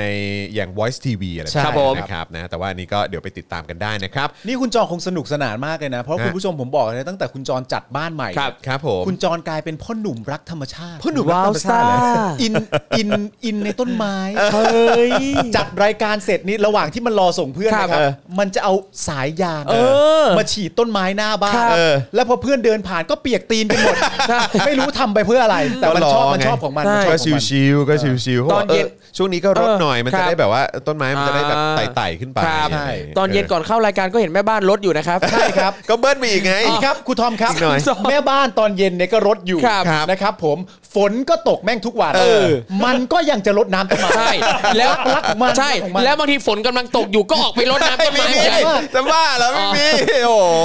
เอาไม่แน่พรุ่งนี้อาจจะได้ความรู้อะไรมากขึ้นก็ได้ ครับ เออหรือว่าอาจจะได้แบบข้อมูลอะไรมากขึ้นก็ได้ แล้วผมอาจจะลดพฤติกรรมนั้นลง เออเลิกสักทีรดน้ำต้นไม้ตอนฝนตกเนี่ย ไม่ได้ลดอะไรวะเออนะครับ นี่ว่างๆ มันล้างรถตอนฝนตกด้วยนะ เอ้ย เฮ้ยโถ ดี จะบ้าละเออนะครับอ่ะแล้วก็อีกอย่างหนึ่งที่อยากประชาสัมพันธ์ด้วยก็คือ Spoke Dark Store อีกรอบหนึ่งนะ ค ครับรับ ผม นะก็คือเอ่อเมื่อกี้เอ่อประชาสัมพันธ์กับเสื้อลายสุดฮอตไปนะครับคราวนี้ก็มีถุงผ้าด้วยนี่ถุงผ้าเจาะข่าวตื้นนะครับนะฮะที่จะมาพร้อมกับแมกเนตของเราด้วยนะค ครั รับบ ใครที่สนใจก็สามารถไปช้อปปิ้งกันได้เลยนะครับที่ Spoke Dark Store นะครับแล้วก็ยังมีแก้วเจาะข่าวตื้นนะครับแล้วก็มีแก้ว Spoke Dark TV ด้วยนะครับ ครั นะ บ แต่ว่า ผม แก้ว Spoke Dark TV อันนี้เป็นเวอร์ชันใหม่นะครับ ครับ นะเวอร์ชันอันก่อนที่เป็นแก้วใหญ่ๆนี่รู้สึกว่าจะหมดแล้วนะครับนะตอนนี้เป็นเป็นทรงนี้นะครับ ครั ก็ บ สามารถสั่งกันได้นะครับ ใครมีเวอร์ชันแรกแล้ว ก็อย่าลืมสั่งเวอร์ชันนี้ด้วยละกันนะครับ อ่าครันะบผม นะฮะอ่ะโอเค กลับมาครับคราวนี้มาที่ประเด็นไหนดีเนาะนะครับเดี๋ยวขอดูเวลาก่อน ครับ เอองั้นเราไปกันที่ประเด็นโมเดอร์นาดีกว่าฮะ ได้เลยครับ โมเดอร์ ไป นา ที่ ดิ โมเดอร์นาดีกว่านะครับนะฮะโมเดอร์นาเนี่ยก็มีดราม่าอีกนะครับ ครับ เอ่ออยากจะถามคุณผู้ชมด้วยมีใครจองโมเดอร์นาไว้หรือเปล่าอ่ะคุณปาล์มยกมือแล้วนะครับมีใครอีกไหมฮะ ในนี้มีไหมในนี้มีอีกไหม ไม่ครับผมไม่ ฮะ จอง คุณคุณผู้ชมล่ะ คุณผู้ชมได้ได้มีจองหรือเปล่า ครับ นะครับเอ่อถ้าเกิดว่าถ้าถ้าคุณผู้ชมจองลองแชร์เข้ามาได้นะครับ อยากจะรู้ว่ามีความคิดเห็นอย่างไรบ้างนะครับนะฮะอ่ะก็ ตลอดระยะเวลานะครับที่รอคอยวัคซีนทางเลือกอย่างโมเดอร์นาเนี่ยนะครับก็มีดราม่าให้คอยติดตามกันอยู่เรื่อยๆนะครับโดยกรณีล่าสุดเนี่ยนะครับเกิดจากที่เมื่อวันเสาร์ที่ผ่านมาเนี่ยนะครับสังคมมากล่าวถึงกรณีนะครับที่ราชวิทยาลัยจุฬาภรณ์ประกาศเปิดจองวัคซีนทางเลือกเข็มกระตุ้นภูมิคุ้มกันครับ ครับ หรือ booster dose นั่นเองนะครับ อ่า โดยจะรับจองตั้งแต่วันที่ 29 ตุลาคมที่จะถึงนี้ ครับ นะครับ แต่ประเด็นเนี่ยมันอยู่ที่การรับจองครั้งนี้เนี่ยไม่ได้มีเพียงยี่ห้อซิโนฟาร์มเท่านั้นนะครับ แต่มีอีกยี่ห้อครับ ครับ นั่นก็คือโมเดอร์นาครับ ว้าวซ่า นะฮะที่หลายคนเนี่ยก็รอคอยกันอยู่ ครับ ครับ โดยราชวิทยาลัยเนี่ยนะครับระบุว่าเนื่องในโอกาสครบรอบ 12 ปี โรงพยาบาลจุฬาภรณ์ครับนะฮะอย่างไรก็ดีเนี่ยนะครับภาพเอ่อภาพกราฟิกนะฮะในประกาศเนี่ยทำให้ได้เห็นราคาของวัคซีนเข็มกระตุ้นของทั้ง 2 ยี่ห้ออนะฮะมีอัตราเข็มละเท่าไหร่บ้างนะครับ โดยวัคซีนซิโนฟาร์มเนี่ยนะครับมีราคาโดสละ 550 บาทนะฮะต่อโดสนะ ครับ อันนี้คือ 0.5 มิลลิลิตรนะครับ ครับ นะฮะ เงื่อนไขของการจองเนี่ยคือการโอนเต็มจำนวนครับ ก็คือ 550 เลย ใช่นะครับ เริ่มฉีด 1 ธันวาคมนี้ โอ้ นะครับ มีกำหนด ป็ต้ไป วันเลยเหรอ ใช่ครับผม ซึ่งกำหนดให้ฉีดห่างจากเข็มล่าสุด 3-6 เดือนนะครับ โอเค ในขณะที่วัคซีนโมเดอร์นาครับนะฮะ อันนี้ก็สามารถฉีดแบบเป็นบูสเตอร์ได้ด้วยเหมือนกันนะครับ มีราคาโดสละ 555 บาท ครับ นะครับต่อโดสนะ ครับ อันนี้เนี่ยคืออยู่ที่ 50 ไมโครกรัม ครับ นะครับเงื่อนไขการจองเนี่ยคือการโอนเงินจอง 250 บาทต่อโดสนะครับโดยให้เริ่มโอนได้จนถึงวันที่ 31 ธันวาคมครับ จะเริ่มฉีดนะครับ 25 มีนาคมปีหน้าเป็นต้นไปนะครับ อาจใช้เป็นเข็มที่ 3 หรือ 4 นะครับ โดยกำหนดให้ฉีดห่างจากเข็มล่าสุด 3-6 เดือนเช่นเดียวกัน ครับ นะครับนอกจากนี้นะครับยังมีข้อกำหนดว่าผู้ที่จองได้เนี่ยต้องเป็นองค์กรนิติบุคคล และโรงพยาบาลที่ให้บริการฉีดวัคซีนซิโนฟาร์มมาก่อนครับ เอ้า อ้าวเหรอครับ โดยรับจองแบบขั้นต่ำ 12 คนขึ้นไปนะครับ อ้าวเหรอฮะ ไม่มีการเปิดรอบบุคคลทั่วไปนะครับ ครับ นะฮะและยังมีเงื่อนไขที่น่าสนใจเกี่ยวกับการจองวัคซีนเข็มกระตุ้นภูมิคุ้มกันซิโนฟาร์มและโมเดอร์นานะครับ ก็คือ นอกจากองค์กรนิติบุคคล และโรงพยาบาลที่มาจองเนี่ยนะครับ จะต้องชำระค่าวัคซีนเข็มละ 550 บาท หรือ 555 บาทตามยี่ห้อเนี่ยนะครับ ครับ ยังต้องร่วมบริจาค 10%ของจำนวนวัคซีนที่ขอรับจัดสรรไปให้กับกลุ่มเปราะบางด้วย อ่า อ้าวเฮ้ย อย่างไรก็ตามรายละเอียดระบุว่ายอดบริจาคนั้น นิติบุคคลสามารถนำไปลดหย่อนภาษีได้ 2 เท่าผ่านระบบ e-donation นะครับ ครับ อ๋อ นะฮะอย่างไรก็ดีครับ เรื่องวัคซีนโมเดอร์นาราคาเข็มละ 550 บาทนี่เองเนี่ยแหละครับ ที่นำมาสู่การแสดงความเห็นอย่างเข้มข้นในโลก Twitter นะครับ จน ครับ hashtag m o d e r n a ติดเทรนด์อันดับหนึ่งใน Twitter แบบข้ามคืนเลยค ว้า รั ว บ ซ่า 555 นะฮะ ครับ เพราะอะไรฮะ โอ้โห ที่เป็นแบบนี้นะครับ ก็เพราะว่าราคาเปิดจองวัคซีนโมเดอร์นาของราชวิทยาลัยจุฬาภรณ์เนี่ยนะครับ มีราคาถูกกว่าที่คนนับล้านจองผ่านโรงพยาบาลเอกชน คือถ้าจำกันได้นะครับ ที่จองล่วงหน้ากันเท่าไหร่นะฮะพี่ปาล์ม พันกว่าบาทครับ พันกว่าบาทนะครับประมาณพันหกนะฮะส่วนต่างเนี่ยนะครับสูงถึง 1,095 บาทเลยทีเดียวนะครับ โดยโรงพยาบาลเอกชนเนี่ยก็อย่างที่บอกไปนะครับ เปิดจองไปในราคาเข็มละ 1,650 บาทนะครับ ถ้าจองไว้ 2 เข็มก็เท่ากับราคา 3,300 บาทนะครับตายตายตายตายตายเป็นกระจายให้นะครับ ส่วนผมฉีดไฟเซอร์แล้ว อ่ะแล้วไงต่อฮะ อ่ะโอเคโอเคครับผม ซึ่งพอเป็นแบบนี้นะครับทำให้ต่อมานะครับ ดรอนันต์จงแก้ววัฒนานะครับ นักไวรัสวิทยา ผู้อำนวยการกลุ่มวิจัยนวัตกรรมสุขภาพสัตว์ และการจัดการ ศูนย์พันธุวิศวกรรม และเทคโนโลยีชีวภาพแห่งชาติหรือว่าไบโอเทคเนี่ยนะครับสำนักงานพัฒนาวิทยาศาสตร์ และเทคโนโลยีแห่งชาติหรือ สวทช ต้องออกมาโพสต์ข้อความผ่าน Facebook ระบุไว้แบบนี้ครับว่าโมเดอร์นาเข็มกระตุ้นนั้นจะใช้ปริมาณต่อโดสต่ำลง นะครับ อ่า คือต้องแยกกันนะครับ อันที่เป็นแบบฉีดเข็มแรกเข็ม 2 กับที่เป็นเข็มกระตุ้นเนี่ยนะครับ ปริมาณจะต่างกัน อันนี้เนี่ยนะฮะ ดรอนันต์บอกว่าโมเดอร์นาเข็มกระตุ้น คือที่ราคา 555 บาทเนี่ยนะครับ จะใช้ปริมาณต่อโดสต่ำลง คือต่างจากที่หลายคนได้จองไปก่อนหน้านี้ เพื่อการฉีดเข็มแรกหรือเข็ม 2 ซึ่งอย่างอันนั้นเนี่ยไอที่ฉีดเข็มแรกเข็มสองเนี่ยนะครับ ต้องใช้ 100 mcg ขณะที่เข็ม ไมโครกรัมใช่ไหม อ่าใช่ครับผม ซึ่งขณะที่เข็มกระตุ้นเนี่ยใช้เพียงแค่ครึ่งเดียวเท่านั้นก็คือ 50 ไมโครกรัม อ๋อ ครับอ่าพร้อมกับระบุว่าโมเดอร์นา555 บาท เห็นแวบแรกโมเดอร์นา555 คิดว่าหัวเร้อนนะครับ ไม่ใช่ ไม่ นะ ใช่ ครับ ฮะ ฮะ โมเดอร์นา555 บาท คือครึ่งโดสนะครับ ราคาที่จองไปเป็น 100 ไมโครกรัมต่อโดส ไม่ได้จองแพงกว่า อ๋อ ก็คือหมายความว่าสำหรับคนที่จองไปก่อนหน้าเนี่ย ครับ เออคือไม่ได้แปลว่าแพงกว่านะ ครับ แต่คือด้วยความที่ของทางราชวิทยาลัยเนี่ย อันนี้เขากำหนดว่าเป็นแบบ เป็น บูสเตอ boost ร์ เข็ม boost เพราะฉะนั้นเนี่ย เข็ม booster ก็แค่ 50ไมโครเอ่อ50 ไมโครกรัมใช่ไหมฮะ ครับ ใช่ เออแต่ว่าถ้าที่จองกันไปเนี่ยมันคือเอ่ออีกคนละเขาเรียกว่าอะไรเอ่อปริมาณต่างกัน เท่าตัว อ่าเท่าตัว ครับ แต่ทำไมมันไม่ได้แพงกว่า แล้วทำไมมันมี ก็ ส่วน แพง ต่าง กว่าอยู่นะ ส่วนต่างมันถึง 1,095 บาทเลยละครับทำไมมันไม่ครึ่งครึ่งๆอะครับ งง คือมันแพงกว่ามันก็คือแพงกว่าแหละ ครับ ใช่ไหมอ่ะห้าห้าห้าอย่างเงี้ยอ่ะคูณสองเป็นเท่าไหร่ คูณสองเป็นหนึ่งพันหนึ่งร้อยสิบบาท อืม อืม หนึ่งพันหนึ่งร้อยสิบาท นั่นแปลว่า ตอน ก็ยังแพงกว่าอยู่ ตอ พั น น ที่ ห้าร้อย ประมาณเนี้ยพันหก พันหกร้อยห้าสิบใช่ไหมโดสละพันหกร้อยห้าสิบอ่ะ อ๋อสงสัยเขาบวกค่าอะไรอีกนะค่า จัด ค่า ส่ง บริการค่า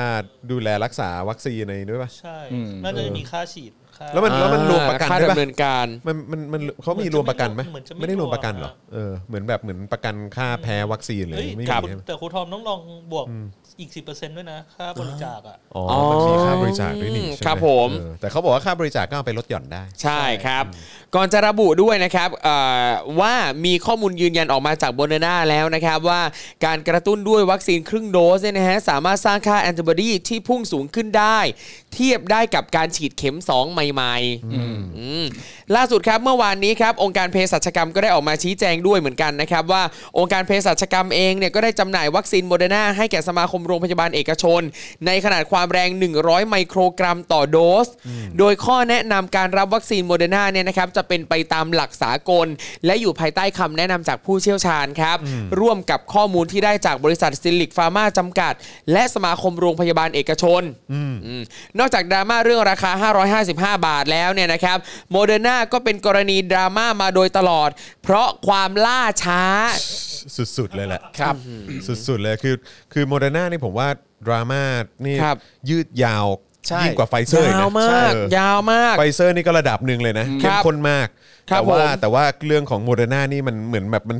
ถางระยะเวลามัน ใช่ ใช่ เออจริงๆ แต่ว่ามีทุกห่วง เออ มีทุกช่วงให้กลับมาต้อ ครั ง บ พูดถึงกัน ใช่ อืม ใช่ใช่ เป็นกระแสเก่งนะครับโมเดอร์นา ครับ นะครับ ครับ คือล่าช้าเพราะว่าเอ่อคนที่จองกับโรงพยาบาลเอกชนเนี่ยนะครับโอ้โหต้องอดทนรอมาตั้งแต่จ่ายค่าจองไปเมื่อเดือนมิถุนายน สุด ทีเนี้ยพอมาถึงกันยายนนะครับโรงพยาบาลเอกชนเนี่ยหลายแห่งก็ได้ทยอยส่ง SMS นะครับแจ้งลูกค้าที่สั่งจองวัคซีนให้เตรียมความพร้อมก่อนการนัดหมาย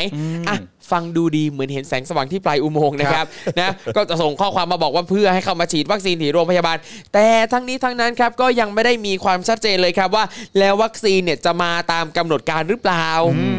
จนวันที่ 1 ตุลาคมที่ผ่านมานะครับบริษัทซิลิกฟาร์มาจำกัดก็ได้แจ้งกำหนดการส่งมอบวัคซีนโมเดอร์นาในไตรมาสที่ 4 ของปีนี้นะครับจำนวน 1.9 ล้านโดสครับ ว่าฟังดูดีฟังดูดี ฟังดูดี มาแล้ว 1.9 ล้านโดสนะครับ โดยคาดว่าจะเริ่มส่งมอบได้ในเดือนพฤศจิกายน อืม คืออย่างที่เขาบอกนะครับว่าจะส่งมอบวัคซีนโมเดอร์นาในไตรมาสที่ 4 ซึ่งไตรมาสที่ 4 เนี่ยก็คือเดือนตุลาพฤศจิกาธันวา อืม เดือนไหนไม่รู้ แต่นี่เขาบอกว่าคาดว่าจะส่งมอบในเดือนพฤศจิกายน ครับ องค์การเภสัชกรรมก็ได้ออกมาชี้แจงในวันต่อมาอีกครับว่าแหล่งผลิตในยุโรปที่ได้รับการขึ้นทะเบียนสำหรับนำเข้าไว้เนี่ยนะฮะมีแนวโน้มว่าจะส่งมอบได้ตั้งแต่เดือนพฤศจิกายนเป็นต้นไป แต่ซิลิกฟาร์มาได้พยายามจะนำเข้ามาให้ได้ภายในเดือนตุลาคมตามที่เคยกล่าวไว้ อ่า โดยจะจัดหาจากแหล่งผลิตอื่นมาทดแทน โดยเฉพาะอย่างยิ่งจากประเทศสหรัฐอเมริกา ฟังดูดี แต่สุดท้ายแล้วนะครับ เมื่อวันพฤหัสบดีที่ 14 ตุลาคมที่ผ่านมานะครับ สัปดาห์ก่อนนี่เองนะฮะ องค์การเภสัชกรรม สมาคมโรงพยาบาลเอกชน และบริษัทซิลิกฟาร์มา ก็ได้ออกมาร่วมแถลงข่าวยืนยันว่าโมเดอร์นาจะเข้าไทยพฤศจิกายนนี้ครับ เอ้ย สบายใจไปเปลาะหนึ่ง โดยนายกสมาคมโรงพยาบาลเอกชนได้ระบุว่า ผู้ที่จองวัคซีนโมเดอร์นากับโรงพยาบาลเอกชนไว้ สามารถเลื่อนการฉีดวัคซีนและโอนสิทธิ์ได้นะฮะแต่ว่าจะไม่คืนเงินจอง ครับ ซึ่งทั้งหมดนี้นะครับนำมาสู่การที่มีผู้สร้างแคมเปญในเว็บไซต์ change.org นะครับ หัวข้อบอกแบบนี้เลยครับ ถึงขั้นแบบหืมปลุกระดมนะฮะ ปลดผออองค์การเภสัชกรรม รับผิดชอบกรณีวัคซีนโมเดอร์นาไม่ส่งตามกำหนดครับอืมตั้งแต่เมื่อวันที่ 1 ตุลาคมที่ผ่านมานะครับ โดยมีผู้สนับสนุนร่วมลงชื่อในแคมเปญดังกล่าวไปแล้วเนี่ยนะครับประมาณ 5,300 คนนะครับนับล่าสุดเนี่ยก็เมื่อวานนี้ตอนประมาณ 10 โมงนะครับ ครับ ส่วนหนึ่งเนะครับที่ทำให้มีคนออกมาลงชื่อกันใน change.org เนี่ยนะครับก็เพราะความอัดอั้นตันใจของประชาชนที่ว่า ประชาชนที่จ่ายเงินจองแล้วจะมีแค่ 2 ทางเลือกนี้เท่านั้นหรืออคือถ้าไม่เสียสิทธิ์ก็คือเสียเงิน อืม อืมโอ้โห ถ้าไม่เสียสิทธิ์ก็คือเสียเงินเล คือย ถ้าไม่เสียสิทธิ์และเสียเงินฟรีเนี่ย เออถ้า ก็ ไม่ ต้องเลื่อนฉีด อ่าใช่ อ่า คือมีคือมี 2 ทางนะ เสียสิทธิ์เสียเงินฟรีกับเลื่อนฉีด อ่า ซึ่งก็ต้องดูเงื่อนไขอีกนะครับ เพราะว่าบางคนเนี่ยจำเป็นเอ่อจำเป็นจะต้องฉีดตัวอื่นไปก่อน เพราะรอไม่ไหว หรือว่าก็ต้องโอนสิทธิ์ให้ผู้อื่นนะครับ ข้อคิดเห็นหนึ่งที่น่าสนใจจากประชาชนนะครับ ว่าด้วยสัญญาจองวัคซีนและข้อกฎหมายเนี่ยทำให้เห็นว่าสัญญาจองถือเป็นสัญญาประเภทหนึ่งตามกฎหมาย ครับ กำหนดหน้าที่ให้ผู้จองนะก็คือผู้ที่มารับบริการเนี่ยนะครับ ต้องชำระเงินค่าจองสินค้า และผู้รับจองก็คือผู้ให้บริการก็คือทางโรงพยาบาลเอกชนเนี่ยนะต้องจัดหาสินค้ามาให้ผู้จอง ในกรณีที่ไม่มีการกำหนดระยะเวลาส่งมอบ ก็ถือก็ถือเป็นสัญญาที่ไม่มีกำหนดระยะเวลา ครับ ถ้าผู้รับจองยังหาสินค้ามาให้ผู้จองไม่ได้ ผู้จองก็มีสิทธิ์กำหนดระยะเวลาที่เหมาะสม เพื่อให้ผู้รับจองส่งสินค้าให้ สัญญาจองเดิมที่ไม่ได้กำหนดระยะเวลา ก็จะกลายเป็นสัญญาที่มีกำหนดระยะเวลาขึ้นมา ผลก็คือว่าถ้าผู้รับจองนะครับคือทางโรงพยาบาลเนี่ยนะไม่สามารถหาสินค้าให้ผู้จองภายในระยะเวลานั้น สัญญาก็เป็นอันเลิกกัน ผู้รับจองก็มีหน้าที่คืนเงินจองที่ผู้จองได้ชำระไว้ก่อนหน้านี้ การอ้างว่าไม่ได้ระบุเรื่องการคืนเงินไว้ในสัญญาจองนั้น เป็นสิ่งที่ไม่ชอบด้วยกฎหมาย อุ้ย เออไม่ได้นะครับ นั่นแปลว่าจะมาอ้างแบบนี้ไม่ได้นะครับ ทางสมาคมโรงพยาบาลเอกชนจะบอกแบบนี้ไม่ได้นะครับ ซึ่งพอเป็นแบบนี้นะครับมีประเด็นต่างๆเกิดขึ้นมาแล้วนะครับ ก็จะต้องติดตามกันต่อไปครับ ว่าจะมีความเคลื่อนไหวอื่นใดเกี่ยวกับข้อกังวลนี้หรือเปล่าครับ ก็เดี๋ยวต้องมาดูนะครับว่าสรุปถ้าโดยเอ่อความเห็นนะ ใช่ ฮะเกี่ยวกับประเด็นนี้ว่าเฮ้ยอ้าวก็มันเกี่ยวข้องกับตัวกฎหมายแล้วนะครับ อืมเรื่องของการจองอะไรต่างๆเนี่ยมันมีหลักกฎหมายคุ้มครองตรงจุดนี้อยู่นะ อืม ครับ ณจะมาระบุว่าเฮ้ยก็ไม่ได้มีการระบุเอ่อไว้ในตอนที่พวกคุณมาจองกันนี่ เขาเรียกคว่ารับ อะไรนะกำหนดระยะเวลา เออใช่ไหมฮะก็คือแบบถ้าเกิดคุณจะมาบอกว่า ก็คุณคุณไม่ได้ระบุไว้ เพราะฉะนั้นคุณก็คุณก็สามารถจะจะจะจะไม่คืนก็ได้ ครับ อะไรแบบเนี้ยคืออแต่ว่าก็จะมีคนเห็นแย้งว่าเอ้ยแต่ว่าถ้าโดยพื้นฐานแล้วเนี่ย อืม ถ้าคุณหาของมาให้ไม่ได้ตามที่ตกลงกันเอาไว้ หรืคอรับ กำหนดเอาไว้เนี่ยเออก็คือคุณก็ต้องคืนเงินจองสิ อืม ก็ต้องมาดูกันนะครับว่าจะไฟกันถึงขั้นไหนนะฮะ คือถ้าสมมติว่าเอ่อเรามีการตกลงกันไว้และ ครับ ฉันเนี่ย อืม โอนเงินให้กับสินอ่ะสินค้าเลยแล้วกัน โอนเงินให้กับสินค้านั้นแล้ว แต่ ครั มัน บ ไม่มีกำหนดระยะเวลา อืมครับผม ทีนี้เนี่ยคนที่โอนเงินไปให้เนี่ยก็สามารถที่จะเหมือนตัดสินใจเอาได้ว่า งั้น มั พอละ งั้นพอละฉันขอเอาเงินคืนดีกว่า ครับ แล้วปกติแล้วนะตอนนี้ที่เรารู้กันก็คือว่าเขาก็สามารถจะบอกได้ว่าเอาเงินคืนไม่ได้ เพราะตั้งแต่แรกเนี่ยสัญญาที่ว่าด้วยการจองเนี่ยมันไม่ ครับ กำหนดระยะเวลาคุณจะมาตัดสินใจเอาเงินคืนณตอนที่คุณต้องการเองได้ยังไง อืม ครับ แต่ว่าณตอนนี้เนี่ยมันคือว่า มันอาจจะไม่ใช่อย่างนั้นแล้วแหละ อืม ครับ มัอาจจะมีความรับผิดชอบทางกฎหมายบางอย่างที่บอกไว้ว่าไอการระบุว่าไม่ไม่คืนเงิน เพราะว่าไม่มีกำหนดระยะเวลาอะไรต่างๆนานาเนี่ยอาจจะไม่ชอบด้วยกฎหมายตั้งแต่แรกก็ได้ ใช่แล้วก็คืออันเนี้ยมันคือความความต่อเนื่องของความเละเทะในการบริหารจัดการวัคซีนเนี่ยแหละครับ อืมครับ คือมันก็ต่อเนื่องมาจากการที่ว่าเออ วัคซีนที่มีคุณภาพแทนที่รัฐเนี่ยจะไปจัดการจองจะไปจัดหามาให้มันไวที่สุดแล้วก็ให้เร็วที่สุดเนี่ยก็ท้ายสุดก็กลายเป็นว่าไปได้วัคซีนที่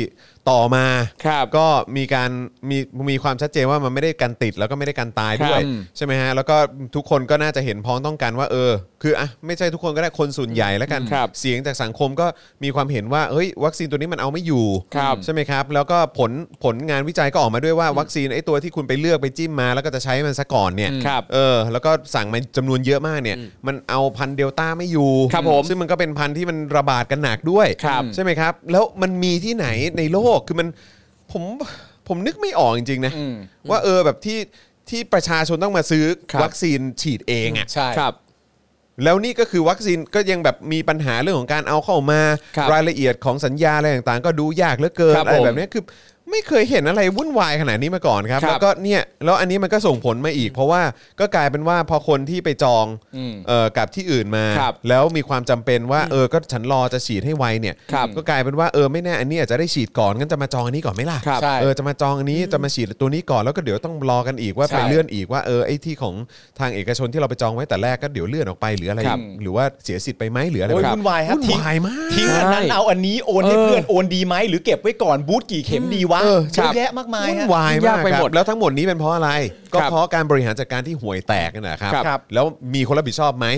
ก็เดี๋ยวต้องมาดูกันว่าไอ้พรบอะไรไอ้กฎหมายตัวที่ออกมาที่บอกว่าเป็นการป้องเอ่อปกป้องเจ้าหน้าที่และหมออะไรต่างๆ เหล่า ครับนี้เนี่ยมันจะครอบคลุมไปถึงคนออกนโยบายด้วยหรือ ค เป รับ ล่า ที่หลายๆ คนเขาบอกว่าสอดไส้นะ ใช่ ฟังความคิดเห็นในสังคมนะ ใช่ บอกว่าเฮ้ยสอดไส้ ซึ่ง หรือ เราก็เปล่าม องว่าเชี่ยเรื่องแบบนี้คือมันต้องมีคนรับผิดชอบเว้ย ครับผม เออแล้วดูสิว่าเดี๋ยวจะเนียนกันอีกหรือเปล่า ครับ คือจริง ๆ นะตอนนี้ที่เรากำลังคือมันเราต้องเราต้องอย่าลืมประเด็นสำคัญนะว่าที่ณตอนนี้ที่เรากำลังถกเถียงกันอยู่ว่า ควรจะคืนเงินไหมหรือ ครับ ควรจะแค่เลื่อนสิทธิ์ไปมีสิทธิ์ที่จะคืนเงินไหมหรือไม่ ครับ ต้องคืนเงินหรืออะไรใดๆต่างๆกันานานั่นนู่นนี่เนี่ยไอ้คำถามหรือการวิเคราะห์ทั้งหมดนี้เนี่ยมันจะไม่เกิดขึ้นนะฮะถ้าวัคซีนมันมา ครับ แล้วประชาชนไม่เกิดข้อสงสัยว่ามันจะมาจริงๆไหมวะเนี่ยแล้วมันจะมาเมื่อไหร่ ถ้าเป็นอย่างเงี้ย ก็ไม่ต้องมาคุยกันเรื่องว่าจะคืน ครับ กันไหมเพราะไม่ต้อง ครับ คื ผ น ม ก็ฉีดกันเลย ใช่ นะฮะ นี่คุณลีบอกว่า ผมคุณลีมิสเตอร์โมเดนารับไม่ได้จริงๆเอ่อคือมันต้องมันต้องฟรี เออ นี่ก็ให้เสียเงิน ยังจะคืนเงินไม่ได้อีก ครับ ที่ ผม ซ้ำซ้อนนะเนี่ย ใช่ ใช่ เออ แล้วเมื่อประมาณ 2 วันที่แล้วครับ ผมก็คุยใน Clubhouse นะครับแล้วก็ก็คุยเล่นกับเพื่อนเงี้ยแล้วก็อยู่มีชาวลาวนะครับเข้ามาฟังก็เลยชวนเขาขึ้นมาพูดหน่อยแล้วเราก็ถามเรื่องเกี่ยวกับสถานการณ์เรื่องการฉีดวัคซีน ก็ถามเขาว่าเขาฉีดวัคซีนอะไรไปเขาก็บอกว่าฉีดไฟเซอร์ อ่า นะครับแล้วก็ถามเขาว่าเอ่อเสียตังค์ไหมเนี่ยเขาบอกฟรีฟรีทุกอย่างเลยแบบเนี้ยแล้วเขาก็ปิดท้ายด้วยว่าขอเป็นกำลังใจให้คนไทยทุกคนนะ ก็ขอบคุณขอบคุณ ขอครับบคุณครับ ขอบคุณมากเลยครับ ขอบคุณครับ เ ขอบคุณที่เป็นะ กำลังใจใน ครับ ฐานะเพื่อนบ้านกันนะเนอะ ครับ เขาก็คงเป็นห่วงประเทศเราแหละ รับใช่ใช่ถูกต้องค แต่อ รับ ย่างข่าวนี้อีกประเด็นหนึ่งที่ผมเห็นผมก็เอ่อรู้สึกหงุดหงิดทุกครั้งเวลาที่เจออะไรแบบนี้ที่บอกว่าเอ่อการรับจองครั้งนี้เนี่ยนะครับเอ่อนอกจากซีโนฟาร์มก็ยังมีโบเดนาด้วยนะครับโดยราชวิทราชวิทยาลัยเนี่ยระบุว่าเนื่องในโอกาสครบรอบ 12 ปีโรงพยาบาลจุฬาภรณ์ ใช่ใช่ ซึ่งแบบเวลาจะทำอะไรเพื่อประชาชนเนี่ยทำไมจะต้องรอโอกาสพิเศษรอให้ถึงวันพิเศษ ทำไมต้องมีอะไรประมาณนี้ ใช ด้ว่ยนะเออ คือช่วยมองว่าทุก หรือ วัน แบบ คือวันพิเศษที่ต้องทำเพื่อประชาชนทุกวันมันไม่ได้หรือไง ใช่ไอ้อันนั้นเนี่ยที่บอกว่าอะไรวันนี้เราจะฉีดให้ได้หนึ่งล้า ห น นึ่ง โด ล้าน ส โดส นะ วันมหิดล เอออะไรซึ่งเราแบบเอ้าก็ให้ได้ทุกวันสิครับ ใช่ ใช่ ครัอัน บ นั้น ผม คือฉีดเยอะในวันมหิดลเลยครับ ครับนะฮะอ่ะเดี๋ยวอีกสักครู่หนึ่งเราจะกลับมานะครับ ครับ กับข่าวประเด็นนักวิชาการงงนะครับว่า อ่ะ รัฐบาลเนี่ยตั้งทหารไปปราบโควิด ในชายแดนภาคใต้ค ครั รับ มันอะไรยังไงนะครับ งงสิงง แล้วก็เดี๋ยวมาดูในประเด็นของที่ต่างประเทศด้วยนะครับแต่ตอนนี้คผม รับ ขอวิ่งเข้าห้องน้ำแป๊บหนึ่ง ได้เหรอ นะฮะบิดอยู่นานเลยนะฮะ ได้เหรอ ขอวิ่ง วิ่งนะ เข้าเอ้ยแต่ว่าเออวันนี้มีเกมปะ เอ้ย เฮ้ย มีมี เอ้ย มีอยู่แล้ว จานเขามีทุกวันเลย มีอยู่แล้ว วิ่งนะวิ่งวิ่งไอ้จอนวิ่งเร็วกว่านี้เร็วกว่านี้อ๋อโอเค เออพยายามวิ่งตามเท่าไร เฮ้ยร้องเพลงก็เพราะ เฮ้ยแน่นน เอาละครับคุณผู้ชมค ครั รัผบบม เรามาเล่นเกมกันดีกว่านะครับ ครับ ทำความรู้จักครูทอมผมแล้วก็อาจารย์แบงค์แล้วก็ เอ คุณอจอร์นมากขึ้น ครับ นะครับผ่านคำถามเหล่านี้ครับ เดี๋ยวดูซิเรามีคำถามอะไรอีกว่าอ่าอันนี้น่าสนใจมากนะครับ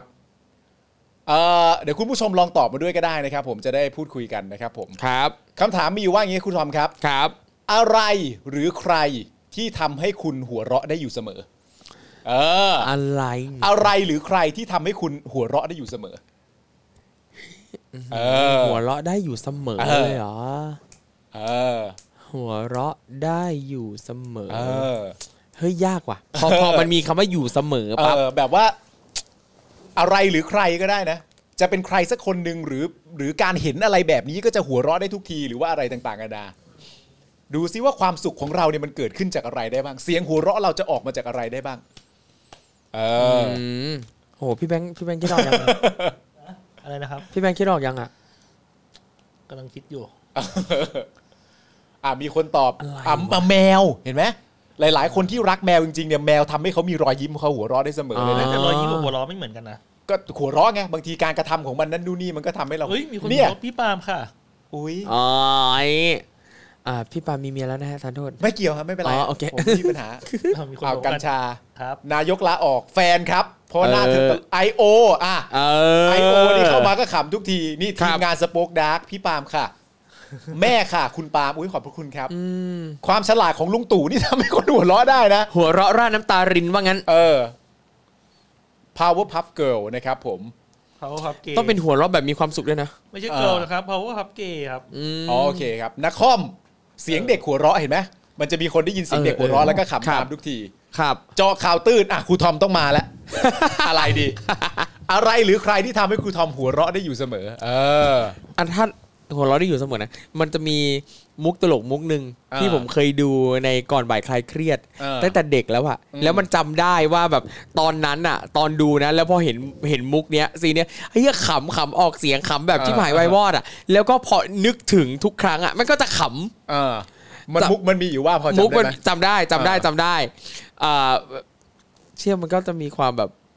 บูลลี่นิดๆอะคือคือมันมีมีตัวละครที่อ่าขาขาด อืม เออขาขาดแล้วก็แบบต้องต้องมีคนเข็นมาอะไรเงี้ยแต่คือเขานั่งนั่งบนเหมือน เป็นใช้ซาเล้ง อ่า เออ แล้วมีคนเข็นมา อืม แล้วก็มีตัวละครตัวหนึ่งบอกว่า เนี่ยคนเนี้ยได้รับรางวัลโนเบล เออ แล้วก็มันก็ถามว่าสาขาอะไร อืม อ๋อสาขาขาด โอ้โหและ สาขาขาดผมรู้ตัวาที่อะไรเนี่ยมุกที่อะไรเนี่ยตลก และณตอนเด็กๆ ตอนนั้นที่เคยดูอ่ะ มันข ใช่ ำ เพราะมันอาจจะขำด้วยหลายปัจจัยที่แบบ ใช่ ทำไมมึงกล้าเล่นมุก ใช่ เรื่องนี้ ใช่ อ๋อ แล้วพอนึกถึงมุกนั้นอ่ะเจี๊ยขำอีกแล้วรางวัลโนเบลสาขาอะไรสาขาขาดแบบเนี้ยมันแบบ แล้วก็ตลก เออ แค่นั้นเลย เออ เอ้ยแต่จริงๆไอ้ขำนี่มันมันคำ from แบบดิบมันคือแบบแต่ละคนมันไม่เหมือนกันนะนะครับ คุณผู้ชมก็มีพี่เท่งเถิดเถิงอาจารย์แบงค์พอจะจำได้ยัง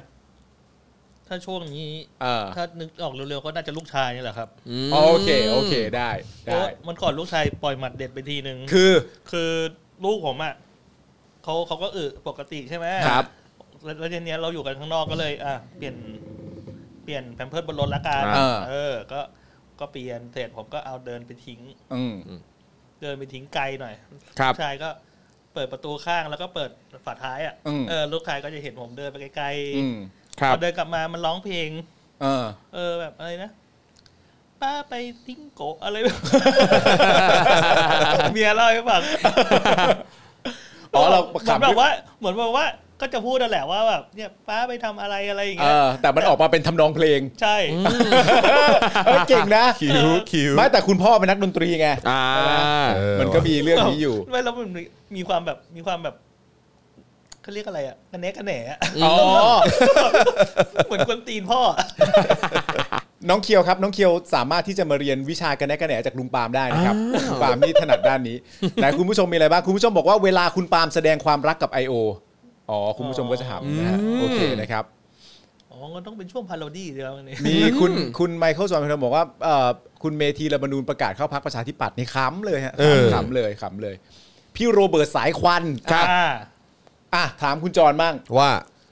อะไรหรือใครที่ทำให้คุณหัวเราะได้อยู่เสมอ อืม อะไรหรือใครที่ทำให้ผมหัวเราะได้อยู่เสมอเหรอ เออ ก็เอมก็ลูกๆแหละ ใช่ไหม ผมว่า เออ นะฮะต้อง คน อ คนมีลูก คือ กันนะ คือ ครับ คือผมเข้าใจเอ่อ คนมีลูกกันนะ คุณผู้ชมหลาย ๆ ท่านอาจจะแบบเฮ้ยเอออะไรอย่างเงี้ย เข้าใจป่ะเพราะเอ่อคุณเอ่ออาจารย์แบงก์ก็มีลูกใช่ไหมเอ่อ เออ คุณปาล์มก็มีลูกผมก็มีเหมือนกันไง เออครับ นะครับก็เลยแบบว่าอาจจะเป็นแบบอะไรใกล้ใกล้ตัวหน่อยอะไรแบบเนี้ยเออ เออ นะครับที่แบบว่าเออทำให้เราทำให้เราได้ได้ได้หัวเราะอยู่เสม ครั อบ เอออ มนะรับ คุณผู้ชมบอกซีรีส์เรื่อง Friends อ่าเรื่อง Friends ตอนนี้ผมมาดูไอ้นี่ละ Seinfeld ครับ เออใน อ่า ใน Netflix มีเหมือนกัน แล้วก็อันล่าสุดอันนี้ก็น่าสนใจนะคุณผู้ชม ครับ เออซึ่งตอนนี้ก็เป็นประเด็นที่ที่ค่อนข้างแรงมากๆเลยนะครับ ในสหรัฐอเมริกาตอนนี้ก็คือประเด็นของเอ่อตัวสแตนด์อัพล่าสุดของเดฟช p เพล Dave Chappelle เออซึ่งก็ โอ้ยไม่ มี ได้ดู ประเด็น เลย ที่เกี่ยวกับเรื่องของเอ่อชาว transgender ครับผม ด้วยอะไรแบบ ครั เนี้ บ ย เออซึ่งก็คือคือก็ก็ก็น่าสนใจผมก็อยากรู้ว่าถ้าคุณผู้ชมไปไปชมแล้วจะมีความรู้สึกอย่างไรนะครับ ครับ แต่ว่าในในสหรัฐอเมริกาตอนนี้ก็เป็นโอ้โหแบบเป็นประเด็นขึ้นมาเหมือนกัน ครับ เออนะครับแล้วก็คือมันก็มีเสียงจากทั้งเอ่อหลากหลายมากๆเลย ครับ ซึ่งก็ซึ่งก็น่าสนใจนะค ค รั รั บบ นะผมก็รู้สึกว่าเออแบบก็ใครใครที่สนใจก็สามารถไปลองฟังใน ครับ ประเด็น ผม นี้กันได้ ครับ แต่ผม คือ ดูแล้วแหละแล้วผมก็มีความรู้สึกว่า แต่คือเอ่อมุมหรือมุกตลกของเดฟชาเพลเนี่ย ครับ เอ่อ subject เรื่อง ครับ เรื่องเอ่อ trans เนี่ยก็เป็น subject ที่ตัวเขาอะเล่นอยู่เสมออ คือเขาผมจำได้ว่าเขาเริ่มเริ่มหยิบเอามาพูดเนี่ยก็ตั้งแต่ตอนเหมือนสเปเชียลแรก ๆ ของเขาอะ ใช่ ที่เขาพูดใน Netflix แล้ ใช่ ว ณเวลานั้นตอนที่เขาพูดเนี่ยเหมือนว่าประเด็นยังไม่แรงขนาดนี้แต่เหมือน ใช่ การที่เขาหยิบยกประเด็นนี้ขึ้นมาเนี่ย อืม มันก็เลยเป็นที่ถูกจับตามองพอสมควรเลย ใช่ครับ แล้วแล้วหลังจากนั้นเนี่ยหลังจากที่โดนแตะประเด็นนี้ไปแล้วก็บอกว่าเฮ้ยมันเป็นประเด็นขึ้นมาเนี่ยเหมือนเขาเองก็คงมีความรู้สึกว่าเอ้าเฮ้ยถ้าเรื่องนี้เป็นประเด็นงั้นเราต้องมาพูดกัน ใช่ เออแล้วเขาก็ยิ่งพูดยิ่งพูดยิ่งพูดแล้วแล้วก็คือเหมือนแบบเขาก็แล้วเห็นเขาบอกว่าเรื่องเนี้ยจะเป็นเอ่อสเปเชียลล่าสุดเนี้ยจะเป็นอันสุดท้ายที่เขาจะพูดแหละ ครับ แล้วเขาก็จะแบบว่าเขาจะเขาจะไม่พูดเรื่องนี้แหละ จนกว่าจะแบบว่าสังคมจะแบบว่ามาคุยเรื่องนี้กันแบบแบบอย่างตรงไปตรงมากัน ใช่ จริงๆ ใช่ใช่ อะไแนี้ย ครับ เพราะว่าเขามันเอ่อในรูปแบบของเขาเนี่ยมันก็จะมีการเปรียบเทียบระหว่าง trans เอ่อกับแอฟริกันอเมริกัน อ่าครับ ว่าแบบเหมือนอารมณ์แบบอันไหนซัฟเฟอร์กว่า หรือว่าอะไรต่างๆกันานาอย่างเงี้ยแต่ว่าแม้กระทั่งเอ่อนักแสดงอีกคนหนึ่งก็คือเควินฮาร์ดเควินฮาร์ดก็เคยพูดไว้ว่า นี่เป็นอีกหนึ่งมุมที่ทำให้เดฟชเพลเหมือนเป็น the greatest of all time อืมก็เป็นโกดเนี่ย เป็น โก โก ด ดอ่ะคือเหมือนแบบเอ่อกล้าเหมือนการที่คุณจะเป็นสแตนด์อัพคอมเมดี้ได้คุณต้องกล้าแตะเรื่องราวบางอย่างที่ ครับ ที่มันมันผมฟังมามันมีมายเซตอันหนึ่งก็คือว่า ถ้าสมมติว่ามีความรู้สึกว่าตลกอ่ะต้องพูดห้ามไม่พูดอ่ะมายเซตของพวกเขาเหล่านั้นนะฮะ ครับ ถ้ารู้สึกว่ามันตลกต้องพูด จะปิดบังไม่ได้ ครับ ถึงแม้ว่าจะถูกเกลียด ถึงแม้ว่าจะถูกด่า ถึงแม้ว่าจะถูกไม่ขำแต่ถ้าคิดในหัวว่าตลกต้องพูด ครับ อะไรอย่างเงี้ยมันเป็นมายเซตของคนประกอบอาชีพนั้นๆที่แตกต่างกันไปนะฮะ เออแต่เมื่อกี้ก็ก็เพิ่งนึกขึ้นได้นะคือแบบเอ่ะคือคือเอาคือเอาคือเอาตรงๆคือ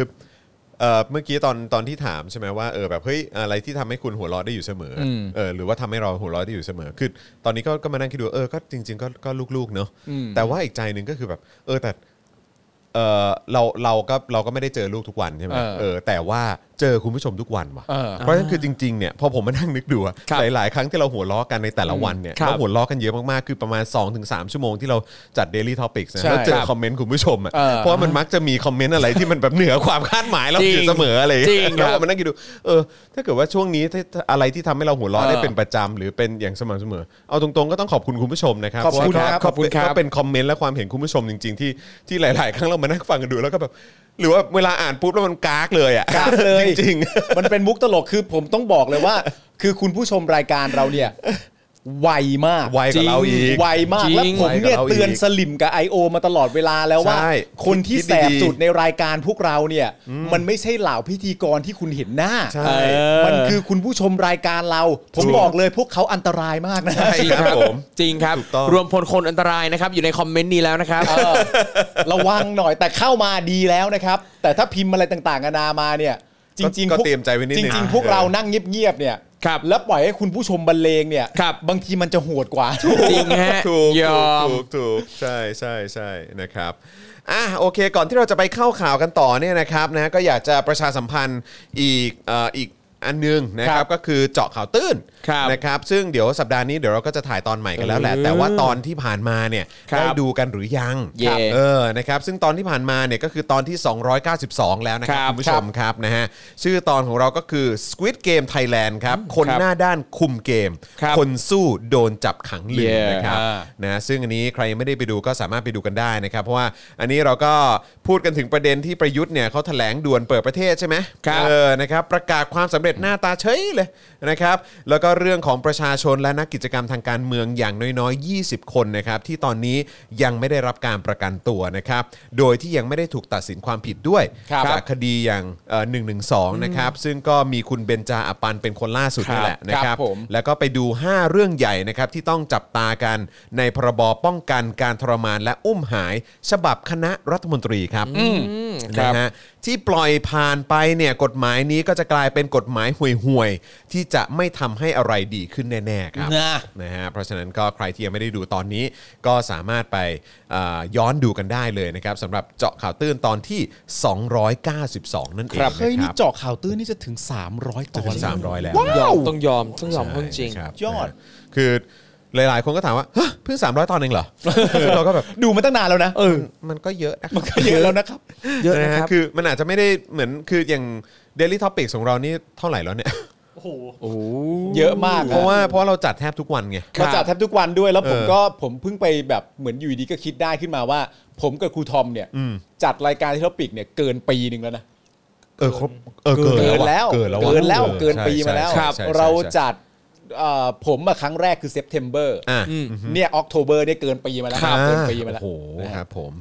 สุดจริงนะครับนะก็ขอบคุณผู้ชมที่สนับสนุนพวกเราด้วยนะครับนะครับ ขอบพระคุณมากเลยครับ ครับ นะฮะ ผมขอบพระคุณครับ อ่ะคราวนี้มาที่ เอ่อประเด็นที่นักวิชาการงงครับ ประชาชนก็งงเหมือนกันแหละครับ งงกันหมด รัฐบาลตั้งทหารไปปราบโควิดที่ชายแดนใต้ครับ เออ ครับ งง ไปดูไป อะไร ต่อไป วะ ต่อสู้กันหน่อยสิ ไปยังไงวะ เอาอะไรไปสู้วะ อ่ะจากกรณีนะครับที่มีรายงานว่าพลเอกประยุทธ์จันทร์โอชานะครับนายกรัฐมนตรีได้มีการตั้งให้พลเอกนัทพงศ์เอ่อนัทพล นาคพาณิชย์นะครับที่ปรึกษานายกขึ้นเป็นผออหรือว่าผู้อำนวยการนะครับศูนย์บูรณาการแก้ไขสถานการณ์โควิด -19 ในพื้นที่จังหวัดชายแดนภาคใต้นั้นเนี่ยนะครับล่าสุดครับวันนี้ผู้ช่วยศาสตราจารย์วันวิชิตบุญโปร่งนะครับ ครับ อาจารย์ประจำคณะรัฐศาสตร์เอ่อมหาวิทยาลัยรังสิตนะครับได้ออกมาแสดงความเห็นต่อเรื่องนี้ไว้อย่างน่าสนใจนะครับว่า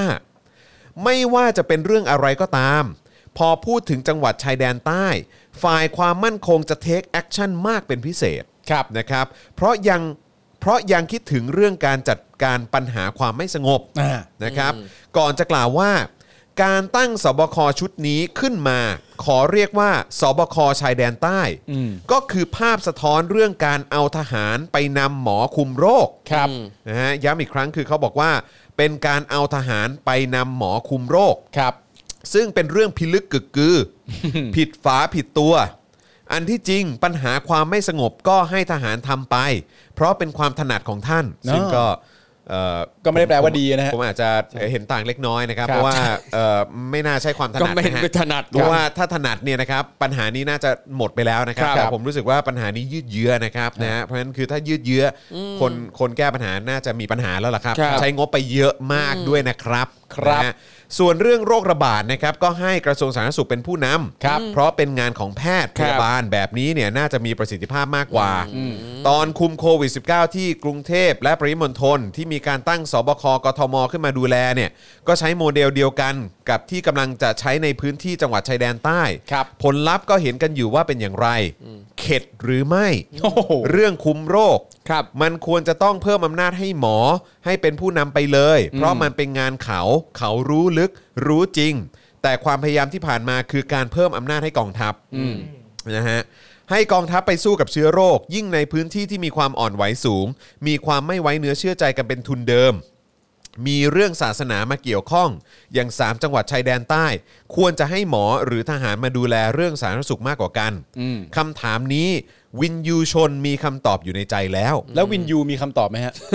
มีก็มีเหมือนกัน ก็ก็ วินยู มีเหมือนกันแหละ พร้อมชนนะครับ นะฮะว่าทหารยุ่งอะไร นอกจากนี้นะครับผู้ช่วยศาสตราจารย์วันวิชิตเนี่ยยังกล่าวทิ้งท้ายไว้อีกนะครับว่า อย่าคิดว่าทหารจะทำได้ทุกอย่างอ่าอันนี่เห็นด้ เอ ว อย ค จะ รับ ก็อยู่แล้วไง ใช่ ถูกต้องครับ ครับ ถูกต้องครับอาจารย์ ท่านต้องไว้ใจหน่วยงานอื่น ๆ กระทรวงสาธารณสุขไทยไม่เป็นรองใครอยู่แล้ว ทั่วโลกยอมรับความสามารถมีของดีต้องรู้จักใช้นี่ไม่ใช่เรื่องความมั่นคง ท่านต้องถอยไปบ้างนะครับก็ก็เข้าใจสิ่งที่อาจารย์นำเสนอนะครับ ครับ นะ ครั ฮะ บ แล้วก็ก็ก็เห็นด้วยในหลาย ๆ ประเด็นเลยนะ ครับ นะฮะ ครับ แล้วก็ไม่ไม่ไม่ได้เห็นด้วยว่า เอ้ยเขาเรียกว่าอะไรก็เห็นคือในมุมของส่วนตัวผมเองผมรู้สึกว่าทหารไทยก็ ไม่ได้คือเก่งเรื่องเดียวคือยึดอำนาจนะฮะ คือทหารไทยอ่ะเอากันจริงๆอ่ะ อ่ะ เขาถนัดอะไรดีกว่า ยึดอำนาจไง ใช่ หมายหมายถึงอ่ะถ้าในด้านที่เป็นประโยชน์กับประชาชนเป็นประโยชน์กับประเทศทหารถนัดอะไรบ้าง เออ อะไรเดียว อ่ะทีมงานครับขอไว้บอร์ดครับ ทหารถนัดอะไรบ้างเหรอ นึกไม่ออกว่ะ ทหารถนัดอะไรบ้างเอ้ยคำถามนี้ดีมากเลยนะ ทหารอนถนัดอะไรบ้างที่เป็นประโยชน์กับประชาชน และต้องเป็นสิ่งที่อยู่ในขอบเขตหน้าที่ของทหารด้วยนะ อย่างเมื่อกี้อาจันแม่บอกว่าช่วยน้ำท่วมเฮ้ยอันนี้ไม่ใช่หน้าที่ทหาร อืม แล้วไม่นับ ใช่ใช่ถูกต้องมันมันไม่ใช่หน้าที่ทหาร เออ ทหารถนัดอะไรบ้างที่อยู่ในหน้าที่ของตัวเอง และเป็นผลบวกกับคนในประเทศเหรอ คือ การรบ คือหน้าที่ ไม่ ของทหารเนี่ยก็คือต้องปกป้องชายแดนใช่ไหม ครับ ใช่ แต่ขนาดชายแดนเนี่ยยังมี เขาเรียกว่าอะไรนะเอ่อแรงงานผิดกฎหมาย ใช่ หรื ค อ รับ ว่ารวมไปถึงอาจจะเกี่ยวกับยาเสพติดอะไรต่าง เออ ก็ ครับ ก็ค่ะก็หรือสิ่งผิดกฎหมายก็เข้ามาด้วย ครับ เพราะฉะนั้นก็น่าจะชัดเจนอยู่แล้วว่าทหารไทยก็ไม่ได้มีความสามารถเรื่องนั้นทั้งทั้งที่เป็นหน้าที่ของ ก็ไม่ได้ ตัวเ หน้าที่หลักยังไม่ได้เลย แล้วจะไปหน้าที่อื่น องก็นั่นไง เขามีสกิลด้านการเจรจาเปล่าครับ เรื่องอะไรฮะ ตอนสมัยสงครามโลกเลยพวกเนี้ย มันนั้นไม่ใช่ทหารทำนี่ อืม ใช่ไหม ใช่ไหม ไม่ไม่ไม่ อื ไม่ ไม่ไม่เกี่ยว ไม่ไม่ไม่ เออ เนี่ยจะก มี วน อะไรอีกอะ จะจะกวนตีนยังคิดไม่ออกเลยเนี่ เอย อใช่เนี่ย มันคือแบงค์แบงค์ คือที่กูนั่งเงียบๆเนี่ยกูจะเล่นดอกกวนตีนนะ เออ แต่กูคิดไม่ออก ทหารไทยเก่งอะไรฮะ อะไร ลำเลิกไง ไม่ที่เป็นประ ที่ โยช เป็น น์ ประโยชน์กับประชาชน อ๋อ ด้วย ครับผม ผมพยายามสโคบแม้ขอมีเงื่อนไขเนี่ยนะ ครับผมก็นึกไม่ออกเพราะว่าคืออย่างที่บอกไป ว่า แม้กระทั่งชายแดนน่ะชายแดนที่แบบว่าเป็นพื้นที่ที่เอ่อเขาจะคือเป็นเป็นหน้าที่เขาที่เขาต้องดูแลอะ ครั ไม่ บ ให้มีสิ่งผิดกฎหมาย หรือสิ่งที่มันจะมาสร้างปัญหาให้กับประเทศอ่ะเขายังเขายังดูแลชายแดนไม่ได้เลย เพราะว่าก็มีแรงงานผิดกฎหมายเข้ามา ยาเสพติดสิ่งผิดกฎหมายอะไรต่างๆ เหล่านี้มันก็ยังมีเข้ามานี่ ครับ ใช่ไหมเพราะฉะนั้นมันก็ค่อนข้างชัดเจน ใช่ ใช่ไหมล่ะว่าหน้าที่ตัวเองที่ต้องทำยังทำได้ไม่ดีเลย ใช่ รั้วของชาติอะยังทำหน้าที่ตรงจุดนั้นไม่ได้เลย ครับ เออ ใช่ไหมฮะ ใช่ใช่ อันนี้ ครับ หรือว่าหรือว่าจะบอกว่าชายแดนไม่ใช่หน้าที่ทหาร แล้วมันควรจะเป็นหน้าที่ใครครับ ตม ตมก็แค่ตรงอะไรที่ตเข้ารงด่าน ใช่ไหม เออ ตมมันจุด แค่นั้น เดียว นี่ ก็ต้องเป็นหน้าที่ประชาชนไงต้องดูแลกันเอง เอองั้นก็ เดี๋ยวเดี๋ยวเดี๋ยว งั้นก็ไม่ต้องจ่ายตังค์ดีกว่าเนอะเออ เดี๋ยวเดี๋ยว ครั กู บ คิดออกเมื่อไหร่กูพูดแน่ หรือเป็นไปได้ไหมว่า เพราะว่าหน้าที่หลักเนี่ยเขารู้ว่าตัวเองทำไม่ได้เขาเลยพยายามจะหาอย่างอื่นเผื่อจะเป็นสิ่งที่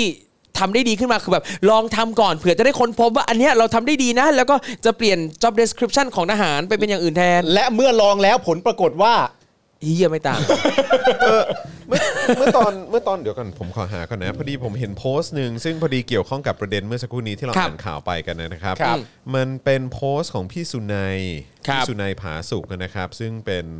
เอ่อคนที่ทำงานอยู่ที่ Human Rights Watch ใช่ไหมฮะ ครับ เอิ่ม พี่สุนัยโพสต์ว่าอะไรนะ อ่านี่ไง พี่สุนัยนะครับ ซึ่งก็เอ่อเป็นเป็นคนที่อยู่ที่เอ่อ Human Rights Watch ของประเทศไทยเนี่ยนะครับเอ่อพิมพ์ว่าอันตรายนะฮะแทนที่จะชี้แจงด้วยข้อมูลทางการแพทย์และหลักศาสนาอิสลาม ในการฉีดวัคซีน แต่ผู้ว่ายะลากลับใช้วิธีสั่งห้ามชาวมุสลิมที่ยังไม่ได้ฉีดเข็มหนึ่งเข้าละหมาดในมัสยิด เรื่องนี้ละเอียดอ่อนมากเสี่ยง ครับ จะ ถูกมองว่ารัฐไทยขัดขวางการทำศาสนกิจต้องรีบแก้ไขด่วนนะครับ เพราะว่ามีเอ่อเหมือนเป็นโพสต์นะครับจากทางสวทเบตงปะนะครับโพสต์ว่าตั้งแต่วันที่ 25 ตุลาคม 64 เป็นต้นไปประชาชนในพื้นที่จังหวัดยะลา ที่ไม่ได้รับการฉีดวัคซีนเข็มหนึ่งเนี่ย ครับ ห้ามเข้าละหมาด ครับ ในมัสยิดทุกแห่งในพื้นที่จังหวัดยะลา ห้ามติดต่อทำธุรกรรมทุกประเภทกับทุกภาคส่วนราชการ ห้ามทำธุรกรรมทางการเงินกับทุกธนาคารเลย ครับ ก็เลยฮะ อุ้ยนี่ละเอียดอ่อนมากอะเนี่ย ผมว่าผมว่าเรื่องใหญ่นะ ครับ ต้องต้องคุยกันดีๆนะครับ ประเด็น ผ นี้ ม คือกลารว่ามันมันเดี๋ยวมันจะยิ่งแย่ลงนะ ครับ คือตอนนี้มันก็ไม่ได้ดีนะฮะ ใช่ครับ คื แต่ อไม่ เนี่ย ว่า แต่ จะเป็นสเนี่ยถา ละ น เอียด การณ์ อ่อ โคน วิด มา แต่ ก ว่าไอ้สิ่งที่ที่มีปัญหาอยู่ก็คือความสงบที่คุณบอก ครับ แหละใน ใช่ สามจังหวัดชายแดนใต้เนี่ยแล้วเรื่องอันนี้ เรื่องศาสนาเป็นเรื่องที่ละเอียดอ่อนเออที่ละเอียดอ่อนมากนะครับ ครับ อืมเรื่องใหญ่นะครับ นะครับ ก็ต้องคุยกันดีๆนะครับ มีคุณผู้ชมเข้ามาบอกว่าเขาคิดออกแล้ว น่า เออ จะเป็นคุณพักขมาศขอขอเรื่องขึ้นมาหน่อยครับเขาบอกว่าตอนเด็กๆ จะมีเพื่อนที่เขาไปกลับโรงเรียนด้วยรถ เป็นรถทหารค่ะเหมือนบัสคันใหญ่ๆ บริการฟรีดูแลขึ้นลงดีอ่ะตอนนี้คิดออกอันนี้ เออครับผมโอ้ เพื่อนที่เขาไปกับ แต่นี่ก็ไม่ใช่หน้าที่ว่ะ ไปรถอาหาร เออ อันนี้มันก็ไม่ตรง ก็ไม่ใช่ ที่ หน้าที่ทหาร หน้าที่ทหารคือต้องทำอะไรบ้างวะ ก็เกี่ยวกับความมั่นคง ความมั่นคงแหละ ก็ ยิ่ง เอ่อ รัฐประหารนั่นแห แล้ว ละ อีกอย่างอ่ะคือตลกว่าคือแบบว่ามันมีอะไรนะไอ้ความมั่นคงอะไรที่เกี่ยวกับไซเบอร์ฮะแล้ว ครับ ที่แบบข้อมูลอะไรต่างๆ ของแบบทางการแพทย์หรือแบบข้อมูลส่วนตัวของประชาชนยังโดน หลุดกระจาย หลุดกระจายแล้วแบบว่าจะมีหน่วยไซเบอร์ขึ้นมาทำไม คือสรุปหน่วยไซเบอร์นี่ทำอะไรนอกจาก I.O. หรือเปล่า ใช่ ครับ ที่คนสงสัยกันอยู่เนี่ย เออว่าทำอะไรกันแน่นะครับนะฮะอ่ะขออีกหนึ่งข่าวได้ไหมครับนะฮะ ได้ครับ เดี๋ยวอันนี้รบกวนครูทอมนะครับ ได้เลย ป็นประเด็ ครั น บ ของสหรัฐอเมริกา เย่ เออ นะครับ อ่ะ นะฮะเดี๋ยวให้ เดี๋ยวให้ครูทอมแชร์เรื่องนี้ให้คุณผู้ชมฟังหน่อยดีก ครั ว่า บผม นะครับ ล่าสุดเลยครับก็มีประกาศอย่างเป็นทางการนะครับ ว่าสหรัฐอเมริกานะครับ ไฟเขียวให้ผู้เดินทางต่างชาติที่ฉีดวัคซีนสูตรไข้สามารถเดินทางเข้าประเทศได้แล้วครับ โดยไม่ต้องถูกกักตัวอีกด้วย โดยจะเริ่มตั้งแต่วันที่ 8 พฤศจิกายน 64 นี้เป็นต้นไปนะครับ โดยศูนย์ควบคุมและป้องกันโรคของสหรัฐหรือว่า CDC นะครับได้เปิดเผยเมื่อวันศุกร์ที่ 15 ตุลาคมนะครับว่าจะยอมรับผู้เดินทางจากต่างประเทศที่ฉีดวัคซีนป้องกันโควิด -19 แบบไข้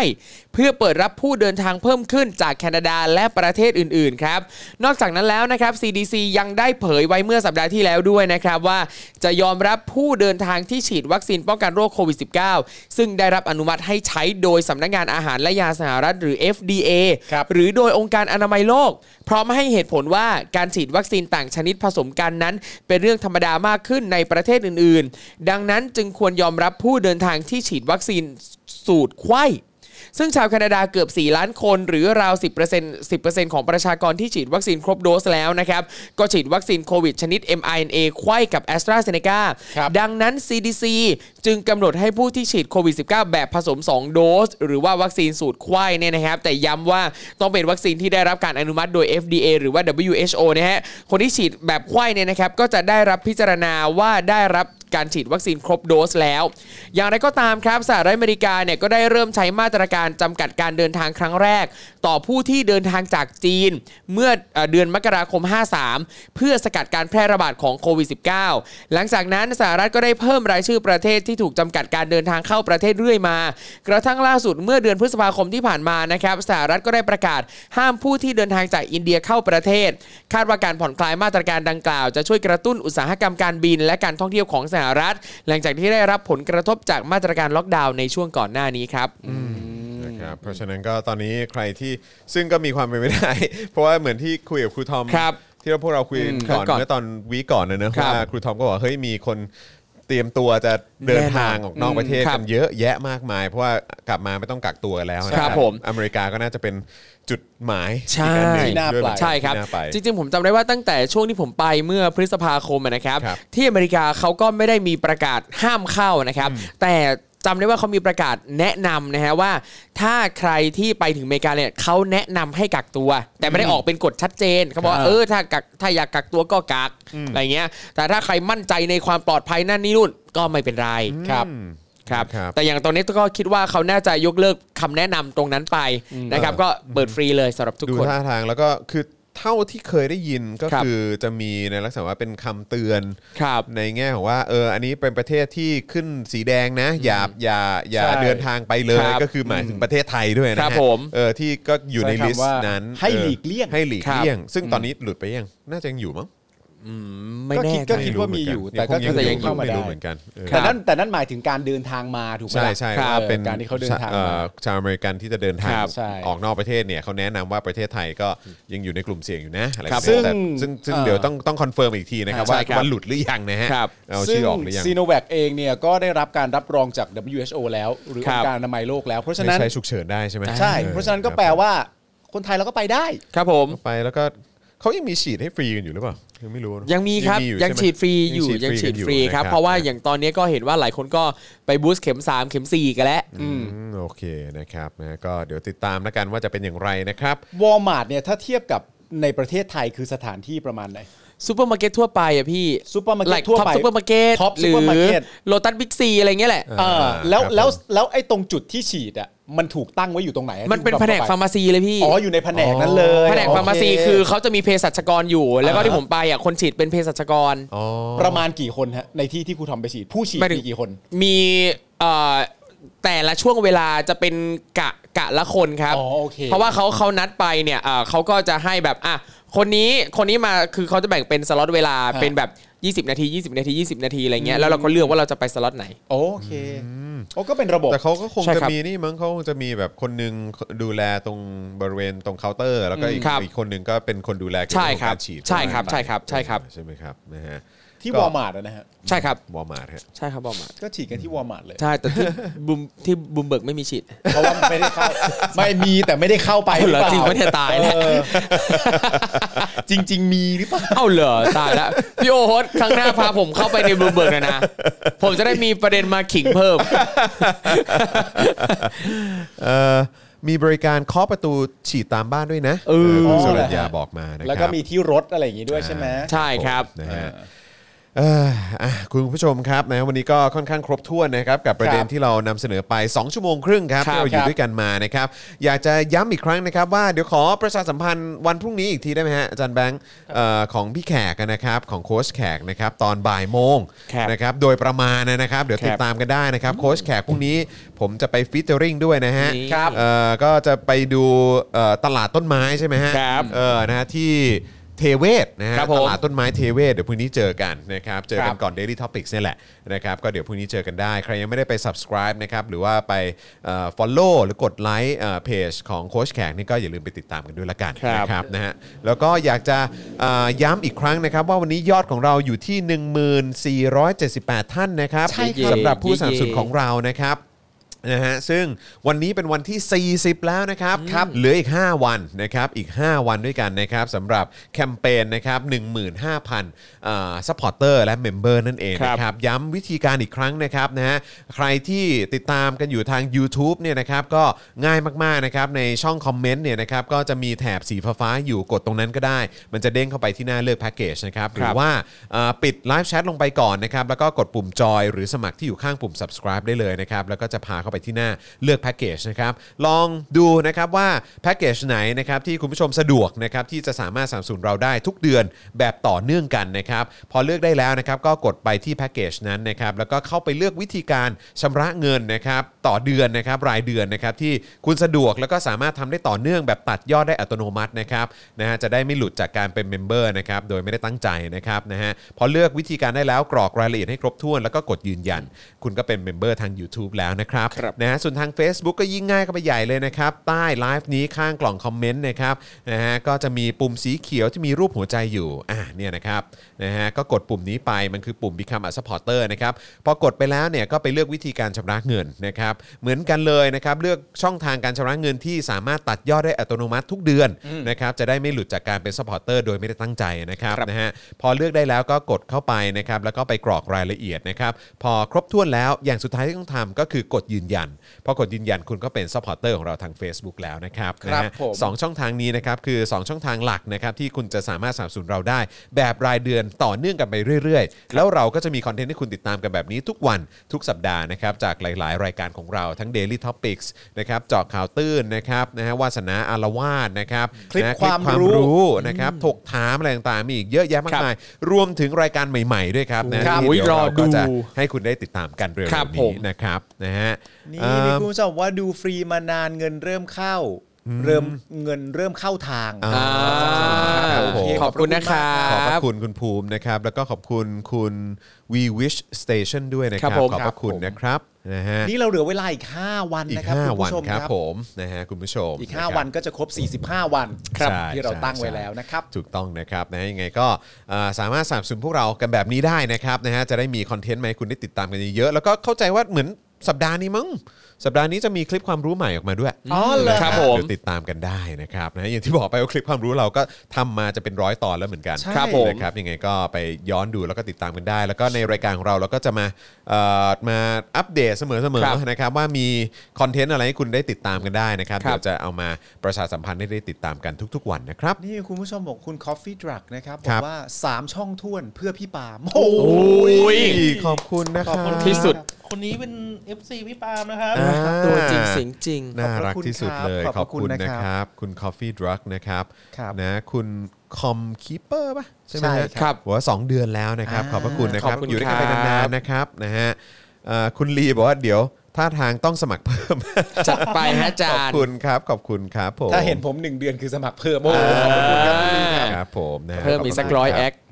แอคหลุมที่มีเอามาใช้ให้หมดครับ อ่านะครับขอบคุณคุณสุพันธ์นีแฟรงค์ด้วยนะครับนะฮะนี่แยกแอ แอคมาช่วยเพิ่มจำนวนอีกแอคหนึ่ง โอ้โห โโห ขอบคุณครั ณผู้ชม บ มากเลยครับ ขอบคุณครับ นะฮะ โอ้นี่ คุณ ปีหนึ่งแล้ คุณวยุ้ยนะจ๊ะบอกว่าปีหนึ่งแล้วโอ้โห โอ้โห ขอบคุณมาก ปีหนึ่งแล้วที่ไม่ได้เป็นเมมเบอร์ ไม่ใช่ไม่ใช่มาโดยตลอดเป็นมาโดยต โอ ลอ เค ด ครับ นี่คุณคีปดาร์ก็บอกว่าเป็นมามาเป็นปีแล้วเหมือนกัน ใช่ ครับ เออนะครับ คือก็เชื่อว่าน่าจะเป็นเอ่อกลุ่มที่อยู่กับเรามาในกลุ่ม1,500ซัพพอร์เตอร์หรือเมมเบอร์ ใช่ แรกของ ใช่ เรา ใช่ นั่นเองนะครับ ตอนนี้ก็เพิ่มขึ้นมานะครับ ก็การันตีแล้วก็รับรองว่าเดี๋ยวจะมีคอนเทนต์มาให้ติดตามกันแบบเจ้มจนเจ้มจน ครับ เรื่อย ๆ แบบนี้แน่นอนนะครับ คุณจุธามาศบอกว่าอยากเป็นคนที่ 15,000 ครับ ว้าว อันเนี้ยอยากจะบอกทุกคนว่าอย่าคิดแบบ นี้ อย่าคิดแบบนี้ คิดซะว่าแค่เป็นหนึ่งในหมื่นห้าแค่เนี้ยเราก็สามารถภูมิใจได้มากแล้ว ครับเพราะว่า เรา ตอน ไม่ต้อง ตอนนี้รีบรีบรีบสมัครมา ใช่ ก่อนรีบสมัครมาก่อน เราไม่ต้องรอเป็นคนสุดท้าย เออใช่ นะครับ ใช่ใช่ ไม่ต้อง เออแล้วก่อน แล้วก่อนก่อนก่อนเข้ารายการวันนี้ก็ยังคุยกันอยู่ว่าเออเราจะบอกคุณผู้ชมยังไงดีอะว่าแบบคุณผู้ชมเออแบบพอสมัครอย่างเงี้ยสมัครไปนานๆนะ อย่าหลุดนะ ครับ เพราะว่าถ้าเกิดว่าสมมุติต่อไปอ่ะแบบหลุดไปเรื่อยๆหลุดไปเรื่อยๆหมายว่ามีมีมีซัพพอร์เตอร์มีเมมเบอร์อาจจะหลุดไปเรื่อยๆ โดยไม่ตั้งใจอะไรแบบเนี้ย ครับ เออแบบอาจจะแบบว่าเออแบบเหมือนเออไปเชื่อมไปผูกไว้กับระบบช่องทางการชำระเงินที่แบบว่า ครับ เอออาจจะไม่ได้ต่อเนื่องอย่างเงี้ยแล้วหลุดไปปุ๊บเนี่ยแล้วสมมติยอดผู้สนับสนุนของเราลดลงไปเรื่อยๆ เรื่อยๆ อ่า อะไรอย่างเงี้ย คือพอพอมันหมดอ่ะ เออ คือเราก็คงจะไม่ได้มาแจ้งคุณผู้ชมแล้วนะ ว่าคุณผู้ชมครับเรา ครับ เรามีเวลาอีกเท่านี้นะครับไม่งั้นเรา ครับผม เราอยู่ไม่ได้แล้วครับอะไรเงี้ยคือรอบรอบนี้คือคือคงจะไปแบบเงียบๆจริง ๆ ครับ เอ่อคุณผู้ชมครับ เพราะว่า เอ่อ เพราะว่าแบบว่าก็เกรงใจ เขินแล้คุวณผู้ชม ครับ ด้วยแหละเออจะมาบอกอะไรแบบเนี้ยนะ เขินแล้ว เขิน แล้ว ใช่ใช่ มัน ใช่ นี่นี่นี่ก็เลยเป็นเป็นเหตุผลว่าทำไมเอ่อทั้งตัวคุณจรหรือว่าใครหลายคนที่ เออ มีส่วนเกี่ยวข้องเนี่ยถึง ครั ต้อบ ง ถึงต้องย้ำกันบ่อยๆว่าเอ่อลองใช้รูปแบบการสมัครเป็นสมาชิกในรูปแบบที่เอ่อจะจะได้ไม่เผลอหลุดนะนะครับ อ่า ครับ ใช่ มันจะได้ไปกันต่อได้อย่างได้อย่างสบายๆอะไรอย่างเงี้ยเพราะว่า เออ ถ้าเกิดว่าโอเคเราไล่ขึ้นมาถึงนี้สมสมมติว่าไปจริงๆแล้วถึงหมื่นห้าซึ่งผมก็เชื่อว่าน่าจะคิดว่าคิดว่าถึงนะครับด้วยแรงสปอร์ตของคุณผู้ชม ซึ่งซึ่งซึ่งขอบคุณพระบุญมากๆนะฮะแต่ว่าถ้าเกิดมันลดลงมาจริงๆเนี่ย อ่ะ เราก็เราก็จะไม่ขอซ้ำแล้ว ครับผม ประเด็นคือเราก็จะไม่ขอซ้ำแล้ว เราก็อาจ เพราะ จะ เพ ต้อง ราะเราเพราะเราเกรงใจคุณผู้ชมแล้ว เพ แห ราะ ละ เราเกรงใจคุณผู้ชมมากแล้วนะครับอ่ะคงต้องถึงตอนนั้นคงต้องกล่าวคำว่าบายบาย ครับผม แต่ว่าตอนนี้นี่ก็โอ้โหเราเรารู้สึกว่าเราได้ได้ผู้สนับสนุนมาแบบว่า ใช่ฮะ โอ้โหที่แบบมันเป็นกำลังใจที่แบบว่าโอ้โหแบบฟูมากเลยอ่ะ ตอนนี้เราชื่น ใจ ใจกันมากจริงๆนะ ชื่ มัน ใจ คุยกันในเบื้องหลัง มีกำลังใจมากเลย ใช่อะทั้งคุยกับพี่ซี่เอง ทั้งคุยกับตัวพ่อหมอเอง ครับอะไรอย่างเงี้ ผม ยพวกเราชื่นใจกันมากจริง ครั ๆ บ นะครับ ครับผมพร้อมลุยเลยฮะ พร้อมลุยมากฮะพร้อ นะ ม ค ลุ รั ย บ มากครับ คุณเอ็มเพียนบอกว่าอ่ะช่องที่3โอ้โห ขอบ ข คุ อบ ณ คุณมากเลยนะครับข ครั อ บบ คุณครับขอบคุณนะครับนะฮะแล้วก็ต้อนรับเอ่อคุณ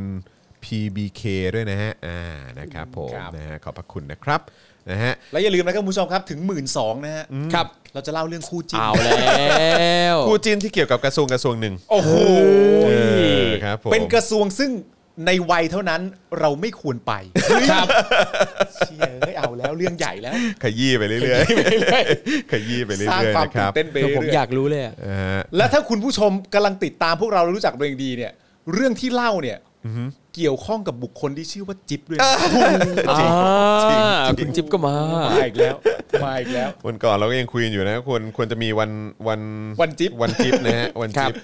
เออคือคือวันก่อนผมก็ฟังในพอดแคสต์ของที่ต่างประเทศแหละ ก็มีเหมือนแบบเป็นสแตนด์อัพคอมเมดี้คนหนึ่งเขาก็มาให้สัมภาษณ์เขาว่าเออคุณรู้ไหมว่าผมเนี่ยชื่นชอบ ชื่นชอบวินสตันเชอร์ชิลมากๆ ครับ ซึ่งในมุมมองเขาเขาก็มองว่าวินสตันเชอร์ชิลก็คงเป็นแอลกอฮอลิกแหละ ครับ เพราะว่าตื่นเช้ามาก็จะมีแบบเข้าใจว่าวิสกี้มั้งเหลือสักอย่างอะ อ่า เออแบบดื่มวิสกี้ตั้งแต่เช้า ครับ มื้อแรกเลย แล้วก็กลางวันเนี่ยก็จะดื่มแบบสปาร์คลิงหรือว่าแชมเปญ ครับเออครับ ขวดหนึ่งตอนเย็นก็จะมีดื่มอะไรอีกก็ไม่รู้อ่ะแต่ ครั คือบ เพราะฉะนั้นคือดื่มทั้งวันอ่ะ ครับ เออแล้วเขาบอกโอ้โหนี่แบบว่า เออแล้วก็ นะ V for Victory นะ อ่าโอเค เออ นะฮะ ซึ่งก็เขาก็บอกโอ้โห นี่ยิ่งยิ่งพอรู้ข้อมูลนี้ก็ยิ่ ค ง รับ แบบว่าไปศึกษาเรื่องของตัววินสตันเชอร์ชิลเพิ่มเข้าไปอีก ครับ จนท้ายสุดแล้วเนี่ย ก็เมียเนี่ย ภรรยาเขาเนี่ย ก็ ครับ เลยบอกว่า งั้นเดี๋ยวเราจะในวันเกิดของวินสตันเชอร์ชิลหรือวินหรือว่าเชอร์ชิลเดย์อะไรประมาณเนี้ย เออ หนึ่งวันในปีหนึ่งเนี่ย ภรรยาเขาจะแบบว่าจัดเมนูอาหารเช้าที่เป็นแบบเดียวกับของวินสตันเชอร์ชิลอ่ะให้เขาดื่มเอ่อ ครับ แต่ว่าเหมือนได้ทานแล้วก็ดื่มบนเตียงนอนเลยอะ คือยกเข้ามา อ่า ให้เลยอะแบบเดียวกับเชอร์ชิลเลย breakfast on bed ซึ่งก็คือ ก็คือมีแบบเขาเรียกว่าอะไรมีมีเหล้าอยู่ ครับ แล้วก็มีแบบเบคอนมีอะไรเต็มไปหมดเลยใช่ไหมเต็มขนมปงขนมปังอะไร ครับ ทุกอย่าง แล้วก็มีซิก้า อ่า เออ ด้วยเหมือนกัน แล้วก็โอ้ชีวิตนี้ไม่เคยแบบรู้สึกดีขนาดนี้ ครับมาก่อน โอ้โห หนึ่งปีจะมีวันที่แบบรู้สึกดีแบบนี้ เออ ตลอดทั้งวันน่ะตั้งแต่เช้าอ่ะ ครับ ไอ้เราก็โอ้โห แล้วคือนึกภาพแบบวินสตันเชอร์ชิลแบบแบบนี้ทุกวันแม่งเป็นไงวะ ใช้ได้ใช้ได้ใช้ได้ แล้วมันจะดีมันก็คงดีอะ ไม่ ครับ รู้อ่ะแต่คือแบบมัน เพ ก็ ราะว่า ดื่ม ถ้า เยอะไปปะวะ ไม่ แต่คื ก็ อแบบ ดื่มเยอะไปแต่หมายถึงว่า หรื ถ้า อ มั มัน นเครียดวะหรือว่าอะไรไม่รู้เหมือนกัน มันสงครามโลกนะ แหมแต่ถ้าเกิดว่ามันเครียดแล้ว แล้วจัดการด้วยแอลกอฮอล์เนี่ย ก็ไม่รู้เหมือนกัน เออไม่รู้ไม่รู้ เออ ยังไง แต่มันก็สมัยก่อนนะเนอะ เออเออเออก็คงจะเหมือนสมัยก่อนที่เราเคยเห็นว่าเขาจะเขาเรียกว่าอะไรนะไอ้ไอ้แบบขวดแบนๆอ่ะขวดเหล็กๆแบนๆ อ่าอ่าอ่า เออ อ่า แหลกแฟลช เออเออ ครับ เออ เออสักอย่าง something like that ที่แบบว่าคนเขาก็จะพกกันไปตคลอ รั ด บ เวลาอะไรอย่างเงี้ เออเออเออ ยซึ่งผมเองก็อยากได้น กระดกใช่ไหมกระดก แต่ว่า เอ ผม อ มีความรู้สึกว่า จิบ ถ้าเราพกอันนั้นติดตัว ๆเออ มันจะโหดไปอ่ะ เออใช่ มันจะดู ใช่ โหดเกินความ ใช่ จำเป็นไปหน่อยหนึงอะ ผมเคยพกอยู่ช่วงหนึ่ง จริงเหรอ ก็ใช่ เออ แล้วแบบแบบถ้าถ้าเป็นสมัยคาวบอยที่เราดูในหนังก็จะแบบอยู่ในกระเป๋าหลัง ใช่ใช่ แล้วก็ ใช่ ดื่มออกมาแล้วก็ แล้วเหรอครูครูทอมเคยพกเหรอ เคยพก ครูทอมดื่มเยอะขนาดนั้นเลยเหรอ ก็จิบจิบ จริงดิ จิบจิบ ดูครูทอม ไม่แต่ ไม่ใช่ทรงนั้นเลยอะจริงจ จิ ริ บ ง จิบมีช่วงหนึ่ง อ๋อเหรอ จำได้ตอนนั้นอ่ะ ตอน ไป ทำไมทำไมตอนนั้นถึงพกฮะ ตอนนั้นไปประเทศอะไรสักอย่างนี่แหละ แล้วก็เห็นมันขายแล้ว เออ ไอ้ที่มันเท่ดีอะ เท่ เท่ดี เท่ ก็เลยซื้อมาเลย อ๋อแล้วก็คือแล้วคือกลับมาเมืองไทยก็คือก็พกอยู่ ใช่ครับ อ๋อเหรอฮะ ก็คือไปที่ต่างประเทศแล้วก็ซื้อซื้อกลับมา แล้วก็อยู่ไทยก็ก็ก็คือพกอ่ะแบบ ว้าว ก็ นา จิ น บ นานแค่ไหนฮะที่ที่พกพก โอ้ย เพื่อ จำไม่ได้ว่านานแค่ไหน แต่คือมันจิบทีละนิดอะจนหมดขวดพอหมดขวดก็เลิก อ๋อ แค่นั้น โอ ไม่ได้เติม อ๋อโอเค ครับ ก็คือเหมือนแบบอ่ะคือเอาคือเอาตรงๆก็คล้ายๆแบบเห่อช่วงแรกว่างั้น ใช่ ดีกว่า ใช่ใช่ใช่ เห่อช่วงแรกเท่า เออนั้น มันมันก็เท่ดีนะ แต่ แบบ ว่ามัน เท่ดี แต่มันก็จะมีคนที่พก เออ อ อ ย่างนั้นจริงๆเนาะ ครับใช่ใช่ เออเอาไว้ผสมกับกาแฟหรือ ครัอะบ ไรก็มี เออ เหมือนกันอะไรเงี้ยก็จ้ะเออก็ดื่มดื่มโหดจริง เฮ้ยครูทอม เออ ครูทอมอยู่จุดนั้นเลยเหรอ ทำไมอะพี่ เท่ว่ะ มันก็ไม่ได้อะไรขนาดนั้นป่ะ เออ แค่จิบเหล้าเรื่อย ไม่ ๆ เหรอ เรื่องใหญ่ อ๋อเหรอครับ เรื่องใหญ่ มีคนบอกว่าอยากเห็นหน้าคุณจิ๊บเหรอเออ เดี๋ยวถ้า มี ถ้าถ้าถึงสักพักหนึ่งไปเอาไอ้รูปนี่มาดีกว่า รูปในหนังสือรุ่นน่ะ เฮียโคตรแกงเลยสัส คือทั้ง โอ้หนังสื ก็ อรุ่น ผมด้วยไง เออ ก็มีผมมีคุณมีคุณจิ๊บด้วยไง เออ แล้วก็เดี๋ยวขอของครูทอมด้วย ใช่ ได้ แล้ว ครั ก็ บ มีขอของอาจานแบงค์ด้วย ได้ เออสมัยตอนนั้นว่าเป็นยังไง ได้ ออนะ เพลง ครับ พี่ป้างลอยมาเลยนะหนังสือรุ่นเนี่ย เออ ใช่ นะครับ จิ๊บเลขที่เท่าไหร่ ผมอ่ะ จิ๊บเลขที่เท่าไหร่ จิ๊บบอเดี๋ยวกันนะสามเก้าป่ะ ถูกเก่งชิบหาย มึงสี่สอง สี่แปด อ๋อสี่แปดเออ โทษที โทษที เลขเลขเลขที่อะฮะ ออ เลขที่ตอนที่ แปด อยู่ใน ใช่ ห้อง ใช่ใช่ปาล์มสี่แปด ตอนมมต้น ตอนมอต้น มึงเลขที่สาม อ่ะผมเลขที่สาม สาม ใช่ใช่ใช่ใช่ ที่ที่โรงโรงเรียนพี่เรียงเรียงลำดับตามอะไรอะเรียงลำดับนักเรียนตามอะไรอะ ออไม่ เรียง ว่ะ ลำดับไม่ไม่เคยทราบเลยอะ โรงเรียนผมอะเรียงกอไก่ถึงฮอนกฮูกอะห้องหนึ่งถึงห้องห้าแบบเนี้ย อ๋อเหรอ เอาเหรอ ใช่ดังนั้นใครชื่อกอไก่ขอไข่ จะรวม คอควายจออยู่ห้องเดียวกัน จานจะอยู่ห้องห นึ่งอะไรเงี้ย จริงเหรอเนี่ย แล้วชื่อแบบสอเสือหอหีบออ่างอยู่ห้องห้า อ๋อโอเค เรียงแบบเนี้ย แต่ก็โอเคนะ เออ ก็โอเคนะก็ยังดีกว่าแบบว่าเหมือนเรียงแบบเหมือนประมาณว่าอ๋อพวกนี้คือคนนี้ห้องคิงคนนี้ห้อง ครับ ควีนอะไรอย่างเงี้ย ใช่ค เอ รับ ออะไรอย่างเงี้ยซึ่งบบ แล้วแล้วมัธยม เออ ครูทอมแบ่งแบ่งสียังไง สีกีฬาสีอะ อ๋อกีฬาสีเนี่ย ห้องหนึ่งมีกี่สีมีครบเลยปะ เอ่อทั้งคือโรงเรียนมาคนน้อย เออ มันมีสีอยู่สี่สี แล้วก็เลือกเอาเลยใครอยากอยู่สีเอ้ยตอนตอนเข้ามหนึ่งมาคือแบบจับฉลากเอา ๋อเหรอ แล้วก็แต่ละก็เลือกเอาใครอยากอยู่สีไหนก็อยู่อยากชวนก็ไปอยู่ไหนก็ไปอะไรเลย อ๋อเหรอ ใช่ เหรอเลือกเลือกเองได้เหรอ ใช่ครับโรงโอ้โหโรงเรียนผมมีสิทธิ์เลือกครับ โอ้ดีจัง เป็นประชาธิปไตย เอาแล้วมันไม่กลายเป็นว่ามันจะมีสีบางสีที่เยอะกว่าคนอื่นเขามากๆเงี้ย ถ้าสีไหนเยอะกว่ามากๆ เขาก็จะประกาศอ่ะสีนี้เยอะเกินอ่ะอยากแบ่งกันไปอยู่สีอื่นไหมอะไร อา เงี้ ร ย มณ์อาจจะมีโควต้าจำนวนเต็ม ใช่ใช่ ประมาณนี้ อ๋อ โอโอเคเค ใช่คือคือจะไม่ได้ซีเรียสว่าเฮ้ยเลขมันต้องฟิก อ่า เท่านั้นอะไรเงี้ย อ๋อเออแต่ของเรานี่โดนโดนแบบเหมือนจับจับใส่อ่ะ แต่คของ รับ เราของเราเท่าที่ผมฟังมาจากหลายโรงเรียนก็มีก็มีความแปลกตรงที่ว่าของของโรงเรียนผมเนี่ย ครับ หนึ่งห้องอ่ะหนึ่งสีเลย อ๋อเลย หนึ่งห้องหนึ่งสีสมมติว่าห้องหนึ่งสีเขียว ห้อง ครับ สองสีอะไรไม่รู้แล้วก็มาตกห้องห้าสีเขียวแล้วแล้วพวกนี้ก็จะสีเขียวกัน อ๋อย าวไป ครับ เออเออเอ๊ะแต่ของอาจานแบงค์อยู่ ฮะ อาจานแบงค์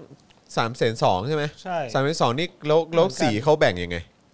เขา สี ก็แบ่ง คือแบ่งแบบเขาเขาเรียกเป็นชื่อคณะปะ ใช่ใช่ก็เรียกเป็นชื่อคณะอะไรเหมือน เป็นคณะแบบไหนก็คือเป็นชื่อเดียวกันกับที่สามเสนเลยปะ ใช่ เหมือนกันเลยใช่ไหมอ๋อ รัตนโกสินทร์สุโขทัยทยา เหรอ เออใช่ อู่ทองใช่ อู่ทอง ของผมก็แค่ชื่อสีนี่แหละ จริง ฟ้า ปะ เหลืองแดงเขียว แล้วก็ไม่มีแบบอันนี้สีเขียว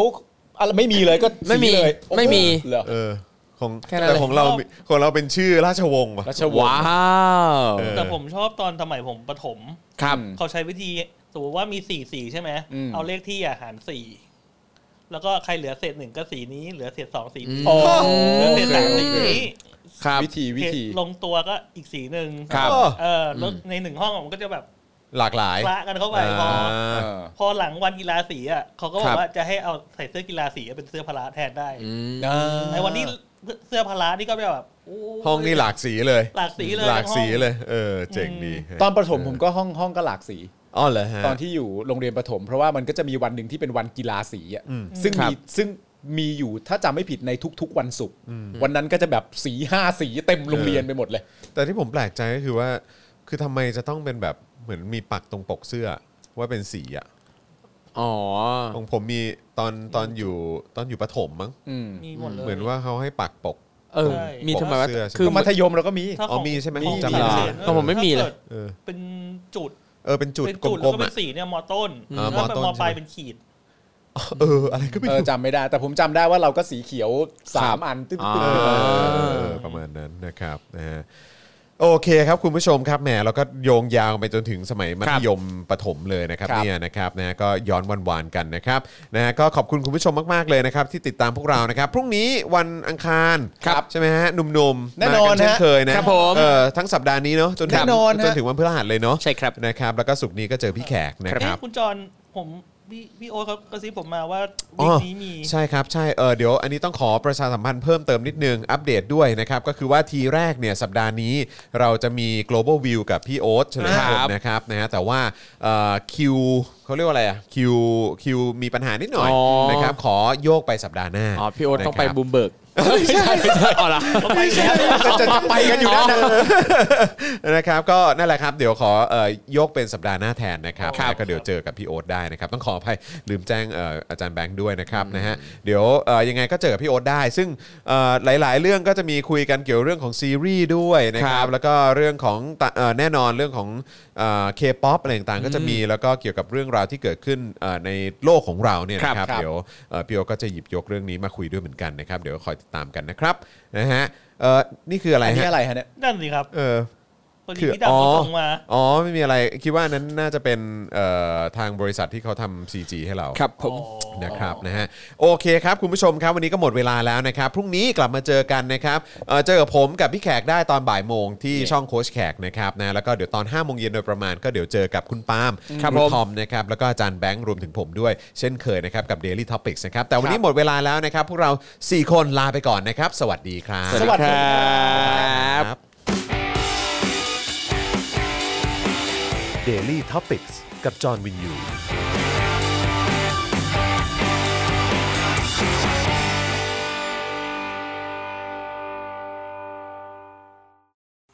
คุณผู้ชมที่อยากสนับสนุนเราผ่านทาง YouTube Membership นะครับง่ายมาก ๆ เลยครับ เพียงแค่กดที่ปุ่มจอยข้างปุ่ม subscribe ใน YouTube Channel ของเรานะครับเมื่อกดปุ่มจอยแล้วนะครับเลือกได้เลยนะครับว่าอยากจะสนับสนุนเราในแพ็กเกจไหนนะครับและหลังจากนั้นครับเลือกวิธีในการชำระเงิน และกรอกรายละเอียดให้ครบถ้วนนะครับแล้วกดปุ่ม subscribe ครับ แค่นี้คุณก็เป็นเมมเบอร์ผู้สนับสนุนของเราแล้วครับสำหรับคุณผู้ชมที่อยากสนับสนุนเราผ่านทาง Facebook Supporter นะครับ คลิกเข้าไปที่หน้าแฟนเพจของ Spoke Dark TV และรายการในเครือของเรา และกดปุ่ม Become a Supporter หรือกดปุ่ม Support Now ที่อยู่ใต้คลิปรายการของเราก็ได้ครับ และเข้าไปเลือกได้เลยนะครับ ว่าจะชำระเงินผ่านทางช่องทางไหน ไม่ว่าจะเป็นบัตรเครดิตเดบิตเครือข่ายมือถือ หรือ Wallet ต่างๆ ก็ง่ายนิดเดียวครับ พอคลิกเข้าไปแล้วก็อย่าลืมใส่ข้อมูลและรายละเอียดให้ครบถ้วนนะครับ พอครบถ้วนแล้วก็กดปุ่ม subscribe แค่นี้คุณก็เป็น supporter ของ Spoke Dark TV แล้วครับ